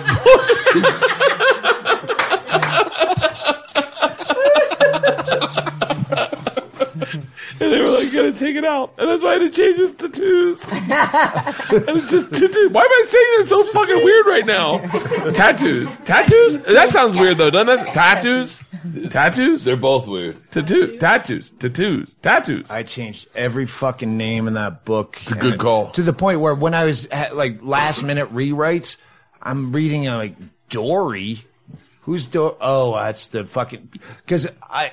I was always on a conference call. Like if I had time to change the name, I would have tried to find some like subtle, like I'm gonna use someone else's name that's that much of a cunt. Yeah. So Stan, that Oh. do you think I'm going to have to change the names in my book?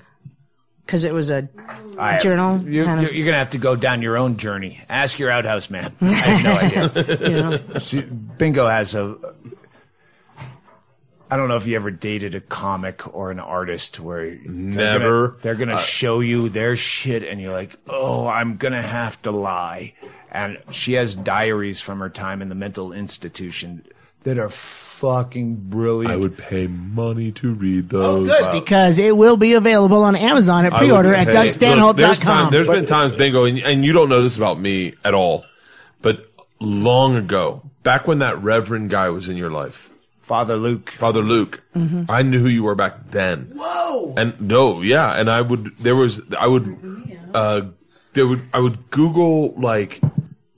I don't, I don't, I don't know. I guess I must have read him from your vlog or your blog that you did. no, no, no, he used to do updates regularly on his website. Yeah, Yeah, and, yeah, and, we- and we- I knew we talked who you about were this back then. heavily on I the mean, I last said podcast. someone. T- yeah, yeah, yeah, yeah. Someone told me the other day they were like, uh, "I've never seen Bingo," and I went, "Are you fucking kidding me?" I go, "You can find pictures of her naked on like I've seen those," and they're like, "Shut up!" And then I showed them, they're like, "Holy shit, she's hot as fuck!" I was like, oh, "I know, legit," but uh, I would definitely pay money to see those, the insights of your mind. It, it's uh, it was, but it's twelve years in the making. She just won't put it out because it, she knows that if she puts that out, then she has nothing or in her head. So I just need a couple more things. Which it- it's been It's done ready. for. Yeah, It's I think you should do Well, it. we have we have the coloring book. It's almost there. so You there's gotta- always you gotta another think project. All the good stuff that does for people that, like, I'm not saying I'm definitely not as far as off as you get. Sometimes mm-hmm. I'm far off. Like, I definitely. I've spiraled. I don't Yeah. know what your spirals look like, but I know what mine look like. And they're usually in a fucking foreign country, sweating in sheets, and I'm fucking calling someone. I'm like gagging in a bathtub, and like, but they are going to help somebody. Trust me when I say that. Trust me when I say that. So Bert, Bert, you talked about like 17 podcasts ago, uh, intrusive thought that, uh, with Maria Bamford. You guys were talking about that intrusive thought. Yeah. intrusive thought, and it's like until you said that, until you said that, I didn't even know what that was, and then you guys explained it, and that is something that I'm aware of now, and and I know people like Super with. Chad, they fucking they dial in to what he's talking about because he- I get him and so Bingo many talk emails about about real just the shit. mental illness. Oh, I got and there's so much information like that healthcare professionals should know because it's the inside of all of the patient's stories. It's not just my story. Well, the problem with healthcare professionals, I'm gonna, I don't know everything, but like I know that when I've shared my issues that I have with people, they just compartmentalize it. It's not like they have issues themselves. but I want is someone with issues themselves. Like one of the big problems I have in life that I can't get rid of, uh, and I and I, I work really hard to is uh, I'll recite a lyric over and over in my head again, like a like a like.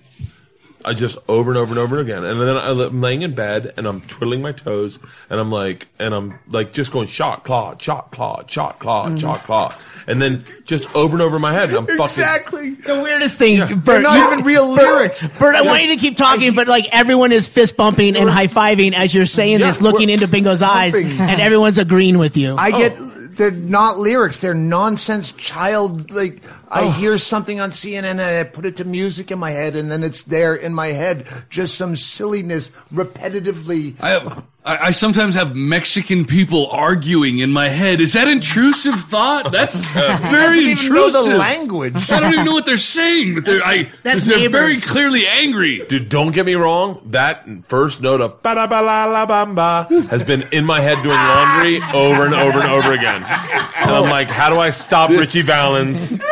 The other day I was over here and I was having a really rough time, and it was because every song from the musical Popeye was stuck in my head. I didn't know I knew all of those songs until they were stuck in my head, and then it was very annoying. So my daughters, my daughters will um uh will do they'll do rhymes that they catch out of a sitcom or like a thing, and I have to tell them I'm like legit like stop it you're you're actually making me crazy. Um, double stack pancakes, double slap flapjacks, and I'll go stop it. No, you know I'm going to be doing that in my head for the rest of the fucking day, and then I'll get nothing creative done because I can't get it out of my fucking head. The problem is these these healthcare professionals don't fucking know how a brain works. I don't think. I think they take some classes and they're like, "We get it. Give them Xanax," you know.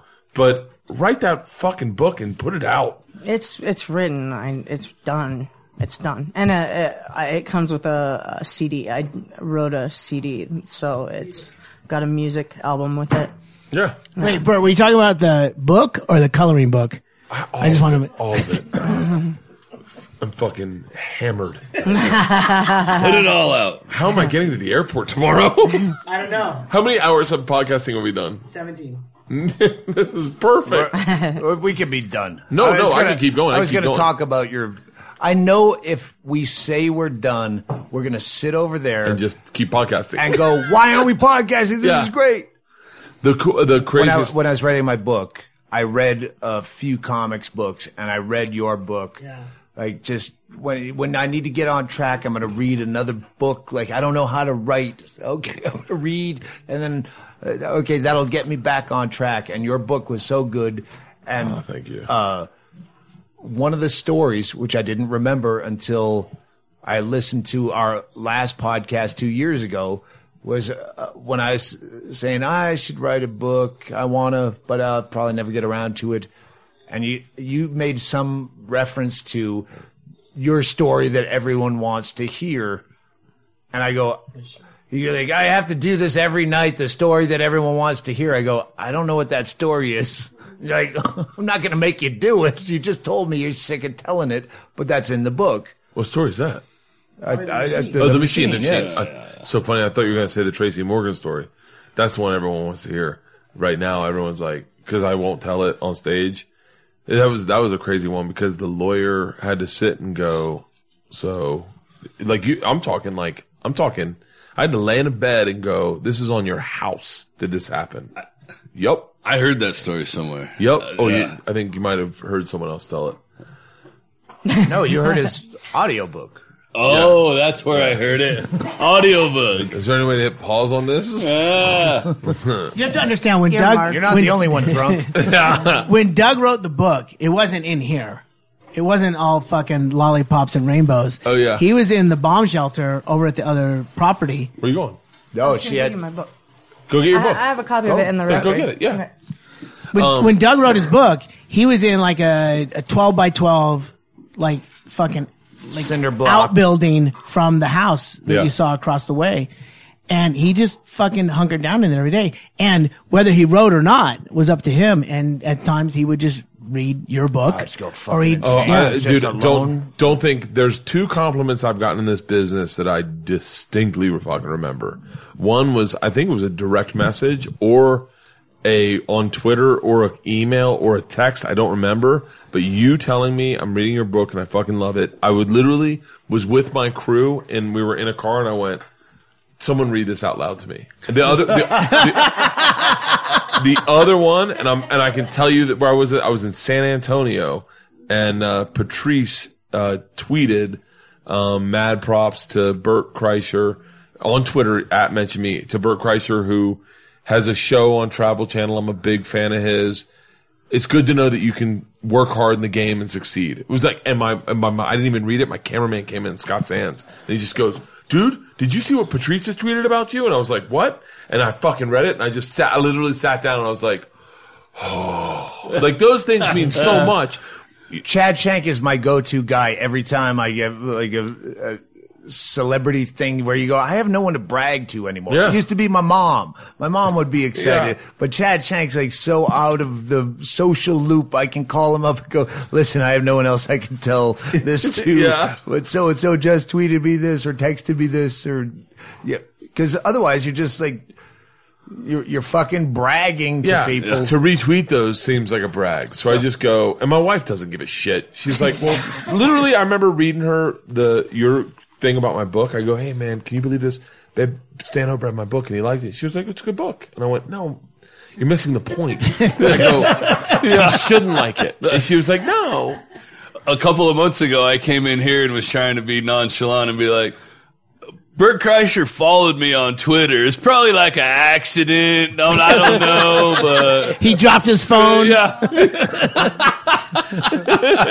Here's 30 ways I why you that. didn't follow him. I tried to tag you in a photo tonight. I, t- I post- posted a picture on uh, Inst- or on Twitter about At us. HD Fatty. I, you know, and I and I I put tag Doug in it, and then I went to tag you, and I couldn't find you, and I was like, "Motherfucker, what's this thing?" So I pulled Doug's tag out of it, and I was like, "Just partying in Bisbee." Uh, no, I- I already what a retweeted gentleman. it. For those who know, what a gentleman. yeah, that that uh the marketing of a book drove me nuts. They wanted to pit me as the Van Wilder guy. how how uh w- worst person you had to call to get permission from a lawyer 'Cause I never, never. You didn't have to call people No. from your past Nope, nope. I did. I literally. Uh, my thing is, you know, with that machine, the machine story I tell about, uh, for those of you who don't know, I got involved with the Russian mafia and robbed a train. That story is so outrageous. That little thing. actually you can tell that because we didn't the last one wasn't a swap cast so Yeah. go ahead fuck it fuck your fans they've heard it You've, ne- you've never heard it? Well, well, I, re- I it's, had in, your audio it's in the book Yeah, I can tell it very quickly, but I'll tell the abridged just because i version. read your Yeah. book and he heard your book doesn't mean my Tell it- listeners know Tell it the way you told your bi- biography earlier, just like in a monotone, really fast. When I was 22, I got involved with the Russian mafia. Here's how it happened. no, I was, uh, I was, I went to school at Florida State. And I was a horrible fucking student. Like, I was there, I was there for all of the 90s. like, I was there, I was there during grunge music was began when I was a freshman and ended before I was even out of there.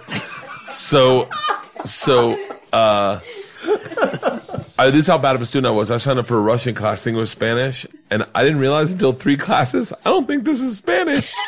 So, Wait, three classes? three classes. But I was. There was a big marijuana ecstasy phase No, of my I life. get FSU, right? yeah, yeah. yeah, FSU, the Diffenball building. Oh, fucking party is fucking school every other year usually. Oh, it was. That's how I got discovered as the number one party animal. Yeah. You got to realize this is my. This is the beginning of me becoming a party animal, in my opinion. If- Please tell the full story. I'm telling the full, sto- full story, but I want to be it to be a conversation. So if you have any questions in the middle of it, Uh, just jump in, ask me anything, and I'll. tell I'll probably what. pipe in. Please, please. I vaguely know the story. So for real? Yes. Where's my cocktail? Right there.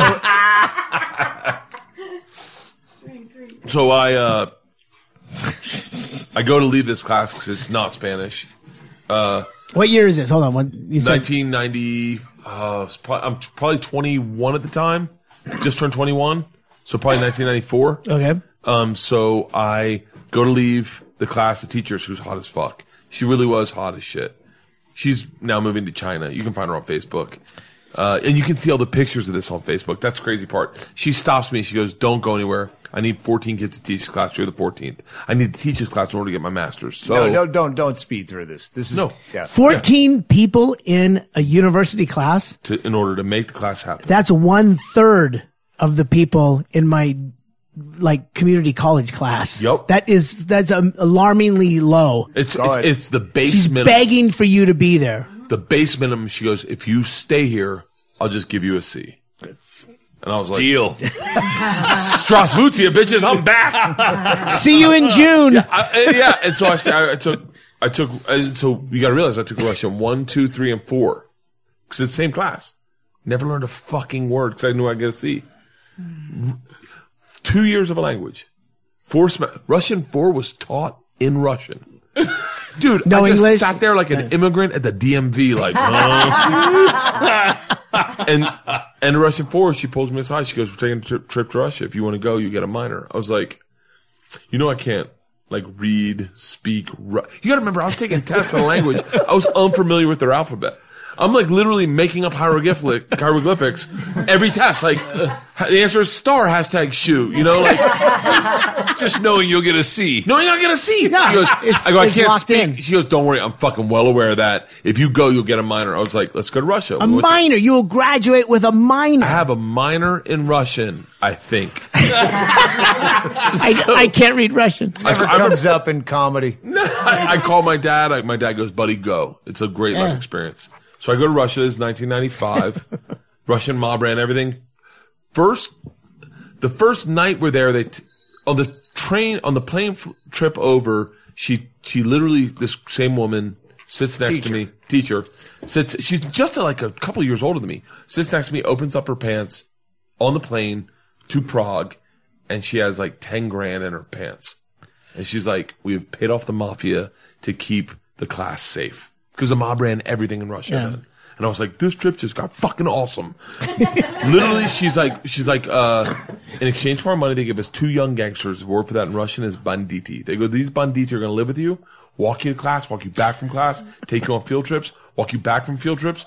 Do not speak to them. They're in the mafia. Do not look at them. Do not engage them. And in my head, I'm like, oh, they're going to be my best fucking friends. First night, I planned a sentence. I was going to say, is a very Здравствуйте, меня зовут Bert. Очень приятно. Я работаю кошка. Which You means coming on to my girl? it's a bad She's accent. seeing someone. It means hello. My name is Bert. Very nice to meet you. I work pussy. You what? Well, I work pussy, kind of. It really means You I work. work pussy? It really means I work with cats. so, so But it's enough to like, I tried, I tried. but I'm wrong. Doesn't matter. No, but to them, they're like, that's cute. Doesn't matter. Second We door opens. We like this opens, guy. Second door opens.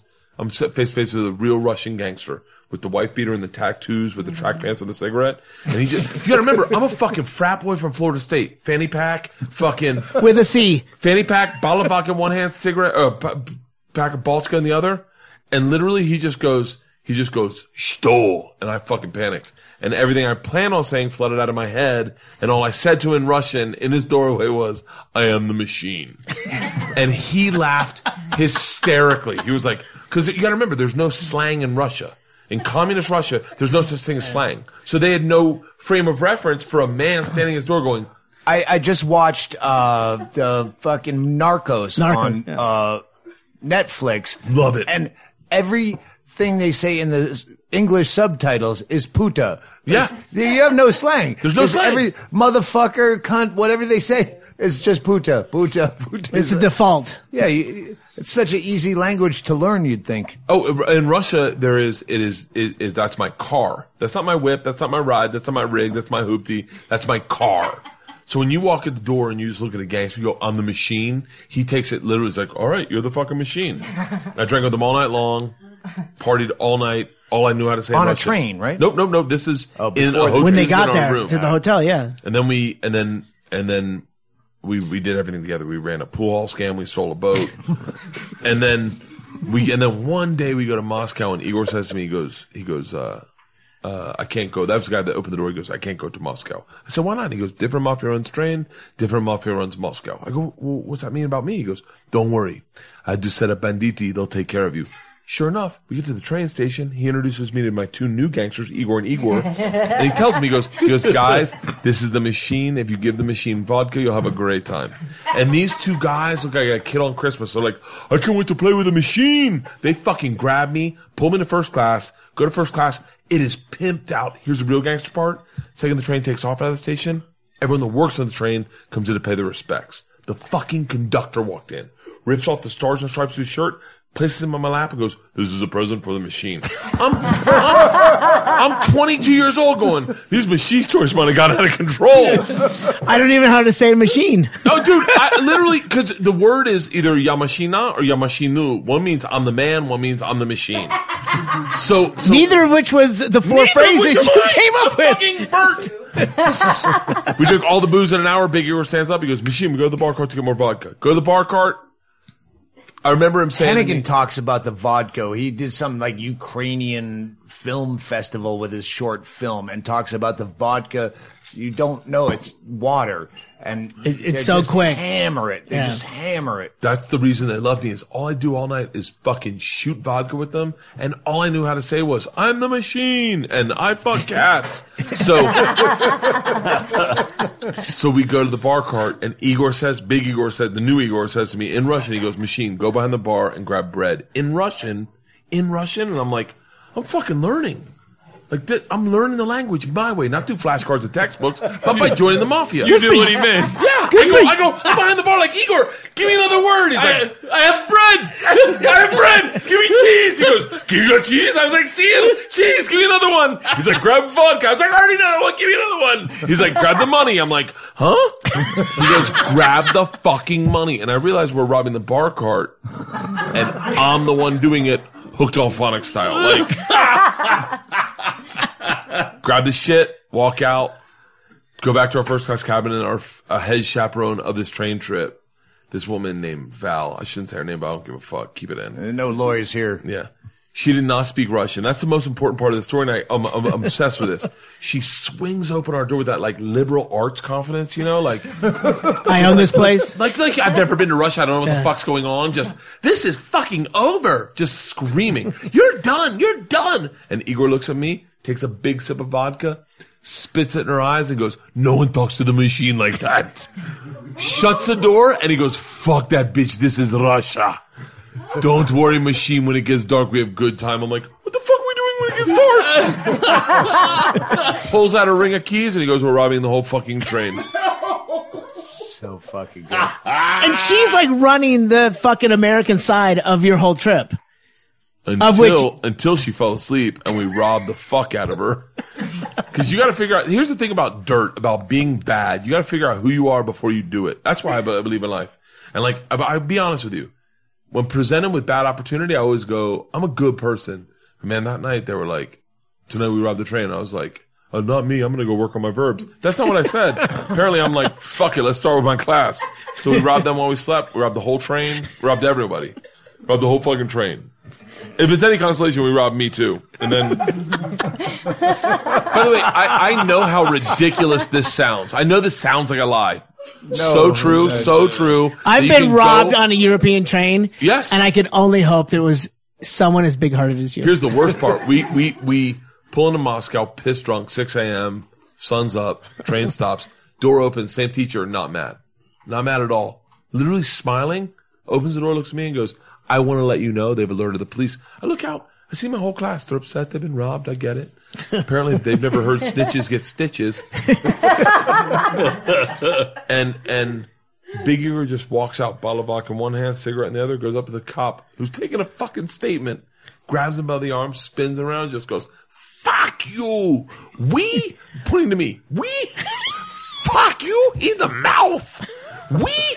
fuck. I'm like, stop with the fucking we shit. now, the, now the guy's just staring at me and I hear him yell, play drums, the disc, you did. Which I don't even know what that means, but it doesn't sound like, you're okay, stay there.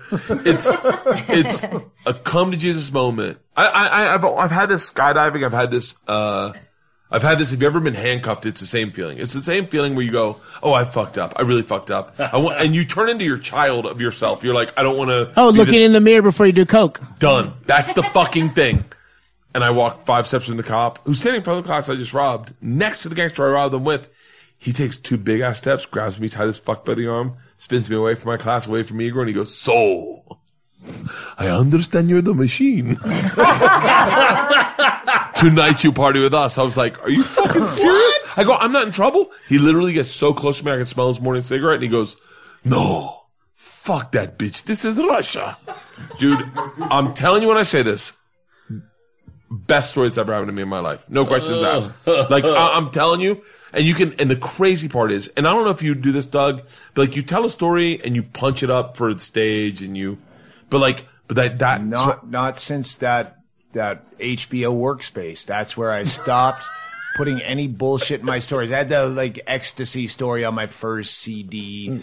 That was Yeah. I didn't actually fuck a watermelon. That was a different time. but like you get into this place where you go you tell a story so much on stage you just you have a disconnect to it almost where you're like yeah that happened to somebody i know that happened to me but I- like so it, i tell it on rogan's podcast and then it kind of goes viral and one of the girls from my class hears it and then posts on my facebook wall and in my head i'm, I'm being dead serious when i say this this is full disclosure i was like i was like i lied i knew it i just thought i lied like I'm getting busted. And she wrote wrote 100% Bert Kreischer robbed the fuck out of me.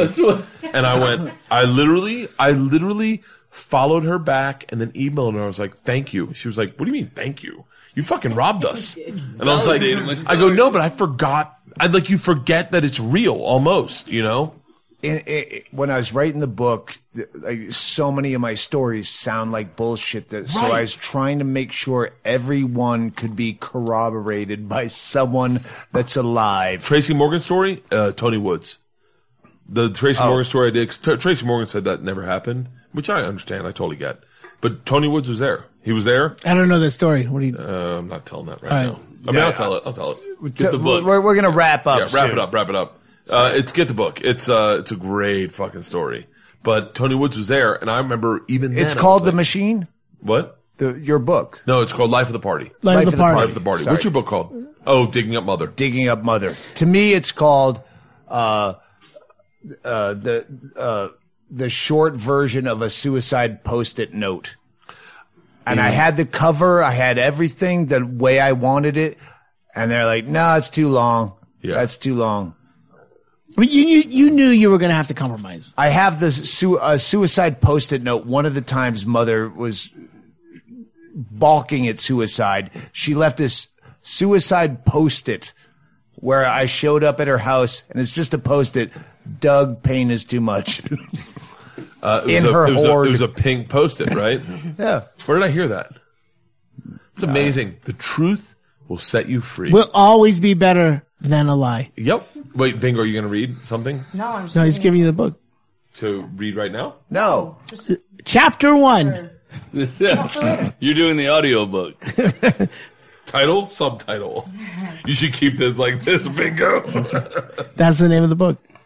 Uh You know what? Let's, let's wrap it up. Let- We'll wrap it up. I want to say right now, uh, honestly, Bert, thank you so much for taking the time to come out here. No, no, no, no, no. I invited and- myself. Yeah, out. Bird, Bird said, uh, "I'm sorry, I invited myself." I, are you fucking kidding? This is the dude. This is what it's about. Like, if you have, like, I literally thought to myself, this is gonna sound like uh, what a millionaire says. But I go, I know Doug, I know Chaille, I know everyone out there. I know that they like me.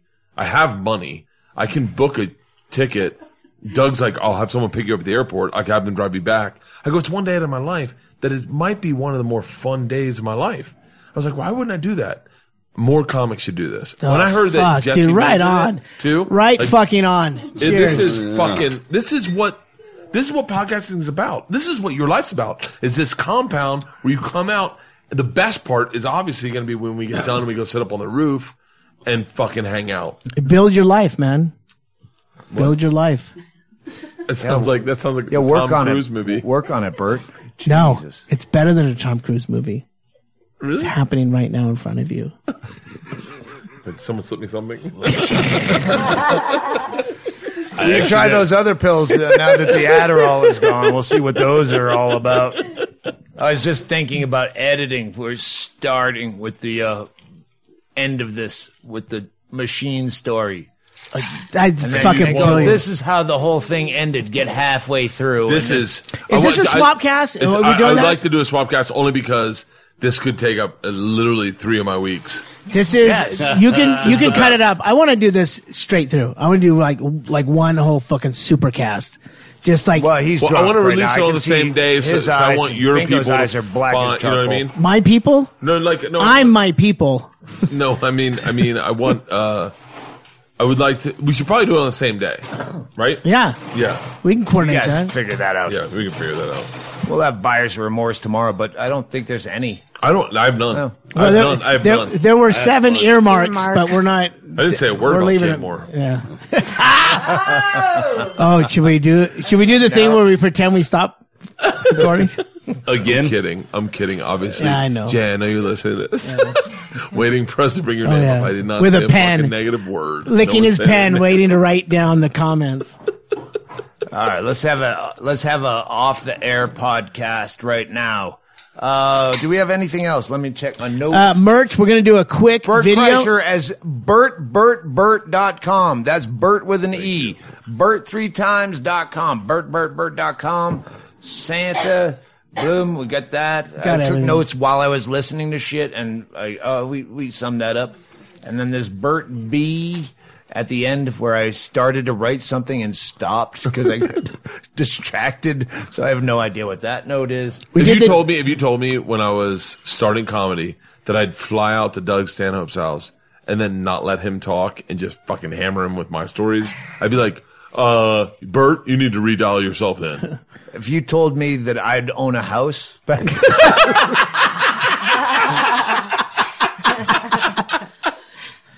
Uh, oh, here's uh, just a couple of quick plugs.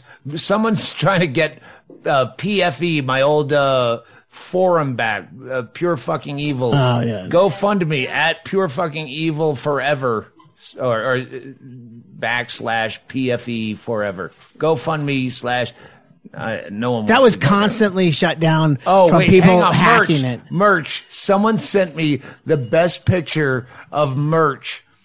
It was, a Oh, yeah, yeah. A, a chick sent me a picture of her wearing a "Abortion is Green" T-shirt, f- fully preggers, with her with her belly up, and she goes, "I plan to wear this to abortion rallies with my. As I get more pregnant, I'm going to wear this." And uh, her name was, you know what? I don't. Uh, Steph. I remember her name was Steph. Bert, uh, two of our top selling merch items, yeah. except for the one that we're trying to get the cease and desist with Pop, uh, Pop Bob presents Doug Stanhope, which Yeah. they won't sue us. I don't know why.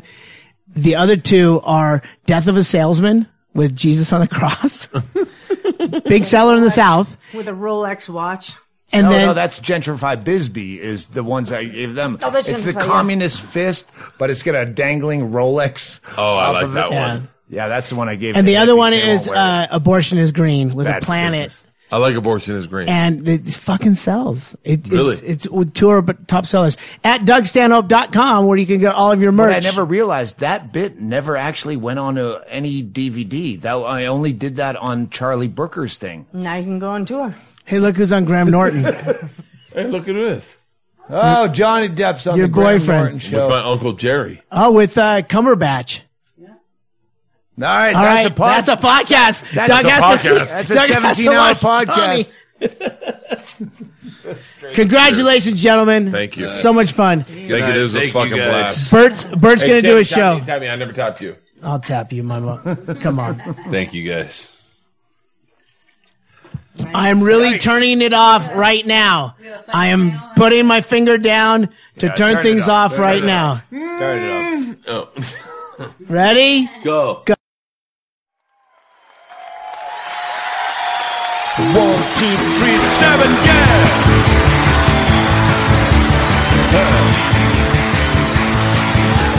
Right on, baby.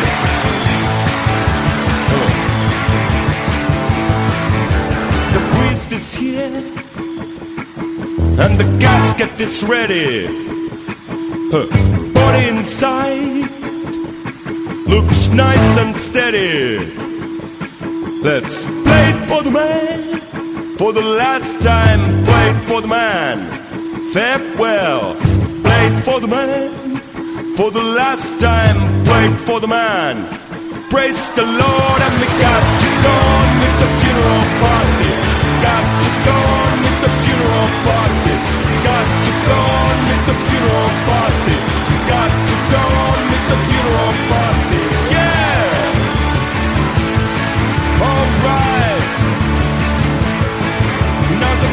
Is talking, and the casket starts to move.